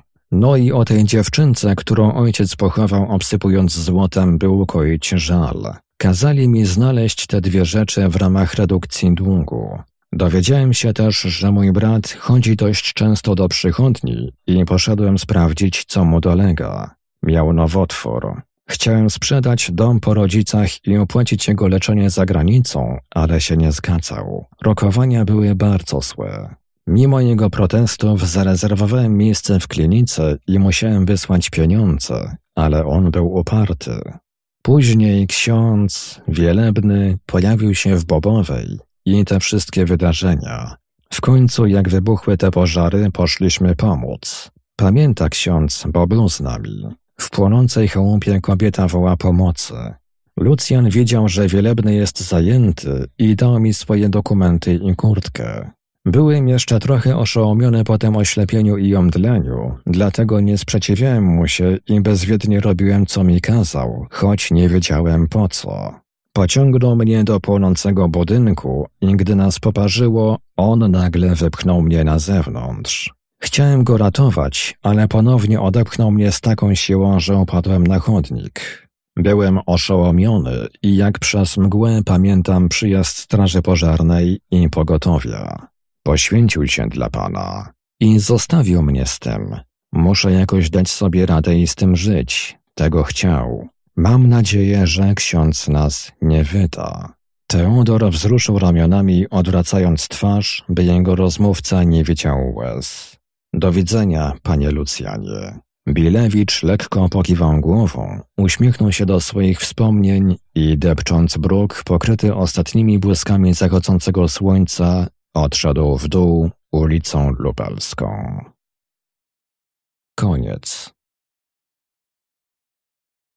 Cóż, proszę Państwa, hmm, jakby tak niepostrzeżenie, ale zrobiło się trochę późno. Nie, żeby bardzo, no, my tutaj w Bibliotekarium 2.0 nie takie późności przerabialiśmy. Pamiętam, że chyba najdłuższa audycja kończyła się koło czwartej w nocy. Ja sam nie wiem, jak mogłem Państwu to zrobić, no ale stało się. Postaram się więcej nie grzeszyć. Natomiast e, cóż, proszę Państwa, na koniec, na koniec tego przedświątecznego wydania Bibliotekarium 2.0 zapraszam Państwa na sentymentalnik. Tak, sentymentalnik i hmm, nie wiem jak u Państwa z sentymentalnikiem i z sentymentalizmem, ale ja dzisiaj zapraszam Państwa na podróż w odległe czasy do roku 1970. Wtedy powstał serial, o którym dzisiaj z Piotrem Cielebiasiem będziemy rozmawiać. Ten serial nosi tytuł Wakacje z duchami. Dzień dobry wieczór, Piotrze. Sentymentalnik, czas zacząć. Dzień dobry wieczór, dzień dobry wieczór. A ja od razu przejdę do rzeczy. Powiem tak, że z racji tego, że mamy ferie, to dzisiaj w sentymentalniku wakacje. I to wakacje z duchami. Powiem ci, Piotrze, tak. To był serial mojego dzieciństwa. Tak, no, różni nas minimum pokolenie i powiem tak, wtedy nie lubiłem swojego dziadka, bo dziadek zabierał mnie zawsze e, do ogródka i zabierał mnie zawsze wtedy, kiedy były wakacje z duchami i w związku z tym miałem rwany ten serial, bo zabierał mnie do ogródka, a tu leciał nie, nie, absolutnie rewelacyjny serial Wakacje z duchami i znowu mi uciekał odcinek. Mnie się wtedy wydawało, że tych odcinków były miliony, tak naprawdę tych odcinków wcale tak dużo nie było. To taki serial perelowski, ale w gruncie rzeczy tych odcinków bardzo, bardzo mało. E, cóż, wydawało mi się to wtedy niesamowite. Powiem, że ta historia o tych e, chłopakach, którzy tam kombinują z duchami, ale może nie z duchami, fajnie to było zrobione. Dużo, dużo później poznałem książkę i książka też jest super, ale film, no, pozostał ten czar. Ja do dzisiaj jestem tym filmem oczarowany. Uznacie mnie Państwo za no, przynajmniej wariata, ale raz w roku robię sobie mały taki, taką powtórkę i sobie te kolejne odcinki oglądam. Nie wiem, na czym polega magia tego kina, na czym polega no, to, że ów czarno-biały serial, w gruncie rzeczy, no wiecie Państwo, no w sumie krótkie te odcinki, ale to się ogląda. Ja nie wiem, na czym polega ta magia. Może ty mi, Piotrze, z pewnym dystansem jednak, patrząc na to, na to kino, e, powiesz, na czym ta magia polega. Co ja ci nie powiem, na czym magia polega, bo mam tak samo. E, to był e, też serial mojego dzieciństwa, dlatego że on po prostu co wakacje leciał. Jeszcze całkiem niedawno tak było, że były takie, wiesz, w telewizji były pasma wakacyjne, wakacje z duchami musiały być obowiązkowe i podejrzewam, że nadal lecą na, na innych kanałach teraz. Serial kultowy, E, chociaż dla dzisiejszego młodego pokolenia to będzie już oho, ho, nie powiem co. Leciał, jak mówię, praktycznie co roku i miał tą magię, którą, której nie miały inne seriale dla dzieci z Perelu. Mm, coś z nim było szczególnego, że on przyciągał. Bo to niby była taka historia dla dzieci o dzieciach, ale ona nie była tak do końca dziecinna i łatwo zrozumiała. To był, to był serial dla dzieci starszych na pewno a też poniekąd dla dorosłych, zaraz powiem dlaczego. Ale moje pierwsze zderzenie z wakacjami z duchami było dość rozczarowujące, dlatego że ja miałem nadzieję wtedy na historię z dreszczykiem, a tutaj okazuje się, że przygodowo i jakoś tak momentami trudno do zrozumienia, no ja byłem mały wtedy. E, I bardziej zagadkowo niż, niż strasznie. Ale powiem tak, e, ja to oglądam oczywiście też później wiele razy i, i serial wciąga. Ja się przyznam do rzeczy, którą, która też będzie taka. Ja książkę przeczytałem całkiem niedawno. Y, możecie mnie uznać za wariata, ale podobała mi się. Podobała mi się. Y, nie była tak dobra jak serial. Były wyraźne różnice, już nie pamiętam jakie. Ale y, na czym polega jego magia? Nie wiem. Powiem ci, że nie wiem. On wciąga, to jest pierwsza rzecz. To jest serial, który powstał w 1971 roku. Znaczy, on miał wtedy premierę i opowiadał o wielkiej intrydze. My go tam wam nie będziemy za bardzo, za bardzo przybliżać, bo pewnie go znacie. Yy, to był wielki hit yy, dla wielu pokoleń tak naprawdę. Opowiadał, to, to chyba jest pierwsza rzecz. On opowiada o przygodach, które masz i, i nie musisz się o nic zmartwić. I te przygody masz na wakacjach, na letnisku. Ten serial pokazywał jakąś tajemnicę, która jest gdzieś bardzo blisko. No a to przebacz mi Brunhildo stało się czymś w rodzaju powiedzonka dla kilku pokoleń. Pamiętam, że powtarzali je moi wujkowie na przykład. Yy, ja się zastanawiam, co powiedzieć o serialu, który jest po pierwsze no, dość leciwy, po drugie jest takim kanonem, po trzecie jest dla dzieci. Ja przeczesywałem, wiesz, komentarze na, na portalach yy, i tam było to samo, co my mówimy, że w nim jest coś. Yy, nie wiem, ja, dla mnie na przykład yy, takim ważnym elementem tego serialu jest y, obsada aktorska, ale nie chodzi mi o tą trójkę y, chłopaków i, i dziewiątkę, mm, tylko chodzi mi o tych aktorów, y, których jest tam multum, o nich za chwilę powiem. Nie wiem, Marku, czy będziemy przybliżali treść wakacji z duchami. Myślę, że treść nie. Warto natomiast powiedzieć jedno, że reżyserem filmu był Stanisław Jędryka. To człowiek, który kilka fajnych seriali nakręcił. Jeśli sobie Państwo wspomnicie, no chociażby no, Henryk Gołębieski, był taki film Podróż za jeden uśmiech nie wiem, czy Państwo pamiętacie ten serial. On również e, na, myślę, że na bazie, na bazie czy na podstawie e, serialu Wakacje z duchami też święcił, święcił y, triumfy oglądalności, ale też no, to był serial, który, który również, również był zrobiony właśnie. Coś jest w tym takiego, że te perelowskie, w PRL-u wiele rzeczy szwankowało ale te seriale dla młodzieży w wykonaniu Stanisława Jędryki, one miały w sobie coś takiego magicznego. Zostawmy, zostawmy, zostawmy podróż za jeden uśmiech, wróćmy do wakacji z duchami. Mm, tak.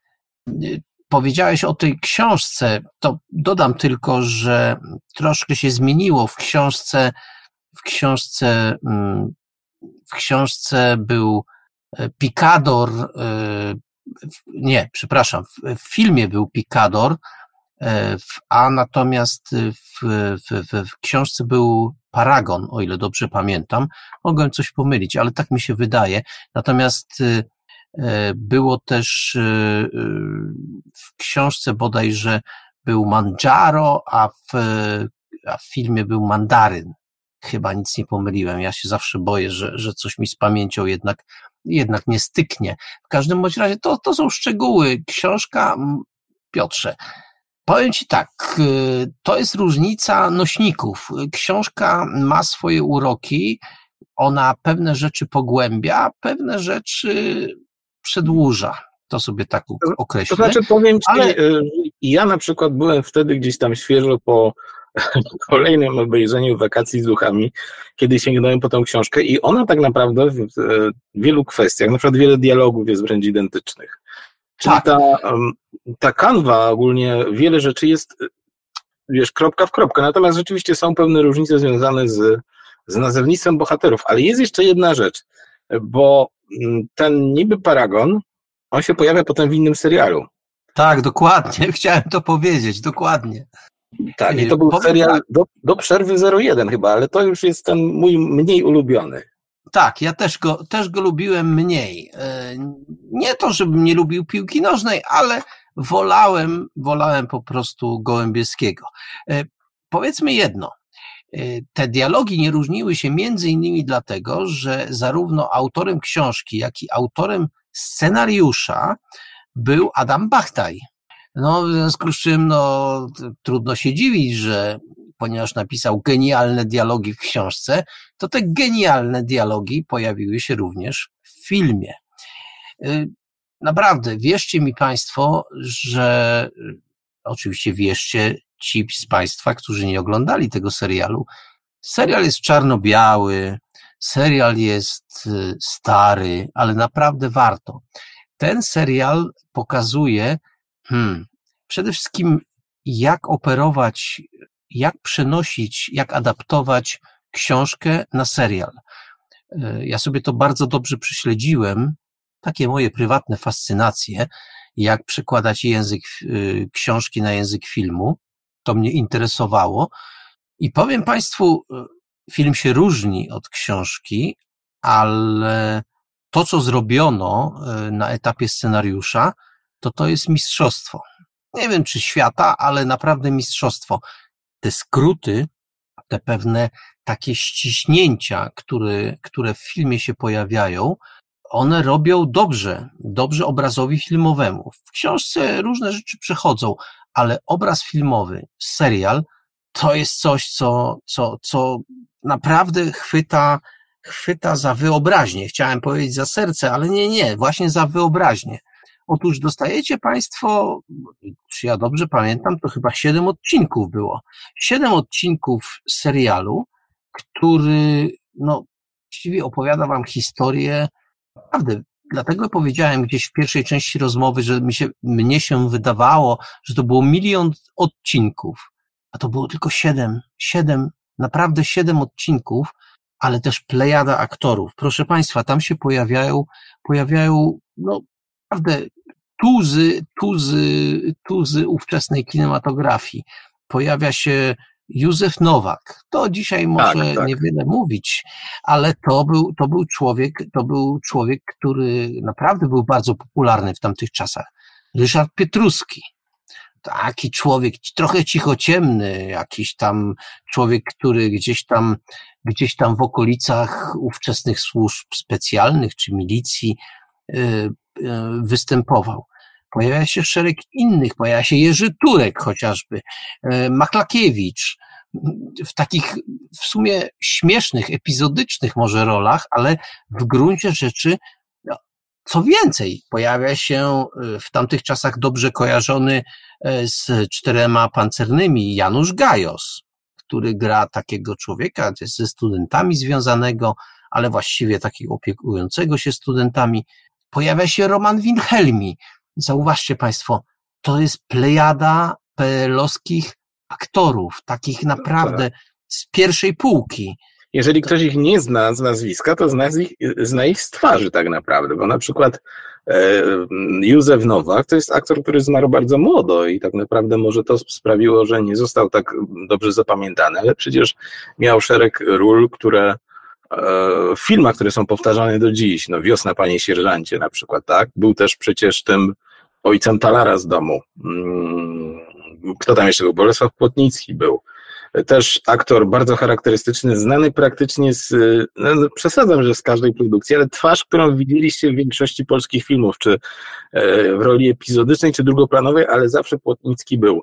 Henryk Hunko, kolejny, mm, e, kolejny aktor charakterystyczny. Pietruskiego wymieniłeś. Pietruski mm, też zawsze mi się kojarzył z rolami milicjantów albo dyrektorów, ale też świetny, świetny aktor. Wisław Mrożewski jeszcze. E, który grał profesora. Także mm, naprawdę, no, Wacław Kowalski, czyli Pawlak. Ja mówię o tamtych latach z sentymentem, możecie mnie uznać za jakiegoś zjadersa, ale, mm, ale mówię z podziwem, bo to byli, y, to byli aktorzy, którzy, on się potrafił przewinąć przez 5 sekund przez ekran i ty go zapamiętałeś. E, no to jeszcze jedna rzecz. E, dwie role kobiece. To te nazwiska nic Państwu nie, powie, nie powiedzą, ale kiedy Mm, zobaczycie je na ekranie, to już wszystko będzie jasne. Pani Trociowa, Teofila Koronkiewicz i Lichoniowa, Wanda Łuczycka, to proszę Państwa, ja wiem, to są nazwiska takie no-name'y trochę, ale zerknijcie Państwo do serialu i to będą bardzo charakterystyczne aktorki. Co chciałem tak. powiedzieć? Głównie to, że wówczas y, seriale dla dzieci i młodzieży były kręcone na poważnie. Były robione takiej oto konwencji, że nie robimy jakiś debilny serial, który tam pierdoły, jakieś tam opowieści dziwnej treści. Nie. Byli po pierwsze zaangażowani prawdziwi, poważni i merytoryczni aktorzy, ale też opowieści nie były debilne. Znaczy, nic się nie działo y, tak nie wiadomo skąd. I to jest chyba też siła tego serialu, zarówno osobowości aktorskie, jak i opowieść, która, no, co tu powiedzieć, no, co tu będziemy wiele, wiele zmyślać. To była opowieść, która ocierała się o rzeczywistość. To znaczy, z jednej strony była w jakiś tam sposób, cudzysłów, baśniowa, ale z drugiej strony byli milicjanci, byli, były jakieś e, całkiem konkretne sytuacje, były jakieś konkretne sytuacje, które, które wydawały się bardzo prawdopodobne, jakieś takie, no, wiecie Państwo, z jednej strony niby dotknięcie codzienności, a z drugiej strony opowieść absolutnie bajkowa, a w każdym razie magiczna, pewno przesadzam. A to dobrze, to jeszcze jeden przymiotnik. To była opowieść, która sprawiała, że czuliśmy się niesamowicie. I to tak, chyba. I... To... Aha. Tak, tak. Do końca też coś powiem. No dobrze, była chwila ciszy, ale powiem tak, to chwila, chwila magiczna pojawiała się wtedy, nie dlatego, że tam się działy rzeczy magiczne, ale właśnie poziom dialogów, poziom intrygi, to znowu chylę czoło przed Bachtajem, ale poziom intrygi, y, odwrócenie. Wiecie Państwo, y, później się człowiek ogląda Jamesa Bonda i mówi sobie, wow, jak to jest zrobione. nie przesadzajmy, nie wszystkie, nie wszystkie części Bonda są y, szczególnie porywające, ale okej, okay, Natomiast później, później albo wcześniej człowiek ogląda wakacje z duchami i tam nagle się okazuje, że da się w serialu dla młodzieży również zrobić takie odwrotki, czyli myślimy na początku, że coś jest, że świat wygląda inaczej, a później nagle się okazuje, że nie, nie, nabraliśmy was. Jest zupełnie, zupełnie y, inny rozkład tego wszystkiego, co się dzieje e, w filmie źli wcale nie są źli, a ci, których uważali, uważaliśmy przynajmniej za osoby neutralne, okazują się strasznymi, albo może takimi przynajmniej częściowymi łotrami. I przyznam się Państwu, że to też jest ujmujące w tym serialu, że to nie jest taki prosty podział na czarne i białe. Być może to jest kolejny kamyczek do tego ogródka, określa, w którym możemy określić, że ten serial jakoś porywa ze sobą, za sobą, bo nagle okazuje się, że e, opowieść dla młodzieży, dla dzieci wcale nie musi być kawoławiczna, nie musi być prostacka, nie musi być głupia po prostu, może być opowieścią, która ma pewne meandry i bardzo dobrze, że je ma, bo z tego wynika pewna siła tego obrazu. Tak. Ja wrócę do tych aktorów, tych dorosłych, mm, bo dzisiaj aktorzy to są w większości, w większości tacy nijacy, tacy wymemłani, zblazowani, wszyscy wyglądają inaczej. Nie wiem, w czym tkwiła siła aktorów e, z PRL-u. I w sumie z PRL-u chyba to jest dobrze powiedziane, bo, bo to się tyczyło też lat 80. E, ale nie wiem, ta siła ich oddziaływania, przynajmniej na mnie, może ja jestem jakiś głupi, była wielokrotnie większa. I nawet jeżeli to był aktor, który się potem nigdzie nie pojawił, gdzie to była jego jedyna rola w życiu, to się zapamiętywało. E, ale zobacz, ile w Perolu się kręciło tych seriali dla dzieci i młodzieży? Mnóstwo. E, bo oprócz tych bardziej znanych, tam stawiam na tolka banana i tak dalej, są takie seriale jak Gruby, e, Dziewczyna i chłopak, rzadko imitowana rodzina Leśniewskich, chociaż to zupełnie inny gatunek. Mm, ciekawe mnie to, z czego to wynikało, wiesz.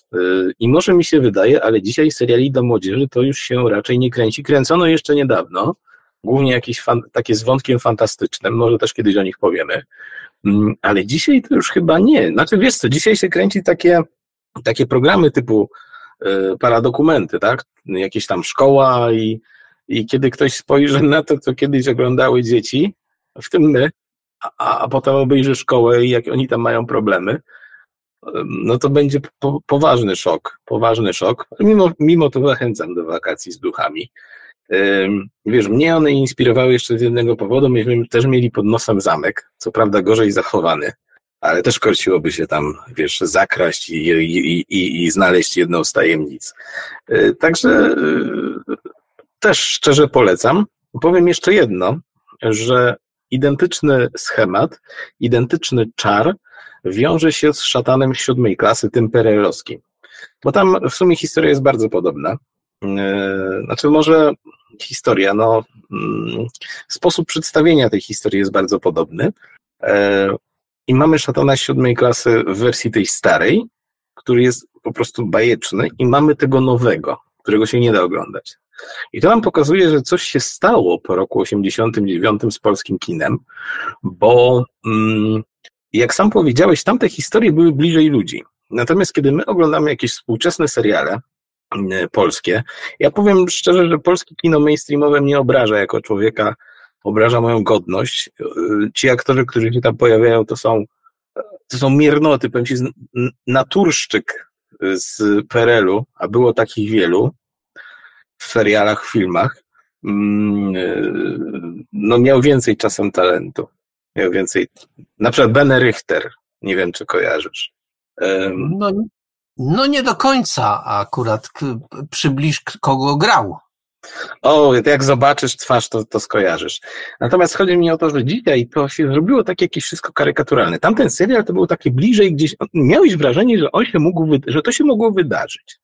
Natomiast kiedy dzisiaj sobie oglądasz, wiesz, różnego rodzaju seriale, ja nie mówię o telenowelach, bo ich nie oglądam, ale oglądasz sobie jakieś tam rancho na przykład, to robi absurdalne. Po pewnym czasie się robi absurdalne. Mm, ja mam takie wrażenie, że mm, z tych seriali się robią czasami tragikomedie jakieś, y, że chcą nam twórcy pokazać coś y, y, zamiast nas bawić, prawda? A tu się, tu się udało i myślę, że możecie nas uznać za jakichś tam dziadów, możecie nas uznać za dziwaków, ale ja naprawdę nigdy nie wyjdę z podziwu dla twórców E, wakacji z duchami. I myślę, że one będą jednym z moich ulubionych seriali w ogóle, jakie kiedykolwiek, kiedykolwiek powstały. Ja powiem jeszcze tylko jedną rzecz, że sam reżyser Jędryka to jest człowiek, który chyba znalazł patent na robienie dobrych filmów dla młodzieży, dla dzieci i młodzieży. Otóż w 1965 roku ten reżyser nakręcił film Wyspa Złoczyńców. To jest pierwsza ekranizacja powieści Nienackiego. Wszyscy kojarzą oczywiście mm, pan samo, film, serial y, Pan Samochodzik i Templariusze.